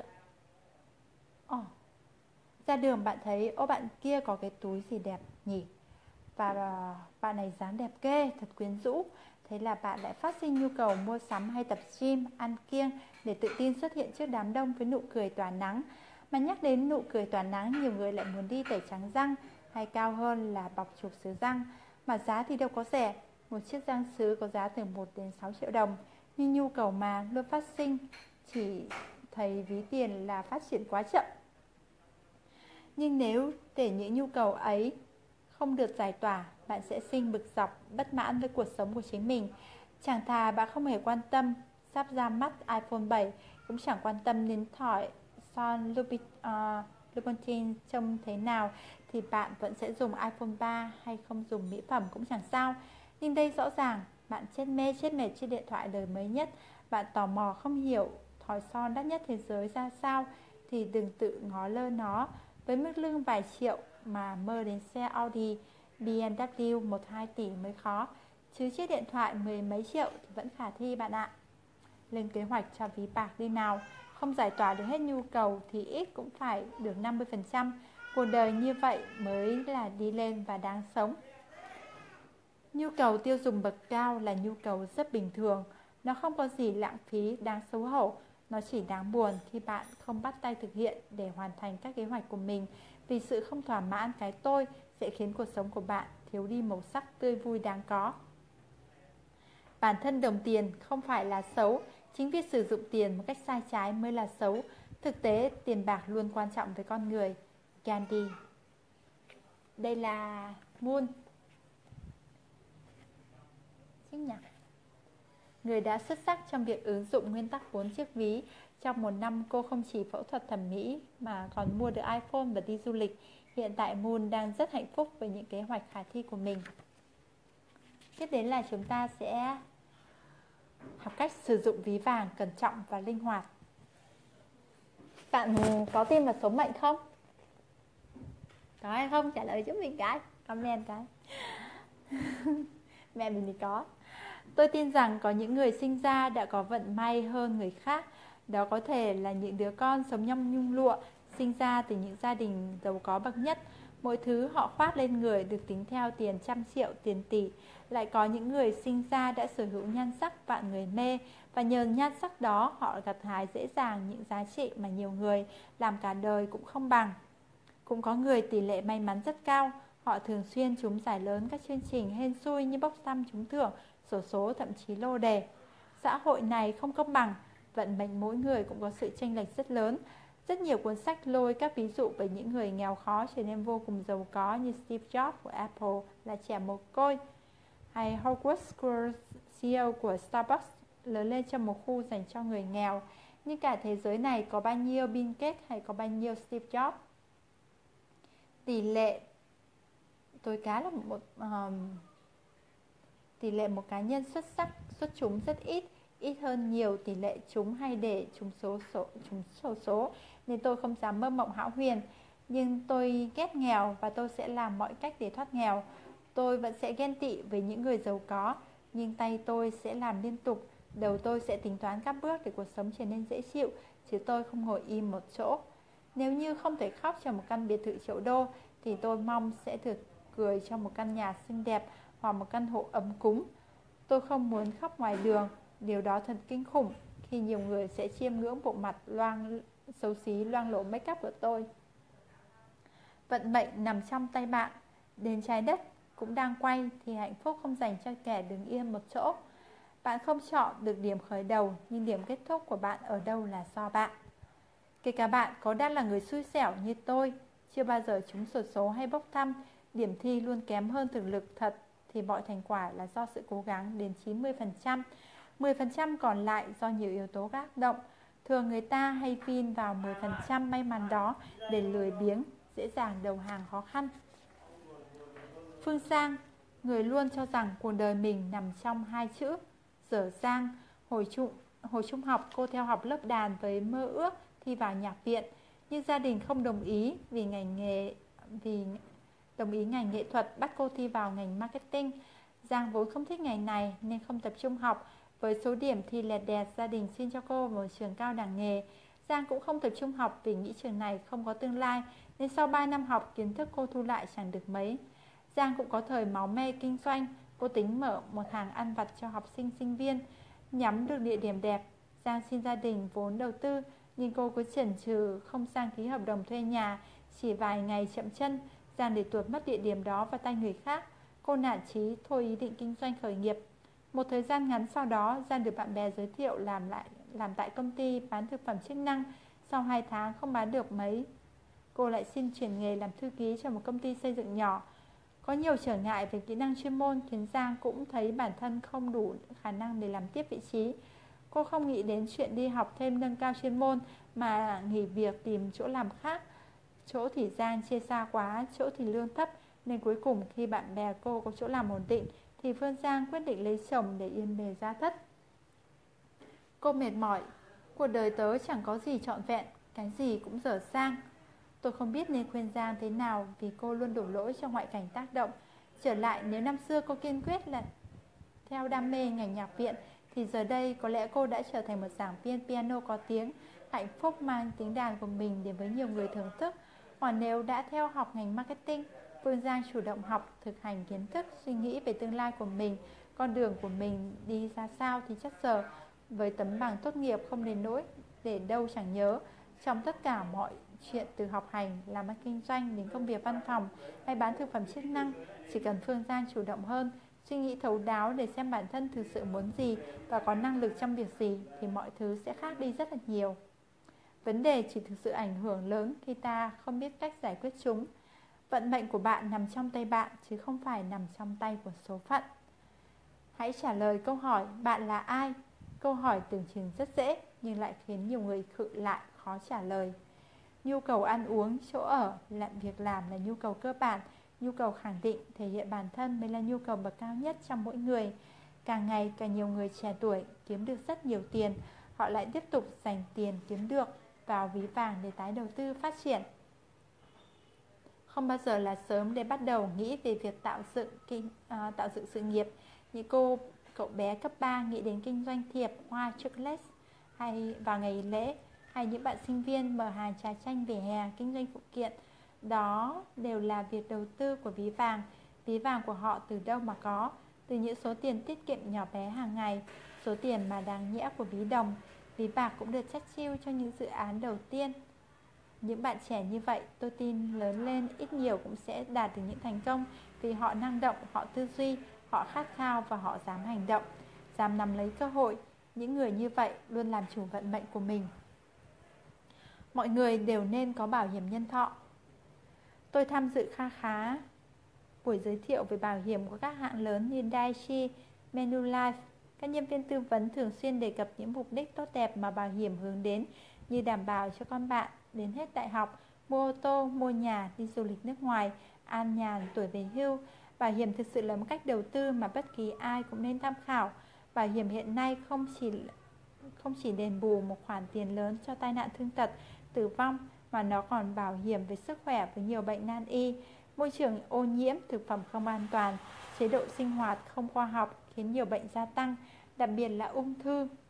Tôi đã suy nghĩ không biết nên xếp bảo hiểm và kế hoạch cho ví vàng hay ví kim cương, rồi quyết định nó sẽ nằm ở trong ví vàng bởi nó mang lại nhiều lợi ích hơn khoản tiền nằm chết im trong sổ tiết kiệm. Số tiền mà bạn đóng hàng tháng, quý, năm cho bảo hiểm rất linh động và phù hợp với thu nhập. Tôi chọn gói bảo hiểm 30 triệu đồng một năm, tức là đóng 2,5 triệu mỗi tháng. Nếu tôi ốm, bệnh bảo hiểm sẽ chi trả một phần đáng kể. Nếu chẳng may mắc bệnh hiểm nghèo như ung thư, tôi sẽ được hỗ trợ 630 triệu cho một bệnh. Số tiền lên xuống tùy theo khoản đăng phí hàng năm của mỗi người. Chẳng ai mong mình bị đau ốm, tai nạn để nhận tiền bảo hiểm cả. Nhưng đó là cách phòng xa. Thêm nữa lãi suất của bảo hiểm thường nhỉnh hơn so với ngân hàng bình thường. Chỉ khác ngân hàng chỗ mình không rút hết tiền nhanh, nhanh chóng mà thông thường những năm đầu 2 đến 4 năm ta sẽ không được rút hết tiền trong tài khoản của mình. Nghe thì có vẻ bất tiện nhưng đây lại là đây là cách hãm sự chi tiêu của mình, giúp mình giữ khoản tiền cho kế hoạch xa được ổn định hơn. Còn nếu ta có chuyện phát sinh bất ngờ cần kíp ư, đó là kế hoạch cho vì kim cương sẽ nói ở phần sau. Mỗi người đều nên có một hợp đồng bảo hiểm nhân thọ, sức khỏe. Khi sức khỏe được đảm bảo, ta có thể an tâm cống hiến nhiều hơn cho gia đình, công việc, xã hội Càng ngày tôi càng thấm thía câu nói Sức khỏe là tài sản quý giá nhất của con người Kể cả bạn rất giàu có, Nhưng cuộc đời cũng sẽ bất hạnh khi không có sức khỏe. Và chắc chắn một người bệnh có tiền Sẽ có nhiều cơ hội bình phục nhanh hơn một người bệnh không có tiền. Sự công bằng đôi khi không nằm ở chỗ bạn đã sống tốt, lương thiệu như thế nào, Mà nằm ở chỗ bạn có bao nhiêu tiền để giải quyết khó khăn. Tôi đã chứng kiến nhiều gia đình phải đưa người nhà về nằm chờ chết vì không có đủ tiền trang trải viện phí. Bệnh tật đến không báo trước và bất ngờ ở những người bình thường rất khỏe mạnh. Như cô bạn tôi Anita, một cô gái rất khỏe mạnh, hiếm khi bị ốm vặt như cảm lạnh, ho khan. Vậy mà bụng đùng một cái cô bị chẩn đoán ung thư máu. Quá đỗi sốc khi gia đình cô nhận được tin Gia đình cô nhận được tin thì Anita chỉ còn sống được 6 tháng nếu không tìm được tủy ghép thích hợp. May mắn đến với Anita khi người yêu của người anh của cô có tuổi thích hợp đến 99%, bài bình thường này tỷ lệ ở anh em ruột chỉ là 25%. Các bác sĩ nhanh chóng thực hiện ca mổ ghép tủy với số tiền từ bảo hiểm hỗ trợ đến 50% viện phí để cứu một bệnh nhân ung thư số tiền viện phí lên tới vài trăm đến cả tỷ đồng. Nếu gia đình Anita không khá giả, nếu Anita không có bảo hiểm thì liệu cô có được ghép tủy kịp thời? Chúng ta không thể phủ nhận tầm quan trọng của tiền bạc đối với cuộc đời mỗi người. Chúng ta không phải tuyết người quá thực dụng, nhưng chúng ta cần phải đảm bảo tài chính để tự giúp bản thân cũng như gia đình vượt qua những cơn sóng gió. Lựa chọn cách đầu tư tài chính hiệu quả chính là một phần bắt buộc mà tôi cũng như các bạn phải tìm hiểu cho thật kỹ. Bảo hiểm là một sự lựa chọn đầu tư an toàn cho những người không giỏi kinh doanh hay máu làm giàu. Hiện giờ thì Anita đã khá là khỏe mạnh và cô đã đi du lịch rất nhiều nơi, tận hưởng chuỗi thời gian trẻ trung và yêu đời. Giúp đỡ người khác cũng cần chọn lọc. Ví vàng còn phải đảm đương một kế hoạch rất khó khăn, đó là tiền cho vay. Bạn đã bao giờ gặp phải trường hợp bạn bè họ Hàn đến vay tiền với lý do mà bạn không thể từ chối, dù biết số tiền này rất lâu mới thu hồi lại được. Nếu bạn là người hay được người khác nhờ vả kiểu này thì hãy dành cho dành nó cho ví vàng nhé, không phải là ví kim cương. Tôi đã từng rơi vào trường hợp như sau Gần cuối tháng tôi chuẩn bị xong tiền lương cho các nhân viên của mình nhưng một người bạn của tôi đang cần gấp tiền để đưa người nhà vào bệnh viện Anh đến trước cửa nhà tôi với bộ dạng thất thểu đến tội nghiệp Và tôi không thể từ chối lời nhờ vả vay tiền của anh Ngày hôm sau bố tôi gọi tôi lại và bảo bố đang cần gấp một khoản tiền cho công việc phát sinh Và tôi với nghĩa vụ là một người con thì lại không thể từ chối bố Tôi đưa tiền cho bố xong thì ngồi tẫn thờ vì không biết lấy đâu ra tiền trả lương cho nhân viên. Thời gian đó khó khăn, khoản dự trữ dự trữ vốn kinh doanh của tôi đã hết sạch. Tôi cũng không thể đòi lại số tiền vừa cho anh bạn vay vì anh lấy đâu ra để trả. Tôi gọi tiền cho những người bạn khác đã vay tiền tôi khoảng thời gian trước đó, nói rõ hoàn cảnh hiện tại của mình, nhưng đáng buồn thay, chỉ có một người trả nợ, những người khác viện mọi lý do để cắt lần sang ngày khác.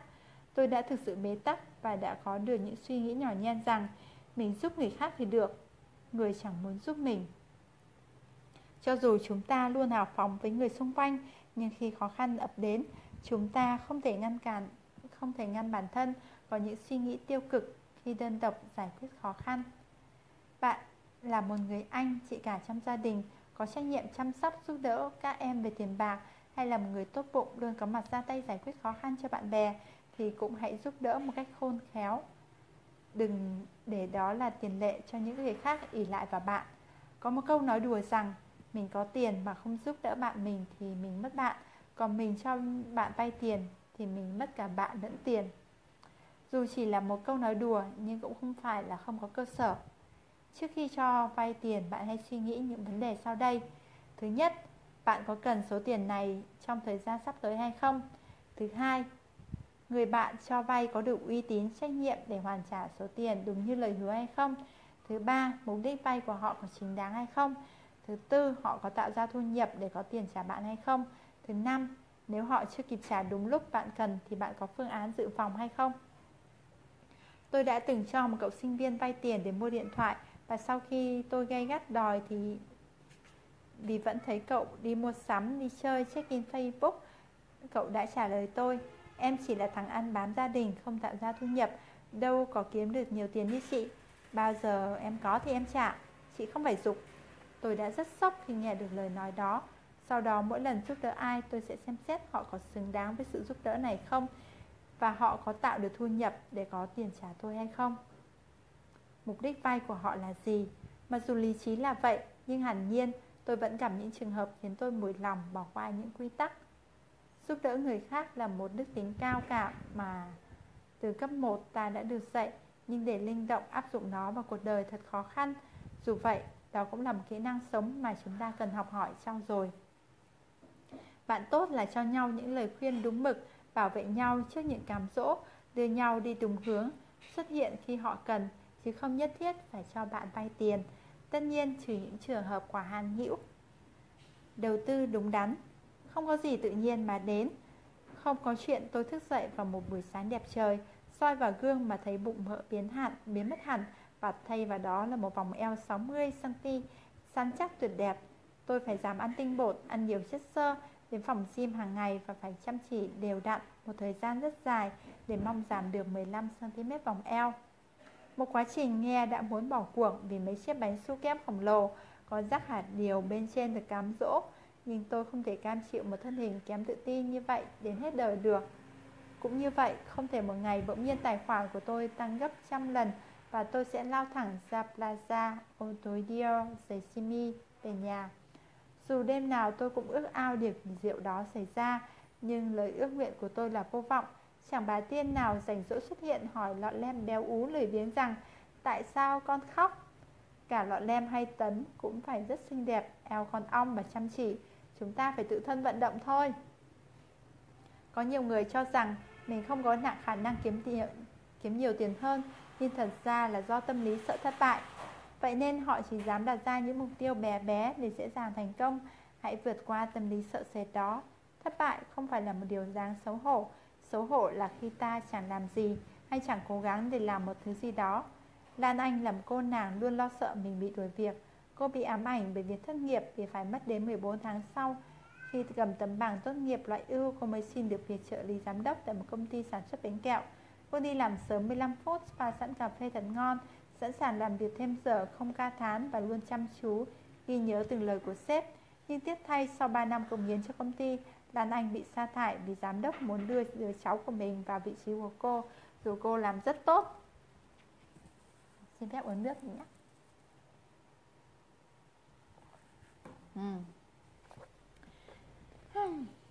Lan Anh rất buồn nhưng may thay bị đuổi việc cũng là lúc nỗi lo sợ bị đuổi việc hàng ngày của cô chấm dứt. Trong 3 năm đi làm cô luôn trích một khoản từ lương hàng tháng để nhét vào thẻ ATM Sau khi buồn giàu một vài ngày Lan Anh sốc lại tinh thần suy nghĩ kỹ Nên tiếp tục xin việc hay đầu tư kinh doanh từ số tiền tiết kiệm được. Cô mua nhiều sách về kinh tế, ý tưởng đột phá và quyết định thử sức với thời trang trẻ em. Hồi con đi học cô vẽ khá đẹp và sử dụng màu công nghiệp thành thạo. Lan Anh đặt xưởng in áo phông trẻ em đủ màu sắc. Vẽ lên đó những họa tiết độc đáo do cô sáng tạo Những chiếc áo xinh xắn của cô để nhiều bà mẹ trẻ hưởng, hưởng ứng Và hiện giờ Lan Anh là chủ của hai cửa hàng trang phục trẻ em rất đông khách Nếu không có số tiền từ ví vàng Hoặc giả cô không dám thay đổi bản thân Thì chắc giờ đây cô vẫn làm văn phòng và ngày ngày đối diện với nỗi lo bị đổi việc Thêm một ví dụ về đầu tư đúng cách là từ anh Khắc Hiếu, một kỹ sư lập trình. Hiếu luôn ham thích tìm hiểu về đầu tư, về cách tiền để ra tiền.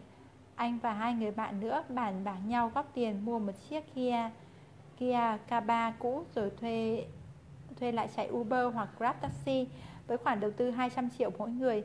Khắc Hiếu thu về số tiền 5 đến 8 triệu hàng tháng. Anh tính nhẩm, nếu đem 200 triệu ra gửi tiết kiệm thì một năm số lãi thu về khoảng 9 đến 12 triệu. Nhưng với cách đầu tư của anh thì có thể kiếm đến 60 đến 90 triệu một năm.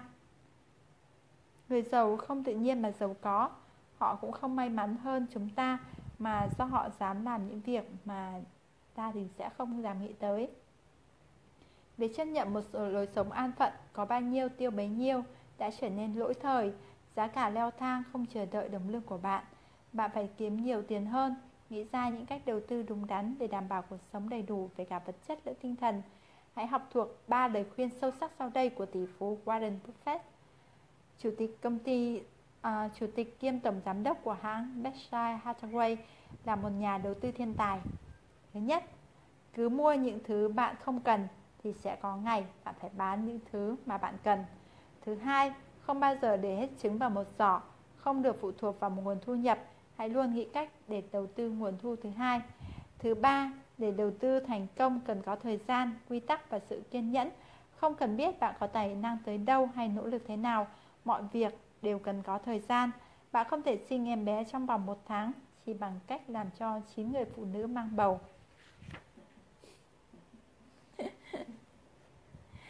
Thứ tư, giữ ví kim cương để an toàn. Một chiếc ví rất dễ nhầm với lẫn với ví vàng. Chỉ khác ở một chỗ là nó là khoản tiền nằm im trong tài khoản ngân hàng của bạn nhưng người sống thực vật, không cử động, không suy nghĩ mà chỉ có thở. Luôn có sự an toàn nhất định với số tiền chỉ rất nhỏ. Cấp 2 mẹ cho tôi 20.000 để phòng lúc xe đạp hỏng hóc và nếu tôi chót tiêu số tiền đó thì tôi sẽ phải dắt bộ xe đạp từ trường học về từ trường học hay lớp học thêm và tôi đã từng dắt xe à, xe đạp thùng lốp tuột xích 5 km từ lớp về nhà. Tôi là một đứa phá phách, xe đạp mới mua chỉ sau 2 tháng đã bắt đầu hỏng, bắt đầu từ lỗi nhỏ nhất rồi tăng dần lên. Cứ nhớ phải thất thểu dắt bộ xe giữa trời nắng nóng, tôi lại không dám tiêu đến số tiền 20.000 đó. Dù đôi khi tôi rất thèm một chiếc nem chua rán hay một chiếc bánh mì que Hải Phòng. Nếu lỡ có tiêu phạm vài nghìn thì ngày hôm sau nhận tiền ăn sáng tôi sẽ nhịn vào để bù khoản riêng đó. Tôi đã học được cách sử dụng phí kim cương từ năm cấp 2 như thế đó. Hãy vay tiền nếu có thể. Bạn đã bao giờ lâm vào tình cảnh phải đi vay tiền chưa? Cảm giác lúc đó thế nào? Gia đình tôi lâm vào cảnh nợ nần năm tôi lên 8 tuổi. Ám ảnh tuổi thơ vẫn theo tôi đến tận bây giờ nên tôi rất sợ phải vay nợ. Nó giống như một chiếc gông đeo trước cổ mà tôi muốn tháo bỏ càng nhanh càng tốt. Nó khác với cảnh lấy tiền từ tài khoản ra và hứa rằng sẽ bù lại vào tháng sau. Vì tháng sau nhỡ phát sinh ra một chuyến du lịch với đám bạn trí cốt và tôi lại tự nhủ tháng sau nữa bù vào cũng được mà. Kiểu gì cũng sẽ lại bù, chưa vội thì lo gì. Sau tôi dần nhận ra mỗi tháng đều có phát sinh không đoán trước được. Cưới xin, xe hỏng, điện thoại hỏng, du lịch, khóa học Hàng giảm giá, số lượng có hạn, liên hoan quá nhiều. Người Việt ta bị thói quen, nước đến chân mới nhảy. Nhiều người thì nước đến cổ mới bơi. Ai không biết bơi thì nằm phơi bụng.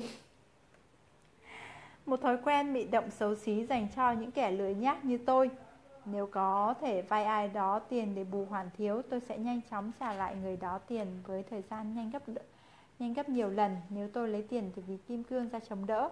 Điều này áp dụng từ cuộc sống linh sinh hoạt hàng ngày đến công việc kinh doanh của bạn. Có một đợt tôi sửa sang lại cửa hàng của mình và thiếu khoảng 30 triệu để trả công nợ công thợ nội thất. Tôi đã rút số tiền trong ví kim cương. Sau khi ví vàng đã cạn, vừa hết Tết âm lịch vài tuần nên công việc kinh doanh của tôi chưa thuận lợi. Sau đó tôi lại đi Đà Nẵng cùng nhóm bạn thân. Số tiền 30 triệu tôi dự định sau một tháng sẽ bù vào. Nhưng tháng sau rồi tháng sau nữa Tôi liên tục gặp chi phí kinh doanh phát sinh. Phải đến nửa năm sau tôi mới bù lại được số tiền. Vì khi cần tiền trong tay tôi lại nghĩ cửa hàng trang phục của mình cần sơn lại. Cả 5 tầng hay phòng studio cần cải tiến thêm. Tầng 1 cần thay bàn make, uh, à, make up 2 mét Cần có nhiều đèn long lanh hơn. Cứ thế vì biết đó là tiền của mình vì biết đó là tiền của mình cả thôi nên tôi không vội. Tôi tiêu nhiều khoản không cần thiết hay chưa cần thiết vào thời điểm đó. Một lần khác, tôi thiếu tiền trả lương nhân viên khoảng 8 triệu. Tôi vay cô bạn Hoa Mộc Lan. Lan là một trong số ít người có thể đếm được trên đầu ngón tay của một bàn tay sẵn sàng giúp đỡ tôi. Cho vay số tiền đó và tôi trả lại cô chỉ sau 3 ngày. 3 ngày đó tôi hoãn tất cả mọi sinh hoạt cá nhân của mình hay giảm đầu giá sộ đầu ra của shop tối đa rồi gom tiền trả bạn mình. Tâm lý lấy tiền tiết kiệm của bản thân ra chi trả món nợ trước mắt của chúng ta, cho chúng ta cảm giác an toàn và thoải mái hơn nhiều so với việc đi vay trả nợ. So với việc đi vay nợ, đối với những người có nhiều sự kiêu hãnh thì thật khó mở miệng xin sự giúp đỡ của người khác. Sự giúp đỡ nên là hai chiều và bạn phải trả đúng thời hạn như đã hứa để giữ được uy tín của mình trong mắt người đã tin tưởng ta. Bạn cứ gặp khó khăn đi và nhận ra trong đám bạn bè mình chơi mình ai mới là người thực sự đáng trân trọng. Tôi khuyến khích việc thi thoảng gặp khó khăn về tài chính hãy đi vay để có áp lực phải hoàn trả số tiền nhanh chóng. Nhưng nếu tháng nào bạn cũng phát sinh vấn đề thì phải xem xét lại công việc. Cuộc sống của mình kiếm được tiền đã khó, tiêu tiền còn khó hơn và giữ được tiền còn khó nữa. Hãy luôn tâm niệm số tiền trong ví kim cương chỉ dành cho trường hợp bất đắc dĩ như chiếc phao cứu sinh cuối cùng còn sót lại trên tàu Titanic. Nếu bạn có thể tìm cách khác để bù tạm vào con số này còn thiếu thì hãy làm. Còn nếu cứ động chút, khó khăn là lại muốn rút ví kim cương để chi trả cho nhẹ nợ thì bạn sẽ chẳng còn chiếc phao cứu sinh này nữa đâu. Đến khi bạn gặp nghịch cảnh, thực sự thì lúc này chỉ biết khóc, biết thế thì vay tiền và trả đúng hẹn là một cách giữ ví kim cương được an toàn. Mình cũng đã áp dụng cách này và thấy rất hiệu quả. Thực ra mình nhờ người khác giúp đỡ cũng là một cách để họ được giúp đỡ mình. Đưa mục tiêu cán đích cô bạn sẵn sàng giúp đỡ tôi. Hoa mộc lan vốn là một sinh viên kiến trúc nhưng lại yêu thích nghề trang điểm. Từ thời sinh viên cô đã rất nổi tiếng trong giới cosplay. Đó là uh, cosplay nghĩa là hóa trang thành nhân vật khác cũng như được bà trí khá quan tâm cô rất đông khách đến trang điểm, đem lại một thu nhập khá ổn và hình thành cho mình một chiếc ví kim cương vững chãi sau đó, lan xin gia đình mở vốn, gia đình vốn để hùn mở chung với bạn mở quán cà phê có tên là Labun. Những khó khăn liên tiếp xảy ra với cô gái còn non nớt, thiếu kinh nghiệm quản lý, marketing, nên gần sau sau, nên gần một năm sau, Labun vẫn trong tình trạng Lan phải bỏ tiền túi bù lỗ ví vàng đã cạn, không xin viện trợ được từ gia đình nhưng Lan vẫn không muốn bỏ cuộc cô không muốn đầu hàng quá sớm gia đình Lan thuộc hàng khá giả và rất sót con muốn cô sớm đóng quán cà phê để sang Nhật với mẹ. Lan kiên quyết không đồng ý. Cô nói, con còn trẻ thì con còn làm lại được, nên con sẽ không bỏ cuộc dù chỉ là còn một tia hy vọng. Mộc Lan thay đổi chính sách kinh doanh, quản lý đầu vào đầu ra của nguyên liệu tốt hơn. Cô dùng nhiều biện pháp quảng cáo như tổ chức event nho nhỏ, TPG mặc đồ mét hầu gái. Đến đến mốc đóng tiền nhà, Hoa Mộc Lan suy nghĩ thật kỹ nên chấp nhận thua cuộc đóng cửa quán cà phê để tập trung vào màn trang điểm hay dùng nốt số tiền trong ví kim cương để đánh cược một lần cuối. Đắn đo suy nghĩ thiệt hơn, Lan quyết định theo đến cùng con đường mình đã chọn. Ví kim cương được sử dụng trong những giờ khác quyết định chính như lúc này đây. Tôi không kể tiếp Mộc Lan thắng hay thua với quyết định của mình vì nó không thực sự quan trọng. Quan trọng là nhờ ví kim cương nên vào thời khắc quyết định, Lan sẽ không phải nuối tiếc vì đã bỏ cuộc sớm. Nếu thua cuộc, cô vẫn có thời gian để làm lại từ đầu. Bỏ cuộc lúc này, mãi mãi về sau cô sẽ hối hận, sẽ dai dứt, sẽ lại dằn vặt mình bằng câu giá như. Nếu từ đầu Mộc Lan không xin vốn từ gia đình, không hùn vốn chung với bạn, mà lấy hết tiền từ ví vàng và ví kim cương ra đầu tư thì sao? Chắc hẳn cô sẽ không có tiền để xoay chuyển lúc tình thế cấp bách. Với vô vàn khoản phát sinh không lường tới được, mấu chốt của người thành công là để cho dòng tiền luôn lưu chuyển, để suối tiền không bao giờ cạn khô, bạn phải nắm được quy luật huy động đồng tiền bằng nhiều cách để chủ động trong mọi nghịch cảnh. Tôi biết việc phải từ bỏ mọi thứ một thứ trong hiện tại bạn muốn có cho những thứ bạn thực sự muốn có trong tương lai là rất khó. Nó khó như việc bắt một bà mẹ sinh con lần đầu không được hào hứng mua những món độ món quần áo giày dép nhỏ xíu vô cùng đáng yêu cho đứa con mình vậy. Ít ai có thể đưa mục tiêu mục tiêu cán đích cuối cùng nên chọn những người làm việc đó. Nên những, những người làm được điều đó nên được xã hội tôn trọng. Chúng ta phải cân nhắc thật kỹ trước mỗi quyết định. Khi còn bé ta vẫn tập viết bằng bút chì sai có thể tẩy. Lớn lên ta viết bằng bút mực bút bi. Nếu sai có thể dùng bút xóa chỉnh sửa vẫn nhom nhem. Mỗi hành động ngày hôm nay của bạn đều để hệ quả cho tương lai bạn không cần bắt đầu với những điều quá to lớn. Chỉ một thay đổi rất nhỏ trong thói quen của bạn Cũng sẽ tạo ra những thay đổi lớn dần trong cuộc sống. Đừng sợ những chiếc ví quá bé vì lượng tiền ít ỏi. Cái gì cũng cần thời gian của nó như một cây cổ thụ vĩ đại. Lúc trước chỉ là một mầm cây nhỏ xíu. Đây là ảnh của uh, Hoa Mộc Lan Cô nàng make up artist Rất cá tính và quyết đoán làm kinh doanh thì sẽ không thể không có ví kim cương. Nguyên tắc 4 chiếc ví được áp dụng cho cả cuộc sống thường ngày lẫn công việc kinh doanh. Bạn cần có ví đồng để chi tiêu các khoản chi phí thường ngày của doanh nghiệp cửa hàng, ví bạc để trang trải cho các chi phí cao hơn như tiền thuê mặt bằng, thuế, ví vàng để đầu tư phát triển các dự án kinh doanh, làm tốt thương hiệu và ví kim cương để phòng biến cố.